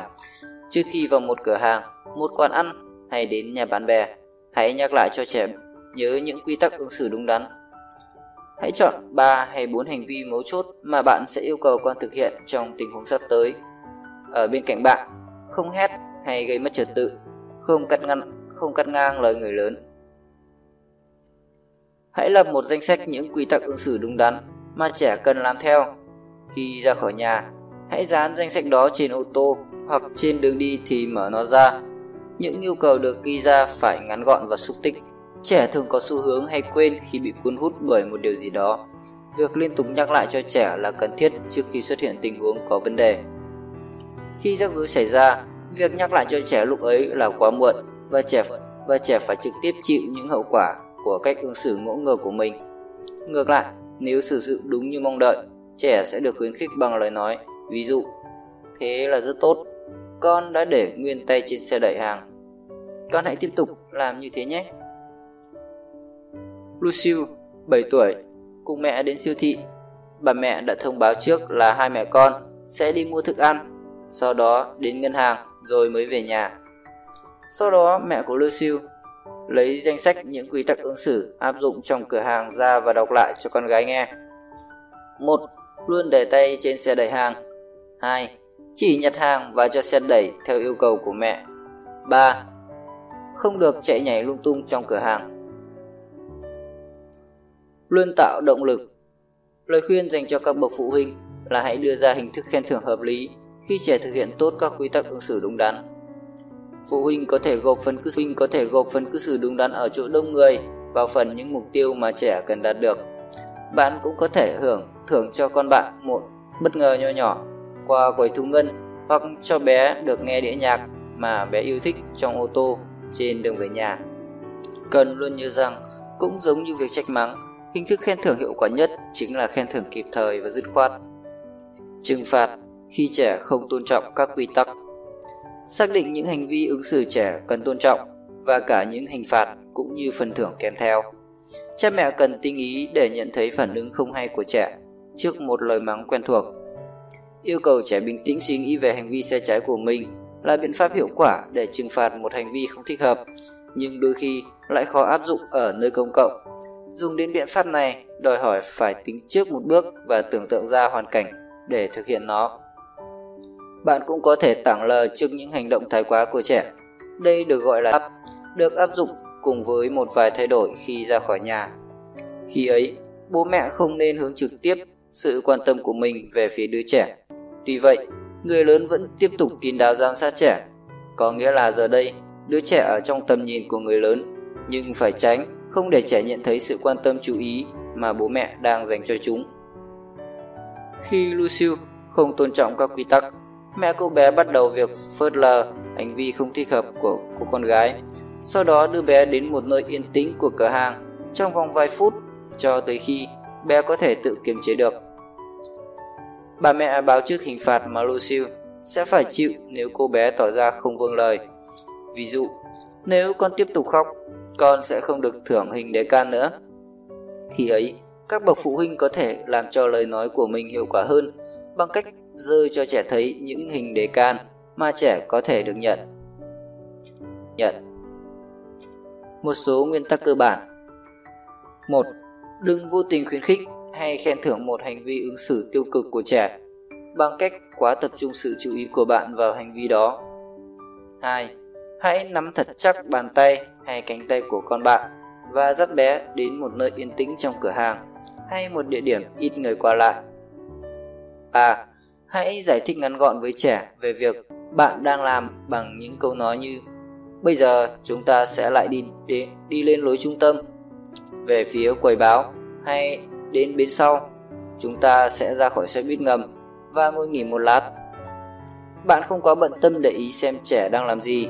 Nếu cần, hãy khuyến khích trẻ sử dụng một đồ chơi mà trẻ thích nhằm thu hút sự quan tâm của trẻ, đánh lạc hướng sự chú ý của trẻ vào chính bản thân mình. Vật đó có thể do trẻ lựa chọn như đất nặn, đá cuội hay sỏi, chùm chìa khóa. Bạn cho trẻ thấy rằng bạn đã kiểm soát được tình thế bằng cách hành động theo hướng mà bạn đã định, và điều đó giúp bạn giữ được bình tĩnh. Trong cửa hàng, nếu cần thiết, hãy áp dụng phương pháp yêu cầu trẻ bình tĩnh suy nghĩ về hành vi của mình ở một địa điểm trung lập của cửa hàng. Nơi đó phải yên tĩnh và không có yếu tố nào làm trẻ mất tập trung. Bạn cũng có thể đưa trẻ ra khỏi cửa hàng hay ra ngoài xe ô tô và tiếp tục mua hàng khi thấy trẻ ngoan hơn. Cũng nên thử áp dụng biện pháp phớt lờ có kiểm soát trước hành vi khó bảo của trẻ. Bạn cũng có thể tạo cho trẻ luôn bận bịu tay chân bằng cách yêu cầu trẻ cùng bạn đẩy xe chở hàng, xách túi hay đặt những đồ cần mua vào giỏ. Bằng cách này, bạn sẽ khiến trẻ không còn rảnh tay để nghịch vào mọi thứ. Nếu trẻ đã có thái độ khó bảo, bạn đừng nhượng bộ bằng cách mua cho trẻ một món quà gì đó khi ra khỏi cửa hàng. Khi ra khỏi cửa hàng, thậm chí ngay cả khi trẻ cố nài nỉ và có thể nổi cáu ở quầy thu ngân. Nếu không, bạn đã vô tình tiếp tay cho một hành vi khó bảo của trẻ và làm tăng khả năng lặp lại hành vi đó. Trên những phương tiện giao thông công cộng, tàu điện ngầm, xe buýt, những hành vi khó bảo của trẻ trên các phương tiện giao thông công cộng có thể là nguyên nhân gây cho các bậc cha mẹ những ức chế thực sự. Nếu đã phớt lờ trước hành vi khó bảo của trẻ, nhưng sự phớt lờ đó không phát huy hiệu quả, hoặc bạn không hướng được sự chú ý của trẻ đến một hoạt động nào đó, hãy cùng trẻ xuống xe ở bến sau và dẫn trẻ tới nơi yên tĩnh. Hãy cùng con bạn ngồi xuống cho tới khi cả bạn và con bạn đều cảm thấy sẵn sàng tiếp tục lên tàu điện ngầm hay xe buýt. Cái quãng thời gian để lấy lại bình tĩnh này phải đủ tính răn đe để trẻ nhận ra rằng hành vi ứng xử ấy không tốt cho trẻ, chứ không phải không tốt cho bố mẹ. Trẻ, trẻ cần phải hiểu rằng bố mẹ cho trẻ xuống khỏi xe không có nghĩa là bố mẹ nhường bước, mà chính trẻ là người sẽ phải mất thêm thời gian cho cuộc hành trình. Ở quán ăn, hãy bắt đầu bằng việc ước lượng thời gian sẽ dành cho bữa ăn. Không nên đòi hỏi những điều không thể như yêu cầu trẻ phải ngồi yên trong suốt thời gian ăn. Nếu như trẻ gặp khó khăn trong việc chọn món, bạn có thể giúp trẻ và để trẻ đưa ra quyết định cuối cùng. Hãy ấn định chỗ mà trẻ sẽ ngồi sao cho ít gây phiền nhiễu người khác nhất và thu xếp cho trẻ một không gian vừa đủ, cho phép trẻ có thể rung chân, thậm chí có thể đứng dậy. Trong trường hợp thái độ của trẻ đã đến độ gây phiền phức, bạn có thể áp dụng phương pháp yêu cầu trẻ bình tĩnh suy nghĩ về hành vi của mình tại một nơi khác cho tới khi kiểm soát được hành động của trẻ. Trong những tình huống không thể dùng biện pháp phớt lờ hay cách ly, một số phụ huynh mang theo cho trẻ thấy rằng họ đã ghi lại những quy tắc không được tuân thủ và trẻ sẽ bị phạt. Ví dụ, nếu bố mẹ không áp dụng hình phạt tại chỗ, họ sẽ dùng cách viết vào trong sổ hình phạt có thể áp dụng với sự chứng kiến của trẻ và thi hành hình phạt đó ngay khi vừa trở về nhà. Cách xử sự này có lợi thế là giúp bố mẹ kiểm soát được tình hình. Nếu bạn sử dụng phương pháp yêu cầu trẻ bình tĩnh suy nghĩ về hành vi của mình ở một địa điểm công cộng, hãy ghi nhớ rằng quãng thời gian thực hiện phương pháp này nhất thiết không được quá dài và việc áp dụng biện pháp đó ở nơi công cộng không dễ như ở nhà. Mục đích là làm sao để cả bố mẹ cũng như trẻ phải bình tĩnh trở lại. Nhắc lại quy tắc. Ngay trước khi ra khỏi nhà hay đến một địa điểm công cộng, hãy nhắc cho trẻ nhớ những quy tắc phải tuân thủ và yêu cầu trẻ nhắc lại. Nếu bạn nghĩ rằng cách xử sự không phù hợp của trẻ ở nơi công cộng là nhằm thu hút sự chú ý của bạn xem phản ứng từ phía bạn, hãy cho trẻ thấy rằng chính trẻ là người quyết định nếu không muốn phải chịu phạt vì một hành vi sai trái. Trước khi vào siêu thị, mẹ của Lucille đã nhắc cho con gái nhớ những quy tắc ứng xử mà khách hàng phải tuân thủ và yêu cầu cô bé nhắc lại. Cô bé đã lập tức thử thương lượng bằng cách hỏi xem mẹ liệu có thể được mua kẹo không nếu như cô bé ngoan. Bà mẹ nhắc lại các quy tắc kia một lần nữa và khẳng định rằng Lucille chỉ có thể lựa chọn giữa việc tuân thủ các quy tắc đó để được khen hoặc không tuân thủ và chịu phạt. Trong cả hai trường hợp, Lucille đều là người chịu trách nhiệm cho kết quả của mình. Trong tình huống này, quy tắc đưa ra phải rõ ràng ngay từ ban đầu và bố mẹ không được rơi vào tình trạng phải thảo luận về một điều kiện mới do trẻ đặt ra. Thái độ này của bố mẹ cũng sẽ giúp củng cố thêm cho quy tắc ban đầu và góp phần làm cho quy tắc này trở thành bất di bất dịch này trở thành bất di bất dịch. Hãy ghi nhận hành vi ứng xử thích hợp của trẻ. Khi con bạn gây sự chú ý ở nơi công cộng, dù đó là cố ý hay phản ứng trước một tình huống đặc biệt, thì cảm giác không hài lòng của bạn vẫn bị đẩy lên đến tột độ do việc bạn phải mắng con trước những trước mặt những người khác. Việc thực thi những hình phạt đã thông báo với trẻ là một thách thức vô cùng khó khăn đối với các bậc phụ huynh khi việc đó phải diễn ra dưới sự chứng kiến của người thứ ba. Phải dự đoán trước những hành vi có thể có của con bạn và hãy tỏ ra dứt khoát nhất có thể trong việc áp dụng các kế hoạch của bạn. Sau đó, hãy chọn những chiến lược và hình phạt mà bạn có thể dễ dàng áp dụng trong mọi tình huống. Hãy để đường lui và cố gắng kiểm soát tình hình một cách tốt nhất mà không khiến bạn cảm thấy có lỗi. Hãy bắt đầu. Chào các bạn, các bạn đang nghe chuyên mục sách nói của Bắp ti vi. Hãy like và share để ủng hộ Bắp nhé. Nếu có thắc mắc hay yêu cầu gì với Bắp, hãy comment xuống phía dưới video để được giải đáp. Đừng quên đăng ký kênh và nhấn vào biểu tượng chiếc chuông để nhận được thông báo về những video mới nhất của Bắp ti vi. Cuộc sống xã hội của đứa trẻ khó bảo. Con không muốn đến đó vì tất cả mọi người đều ghét con. Tất cả bọn con gái trong lớp con đều được mời đến dự sinh nhật trừ con. Không ai muốn chơi với con cả. Suzanne đã nói rằng mẹ bạn ấy không muốn cho con đến nhà nữa. Khi nghe con cái nói những câu trên là một nỗi đau xé lòng đối với các bậc cha mẹ. Nó, nó chạm vào lòng tự ái của họ. Những đứa trẻ có vấn đề về cách ứng xử thường gặp những khó khăn trong việc thiết lập các mối quan hệ xã hội. Nếu trẻ dễ bị kích động hay quá hiếu động, những đứa trẻ khác có thể sẽ tẩy chay, nhất là khi tính cách đó khiến trẻ không tôn trọng quy tắc của một trò chơi. Những trẻ dễ bị kích động thường có cảm giác không hài lòng và giận dỗi nhanh hơn những trẻ khác. Điều đó khiến những đứa trẻ xung quanh cảm thấy mất hứng. Một số trẻ em cũng gặp khó khăn những quy tắc xã hội, cũng như trong việc hiểu và đáp lại những hình thức giao tiếp bằng ngôn ngữ hoặc phi ngôn ngữ một cách phù hợp nhất. Nếu con bạn không để ý tới cảm xúc của người khác, trẻ thường đưa ra những câu hỏi đột ngột và không phù hợp hay xúc phạm đến khoảng không gian cá nhân của những đứa trẻ khác, thì những đứa trẻ khác sẽ cho con bạn là kẻ sỗ sàng và phiền phức. Và đó là những yếu tố tiêu cực khiến con bạn không đạt được kết quả tốt trong các mối quan hệ xã hội của mình. Tuy vậy, không phải là không thể giúp trẻ cải thiện được các mối quan hệ xã hội của mình. Hãy giúp đỡ con phát triển các kỹ năng xã hội. Những hành vi khó bảo của trẻ đôi khi là nguyên nhân của những xung đột gia đình và làm che lấp những vấn đề khác liên quan tới trẻ.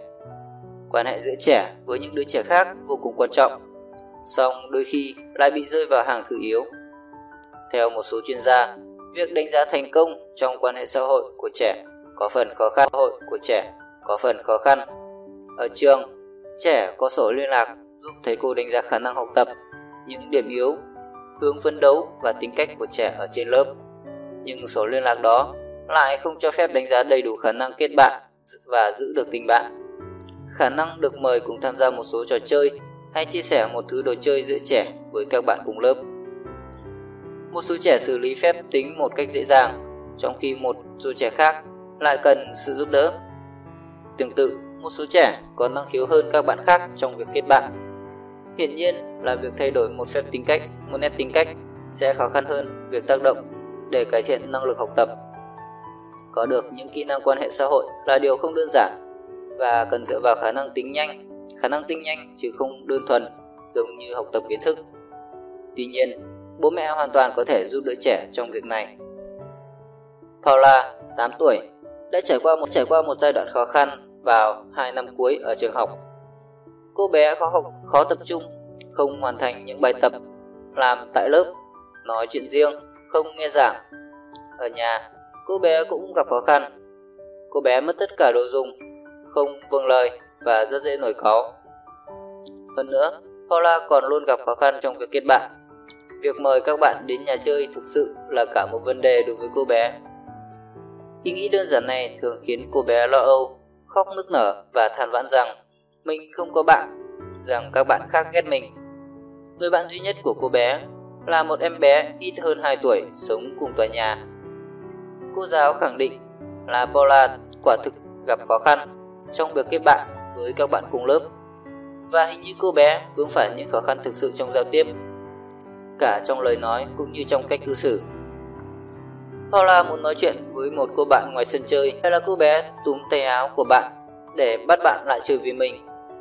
Cô bạn đó rụt tay lại vì bất ngờ, nhưng Paula vẫn cố nài bằng cách tiếp tục kéo khiến bạn phải vật lộn cho tới khi cô giáo tới can thiệp để tách hai trẻ ra. Hơn nữa, Paula nóng nảy và rất dễ nổi cáu. Những đứa trẻ khác không cảm thấy tin tưởng và rất sợ những hành động của cô bé. Bố mẹ của Paula rất đồng tình với phân tích của cô giáo, nhưng họ vẫn chưa tìm ra cách giúp đỡ con gái mình. một. Quan sát cách ứng xử của trẻ. Trước khi xây dựng kế hoạch hành động để giúp con bạn, hãy bắt đầu bằng việc tìm cơ hội để quan sát cách cư xử của trẻ với những người mà trẻ tiếp xúc. Kể cả trẻ con cũng như người lớn cũng nên xem xét phản ứng của mọi người xung quanh khi con bạn xuất hiện. Con bạn gặp khó khăn trong những hoàn cảnh nào? Con bạn có xu hướng nói nhiều hơn nghe không? Con bạn có tỏ ra không? Con bạn có hiểu các quy tắc hay những thông điệp ngôn ngữ hoặc phi ngôn ngữ, điều bộ, cử chỉ dành cho mình hay không? Như vậy, bạn sẽ xác định được một số hành vi ứng xử điển hình diễn ra một cách có hệ thống ở con của bạn. Bạn nhận thấy con mình thiếu kiên nhẫn, nói quá nhiều hoặc luôn đưa ra những câu hỏi không thích hợp hoặc bất lịch sự. hai. Nói cho trẻ biết những nhận xét của bạn. Sau khi xác định được những điểm yếu trong tính cách của con, hãy cùng bé đề cập đến vấn đề này. Hãy chọn một tình huống nào đó để trẻ phải đương đầu với một vấn đề có liên quan nhất định. Hãy cho trẻ thấy được bạn mong muốn giúp trẻ cải thiện khả năng kết bạn với các bạn cùng lớp, cùng trường. ba. Hãy xác định những kỹ năng cần rèn luyện. Trên cơ sở những nhận xét của bạn, hãy thống nhất với con bạn về ba hoặc bốn kỹ năng cần ưu tiên cải thiện. Có thể vấn đề là ở việc chia sẻ đồ chơi của trẻ cùng với các bạn, đến cùng với các bạn, đến đợi đến lượt mình, không độc đoán hay nói năng nhẹ nhàng hơn. Với việc tập trung giúp trẻ rèn luyện một số kỹ năng nhất định, bạn có thể toàn tâm với những vấn đề đó và tạm thời đặt những vấn đề khác sang một bên. Như vậy, bạn đã tạo ra một không khí thuận lợi cho việc rèn luyện mà không còn phải lắng nghe những lời ca thán không ngớt của trẻ. Hàng ngày hay hàng tuần, hãy dành một khoảng thời gian cho những buổi rèn luyện kỹ năng xã hội ở trẻ. Bạn có thể khuyến khích con mời bạn về nhà chơi, giới thiệu bạn với một người khác, chuẩn bị một bữa tiệc sinh nhật, tham gia vào một trò chơi tập thể, nhận một trách nhiệm trong nhóm như lớp trưởng, vân vân. bốn. Dạy cho con bạn cách củng cố những kỹ năng. Đóng kịch. Đó là phương pháp vừa học vừa chơi và dễ cải thiện hành vi ứng xử của con bạn. Hãy chỉ bảo cho con bạn cách thực hiện hiệu quả từng kỹ năng. Ví dụ, cách đưa ra lời khen ngợi. Cậu đá bóng hay thật đấy, để từ chối tham gia một hoạt động nhóm. Tớ không muốn quấy rầy các bạn. Sau đó, chính bạn hãy đóng vai một đứa trẻ sử dụng kỹ năng này. Sau khi trình diễn, hãy yêu cầu con bạn tập cùng bạn. Bạn hãy đóng vai một cậu bạn muốn chơi với con bạn hoặc dọa dẫm để bé buộc phải làm theo những mệnh lệnh của cậu ta. Cũng cần phải rèn luyện cho trẻ những kỹ năng đối đáp hoặc cách giữ thể diện. Ví dụ, liệu tớ có thể cùng cậu chơi trò chơi này được không? Tớ chơi cũng được đấy. Tớ không quấy rầy bạn ấy đâu, vì bạn ấy không làm gì tớ cả, và tớ không đồng ý với các bạn. Khi bạn sắp xếp một buổi luyện tập với con, hãy dựa vào những tấm gương. Hãy đưa ra ví dụ về những đứa trẻ khác mà con bạn biết. Cũng tùy tình hình mà dùng đến những nhân vật nổi tiếng trong điện ảnh hay trên truyền hình. Khuyến khích con bạn áp dụng những cách cư xử này trong quan hệ với bạn bè. Hãy nhớ, đừng bao giờ so sánh trẻ với anh chị em của trẻ. Anh chị em của trẻ. Biểu đồ tiến triển. Hãy xây dựng biểu đồ tiến triển với những hình đề can hay chế độ thưởng nhắm vào những kỹ năng mà bạn chọn để rèn luyện cho con. Mỗi khi con bạn có dịp thực hành những kỹ năng lĩnh hội được, hãy nghĩ tới việc thảo luận với trẻ và nhắc lại cho trẻ cách thực hiện những kỹ năng đó. Tiến bộ của trẻ có thể được thể hiện rõ trên bảng liệt kê với các hành vi ứng xử theo mức độ phức tạp của nó. Ví dụ, một đứa trẻ có thể ở nhà một người bạn mới quen cả một buổi chiều, nhưng lại chưa sẵn sàng ngủ lại đó. Chơi với những trẻ khác. Hãy khuyến khích con bạn, mời các bạn về nhà chơi. Lúc đầu, hãy giúp bé sắp xếp thời gian chơi và đề xuất những hoạt động lôi cuốn các bạn. Sắp xếp công việc để bạn có thể tham gia và giám sát được con. Ví dụ như thuê một đĩa đê vê đê về xem và sau đó tổ chức ăn nhẹ hoặc tham gia vào một trò chơi tập thể. Với những trẻ hiếu động, nên đưa ra những hoạt động tập thể, những hoạt động thể chất như đá bóng hay xe đạp nếu có. Hãy chú ý, nếu cảm thấy hình như mọi việc bắt đầu có chiều hướng xấu đi, hãy dừng trò chơi và đề nghị nghỉ giải lao để ăn nhẹ hay chuyển sang một hoạt động khác. Có thể con bạn sẽ không tiến ngay về phía bạn, về phía những đứa trẻ hoàn toàn dễ gần. Đương nhiên, trẻ sẽ thấy tiếp cận với các bạn không bị cô lập có vẻ dễ dàng hơn. Do vậy, phải luôn khuyến khích động viên trẻ. Tuy nhiên, cũng phải tìm cách để con bạn không tiếp xúc với những đứa trẻ cũng có vấn đề hoặc luôn điều khiển, lôi kéo con bạn vào những cách cư xử mang tính hiếu chiến hay không thích hợp. Những trẻ bị cô lập thường hay có xu hướng nhận ra nhau một cách tự nhiên và tập trung lại để đối phó với khó khăn hay với việc trở thành mục tiêu cho những châm chọc từ phía những đứa trẻ khác. Khi con bạn tiến bộ trong kỹ năng, hãy duy trì những lời khen ngợi và động viên. Cần dành chút thời gian để con bạn quên đi những trải nghiệm đau xót trong mối quan hệ bạn bè trước đó, và vì thế mà trẻ sẽ thay đổi hành vi quan hệ của mình. Hãy cùng con bạn chọn các hoạt động ngoại khóa. Các hoạt động ngoại khóa hoàn toàn thích hợp với trẻ có vấn đề về hành vi cư xử, với điều kiện là những hoạt động đó không làm nảy sinh những khó khăn mới. Trẻ thực hiện những hoạt động này phải thấy vui vẻ, thư giãn và hứng thú. Vấn đề không phải là thành tích hay chiến thắng. Thành công duy nhất phải được đo bằng sự hòa nhập của trẻ và các hoạt động ngoại khóa này. Bạn nên nhớ rằng, việc chơi vui vẻ quan trọng hơn việc chơi giỏi. Các tiêu chí lựa chọn hoạt động ngoại khóa. một. Một khuôn khổ thích hợp. Chọn một mô hình nhỏ được kiểm soát tốt. Những hoạt động mà người lớn có khả năng giám sát và được thực hiện theo nhóm nhỏ cho phép hạn chế những sai lệch trong hành vi của trẻ. Phép hạn chế những sai lệch trong hành vi của trẻ. Những trẻ dễ bị kích động gặp nhiều khó khăn hơn những trẻ khác trong việc hòa nhập vào những tổ chức rộng lớn hơn. hai. Tránh các hoạt động quá tĩnh. Đối với những trẻ gặp vấn đề về khả năng tập trung, hãy tránh những hoạt động đòi hỏi phải chờ đợi lâu, những hoạt động phải được thực hiện trong tư thế ngồi hoặc sử dụng những quy tắc khó nhớ. Như vậy, vị trí thủ môn hẳn là không thích hợp với một đứa trẻ khó tập trung và không chịu được sự chờ đợi. ba. Những hoạt động và môn thể thao thi đấu. Nếu con bạn rất dễ nổi cáu, các hoạt động thi đấu được khuyên là không nên. Những cảm xúc mạnh mà các hoạt động này mang lại có thể làm trẻ trở nên quá khích, ức chế hay giận dữ. bốn. Các hoạt động đòi hỏi nhiều năng lượng. Một số trẻ quá hiếu động, thích những hoạt động thể thao vận động nhiều như đá bóng, các môn thể thao trượt, các môn võ hoặc leo núi. Các hoạt động này, trẻ có dịp trải qua những bước tập luyện có yêu cầu cao, cũng như tuân theo những quy tắc mang tính cá nhân hoặc những quy tắc dành cho cả nhóm. Chính sự năng động của nhóm là môi trường tích cực cho những trẻ gặp khó khăn trong hành vi ứng xử. Những hoạt động đem lại hiệu quả. Một số hoạt động được khuyến khích bởi chúng thực sự mang lại hiệu quả và hứng thú cho những trẻ gặp khó khăn trong hành vi ứng xử. Võ, karate, judo. Võ là môn thể thao dường như thích hợp với trẻ có hành vi ứng xử khó bảo. Các môn võ dạy cho trẻ nhiều phẩm cách quan trọng như cách tổ chức, tính kiên nhẫn tự lập, khả năng lắng nghe và tôn trọng người khác. Nó dạy cho trẻ cách kiểm soát những phản ứng của mình. Các môn võ có thể áp dụng cho cả con gái cũng như con trai ở mọi lứa tuổi. Trẻ tập luyện theo nhóm nhưng thành tích đạt được lại mang tính cá nhân. Cưỡi ngựa cho trẻ tiếp xúc với động vật hữu hiệu đã được kiểm chứng. Hoạt động cưỡi ngựa rèn luyện cho trẻ tinh thần trách nhiệm, sự đồng cảm, khả năng tự chủ và cơ hội để giải thích và cơ hội để giải trí như đi dạo, vượt qua chướng ngại vật, những hoạt động chơi trên lưng ngựa. Việc nuôi một con vật cũng giúp trẻ trở nên có trách nhiệm. Trẻ sẽ trực tiếp tham gia vào việc chăn nuôi, trải chuốt và chăm chút cho vật nuôi. Bơi. Nước là môi trường dịu mát và đặc biệt phù hợp với những trẻ em quá hiếu động. Trẻ được chơi đùa thỏa thích ở đó, được học những kiểu bơi khác nhau. Trẻ cần được khuyến khích bơi nhưng cũng cần được giám sát một cách sát sao để tránh tai nạn. Có thể cho trẻ học bơi từ rất sớm vì môn bơi hợp với mọi lứa tuổi. Đạp xe và trượt patin. Trẻ nên chơi trượt patin bằng giày trượt hay trượt patin bằng ván trượt dưới sự kiểm soát của người lớn. Những không gian dành cho trò chơi này ngày càng thu hút được nhiều trẻ em đến chơi. Đây chính là môi trường tối ưu giúp trẻ hòa nhập vào một nhóm, hòa nhập vào một nhóm.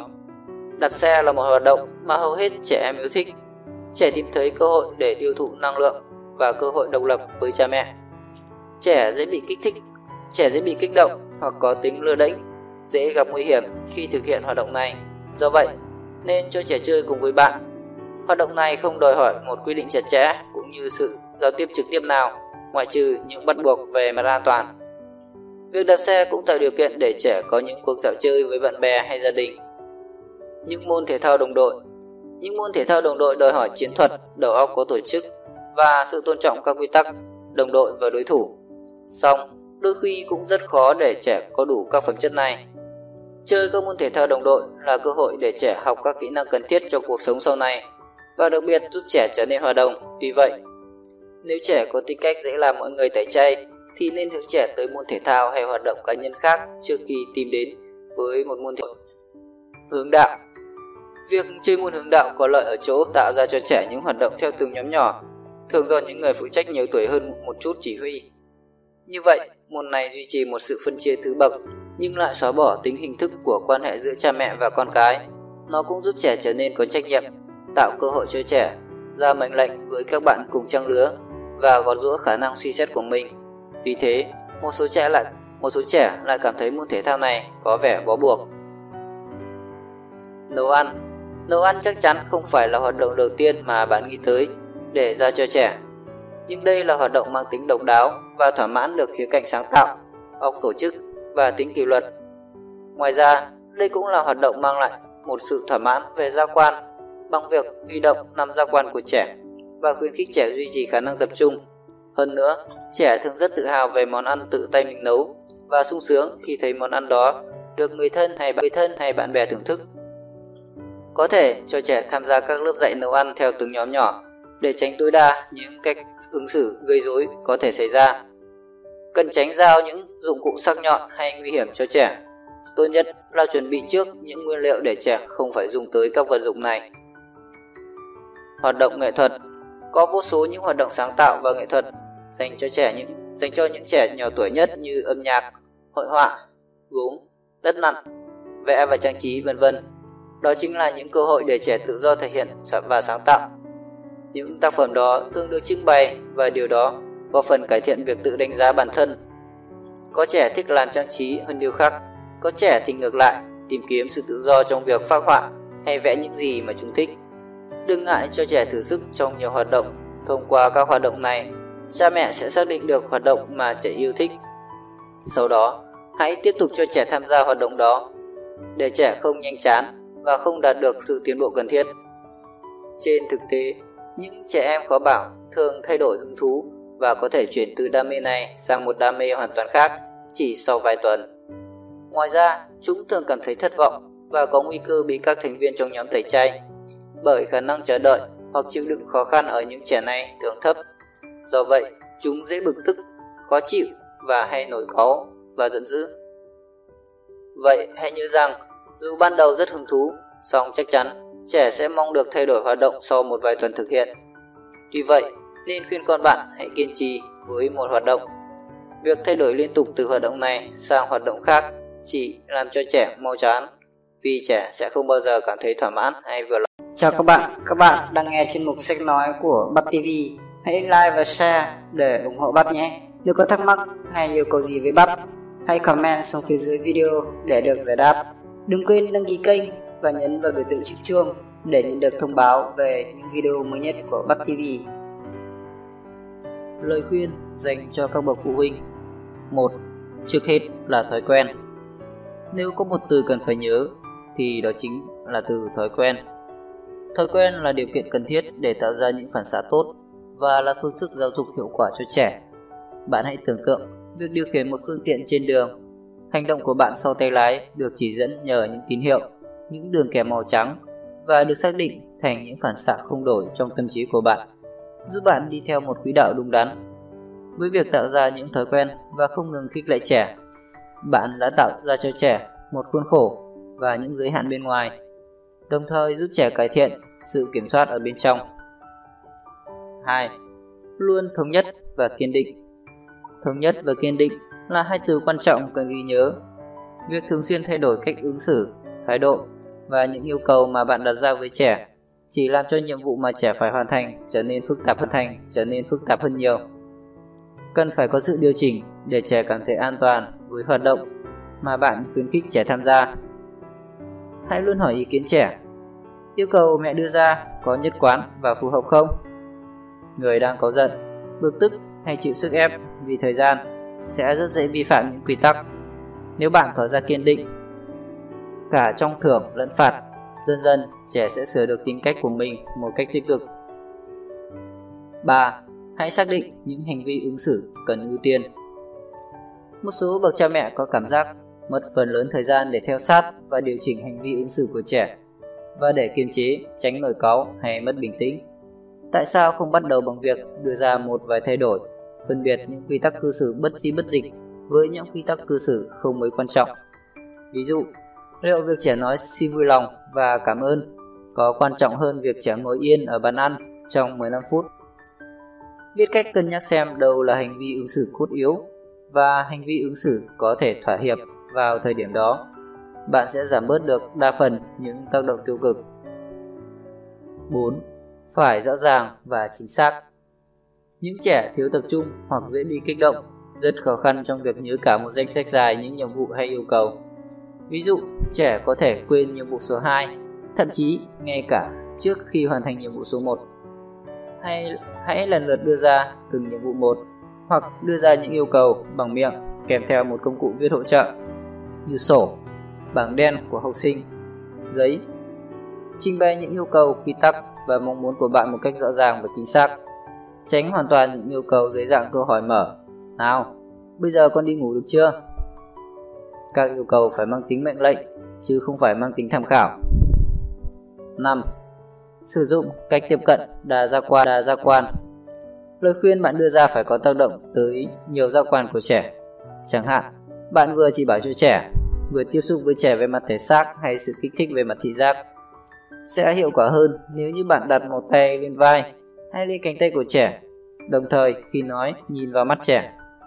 Nếu bạn thêm vào những yêu cầu đó một công cụ viết hỗ trợ, bạn sẽ giúp trẻ lưu giữ được thông tin theo nhiều cách khác nhau. sáu. Dự đoán trước những thay đổi trong thói quen. Nhưng đôi khi thói quen lại bị đảo lộn bởi nhiều sự kiện và gây ra cho trẻ nhiều rắc rối. Do vậy, cha mẹ cần phải tính trước tới những tình huống này, có thể thường xuyên nhắc trẻ về những thay đổi sắp tới để trẻ không cảm thấy bối rối, giúp trẻ kiểm soát được quá trình chuyển tiếp và đón nhận những biến đổi sau này một cách mềm dẻo hơn. bảy. Hãy là người thực tế. Hãy thay đổi những mong đợi của bạn. Thiếu khả năng tập trung vào tất cả những vấn đề trong hành vi ứng xử của trẻ không phải là nguyên nhân khiến trẻ có những hành vi ứng xử sai lệch hay những hành động thái quá. Tuy nhiên, việc hiểu và chấp nhận việc trẻ thường hành động và phản ứng không giống những anh chị em của trẻ hoặc không giống những đứa trẻ khác cùng lứa tuổi sẽ giúp bạn điều chỉnh những mong đợi của mình cho thích hợp và nhìn nhận khả quan hơn những tiến bộ của con bạn. Ví dụ, có thể bạn thấy không thoải mái với việc hàng ngày kiểm tra cặp sách của cậu con trai mười hai tuổi, trong khi bạn không bao giờ làm như thế với em trai út của trẻ. Đừng đánh giá về mặt phẩm giá. Hãy tự nhủ rằng đơn giản đó chỉ là một phần trong thói quen của bạn. Từ đó, bạn sẽ dễ dàng chấp nhận những phần việc cần phải làm với một đứa trẻ khó bảo. tám. Hãy dùng những hình thức thưởng phạt tại chỗ. Lời khuyên này đã được nhấn mạnh nhiều lần trong suốt cuốn sách này. Những phần thưởng dù nhỏ vẫn luôn hiệu quả nếu nó không bị trì hoãn. Ngày thứ hai sẽ có phần thưởng cho kỳ nghỉ cuối tuần là không hề hợp lý, bởi trong suốt cả tuần sẽ có rất nhiều vấn đề xảy ra và có thể bạn còn phải xem xét lại phần thưởng. Trẻ có nhu cầu được biết tại sao bạn lại khen thưởng chúng. Một phần thưởng tại chỗ, hình giấy can hay một cái thẻ chơi điện tử chẳng hạn, dùng để thưởng cho hành vi ứng xử tốt sẽ giúp trẻ có sự liên hệ tốt hơn giữa giá trị của phần thưởng, có thể tăng lên nhờ việc lựa chọn thời điểm để tặng thưởng cho trẻ. Một cái hình đề can hay một thẻ điện tử đơn giản được thưởng ngay tại chỗ, tương đương một điểm tốt được ghi nhận của trẻ, mở ra những quyền được nhận một phần thưởng mang tính hình thức hơn và do trẻ lựa chọn trước. Điều này cũng được áp dụng với những hình phạt, tức bỏ quyền đi đá bóng vào thứ bảy tuần sau rõ ràng là kém hiệu quả hơn việc yêu cầu trẻ phải suy ngẫm lại hành vi của mình hoặc không cho trẻ được hưởng một đặc quyền ngay tối hôm đó. Theo quy tắc chung, tránh không mặc cả với trẻ về những hình thức thưởng phạt. Đừng phạt, đừng sử dụng những hình thức dọa nạt trong trường hợp trẻ không vâng lời.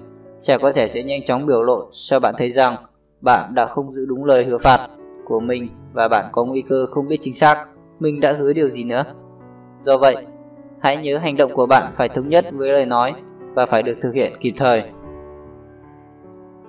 chín. Tỏ ra không quan tâm đến những hành động khiêu khích của trẻ. Dĩ nhiên, trẻ em biết cách làm cho bố mẹ phát khùng lên. Nếu một số hành vi ứng xử hay câu hỏi của trẻ làm bạn không chịu đựng được, trẻ sẽ nhanh chóng nhận ra và lợi dụng điều đó khi nó thích. Vì vậy, tốt nhất là cha mẹ cần tránh để không rơi vào tình thế đó và dứt khoát tránh đối đầu với trẻ. Ví dụ, một số trẻ luôn muốn kết thúc câu nói hoặc câu trả lời bằng vâng, nhưng phớt lờ chắc chắn là câu trả lời tốt nhất giúp bạn đánh bại ý đồ khiêu khích của trẻ. mười. Nói những câu mang tính tích cực. Có những lúc, tìm một câu nói tích cực để nói với trẻ không hề đơn giản. Tất cả dường như đi chệch hướng và rất dễ dẫn tới xung đột hay cãi vã. Tuy nhiên, bạn sẽ vẫn phải nghĩ đến một cách khen ngợi con bạn từ những hành động đơn giản như hoan hô, con đã biết tự buộc dây giày rồi đấy, hay hoan hô vì con đã không để quên túi đựng bút ở trường. Nên nhớ rằng phải cần khoảng năm thông điệp tích cực mới xua tan được một nhận xét tiêu cực. Những trẻ có bảo thường phải nhận xét những lời phê phán tiêu cực dồn dập cả ngày. Do vậy, cần thiết phải đề cao và khen ngợi khi trẻ có những hành vi ứng xử tích cực. mười một. Hãy tỏ ra chủ động. Thay vì cứ để tình huống xấu đi, hãy dự đoán trước để tránh những tình huống xấu, và tình huống là nguồn gốc của những xung đột. Khi thời gian biểu áp dụng cho trẻ có sự thay đổi, hãy báo trước cho trẻ. Hãy định dạng những tín hiệu báo trước có thể dự kiến sự leo thang trong hành vi của trẻ, vi của trẻ. Như vậy, bạn có thể ngăn được việc một xung đột nhỏ biến thành một xung đột lớn bằng cách chuyển hướng chú ý của trẻ, hay áp dụng cho trẻ quãng thời gian để bình tĩnh trở lại. mười hai. Hãy sáng tạo trong phương pháp dạy trẻ. Đừng ngại tạo ra những hình thức thưởng hoặc phạt mới để luôn tạo ra động lực cho trẻ. Chẳng hạn, những trẻ có hiếu động rất thích chuyển từ hoạt động này sang hoạt động khác. Để khích lệ niềm say mê đó ở trẻ, hãy tô điểm cho những thói quen của trẻ bằng một vài thay đổi nào đó. mười ba. Hãy giữ gìn sức khỏe bản thân. Việc sử dụng năng lượng để kiểm soát và nhắc nhở trẻ khó bảo vào quy củ không phải không gây hậu quả gì đối với các bậc cha mẹ. Sớm hay muộn, cha mẹ cũng ít nhiều rơi vào trạng thái căng thẳng, mệt mỏi. Do vậy, cha mẹ phải cùng có trách nhiệm, và mỗi người nên dành một khoảng thời gian để chăm sóc bản thân, tránh tạo ra sức ép trong ngôi nhà của mình. Hãy tự nhủ rằng việc nghỉ ngơi mà bạn tự cho phép mình được hưởng cũng tốt, vì nó giúp bạn cảm thấy bình tĩnh và thoải mái hơn. Nếu bạn thấy tốt hơn, còn bạn cũng sẽ thấy tốt hơn. Kết luận: sự hòa hợp trong gia đình giúp bố mẹ và con cái tìm thấy sự cân bằng, phát triển và biểu lộ tình cảm, cũng như phát triển nhân cách bản thân. Mục tiêu này nằm trong tầm tay của tất cả mọi người, dù cho đôi khi trong cuộc sống, trong cuộc hành trình có gặp những trở ngại. Tất nhiên, trong quá trình phát triển, mỗi đứa trẻ đều thể hiện một tính cách khó bảo, có khả năng gây ra nhiều phiền toái và làm mọi việc trong gia đình rối tung lên. Mục đích của cuốn sách này là giúp các bậc phụ huynh tiếp cận các tình huống khó, có cách kiềm chế hiệu quả các tình huống ấy, có thái độ xây dựng và thống nhất để nhanh chóng giải quyết xung đột, ưu tiên đối thoại, loại bỏ những nghi kỵ, hiểu lầm. Hành động đè nẹp, dọa dẫm hoặc thỏa hiệp với trẻ đều không mang lại hiệu quả và là nguồn gốc của sự lo âu, hoài nghi và mâu thuẫn trong mối quan hệ giữa bố mẹ và con cái. Việc sử dụng quyền uy của cha mẹ đôi khi cần thiết, bởi trẻ sẽ tự biết tìm kiếm những giới hạn để trấn an và tự điều chỉnh lại mình. Quyền uy đó phải được thể hiện với sự thấu hiểu và đối thoại, nhưng đồng thời cũng phải tỏ ra cứng rắn để thực sự có ý nghĩa. Quyền uy của bố mẹ là thứ mà trẻ có nghĩa vụ buộc phải tuân theo. Điều này không phải bàn cãi. Câu nói "bố mẹ dạy con cách cư xử vì bố mẹ là mẹ của bố mẹ của con và bố mẹ có thể quyết định điều con nên làm" phải đủ mạnh để trẻ vâng lời. Khẳng định được mình trong vai trò của người làm cha làm mẹ là điều kiện tiên quyết để có thể thiết lập được quyền uy đối với trẻ. Cuốn sách này đưa ra những giải pháp giáo dục dựa trên những hoàn cảnh cụ thể và hợp lý, nhằm giúp đỡ các bậc cha mẹ dễ dàng làm chủ được các tình huống dạy trẻ. Mong muốn của chúng tôi là cuốn sách này sẽ chứng minh cho các bạn thấy rằng hoàn toàn có thể tìm thấy sự hòa hợp và hạnh phúc trong quan hệ giữa cha mẹ và con cái. Đừng ngại tham khảo cuốn sách này, và hãy nhớ rằng vấn đề xảy ra đều luôn có một giải pháp cụ thể để áp dụng.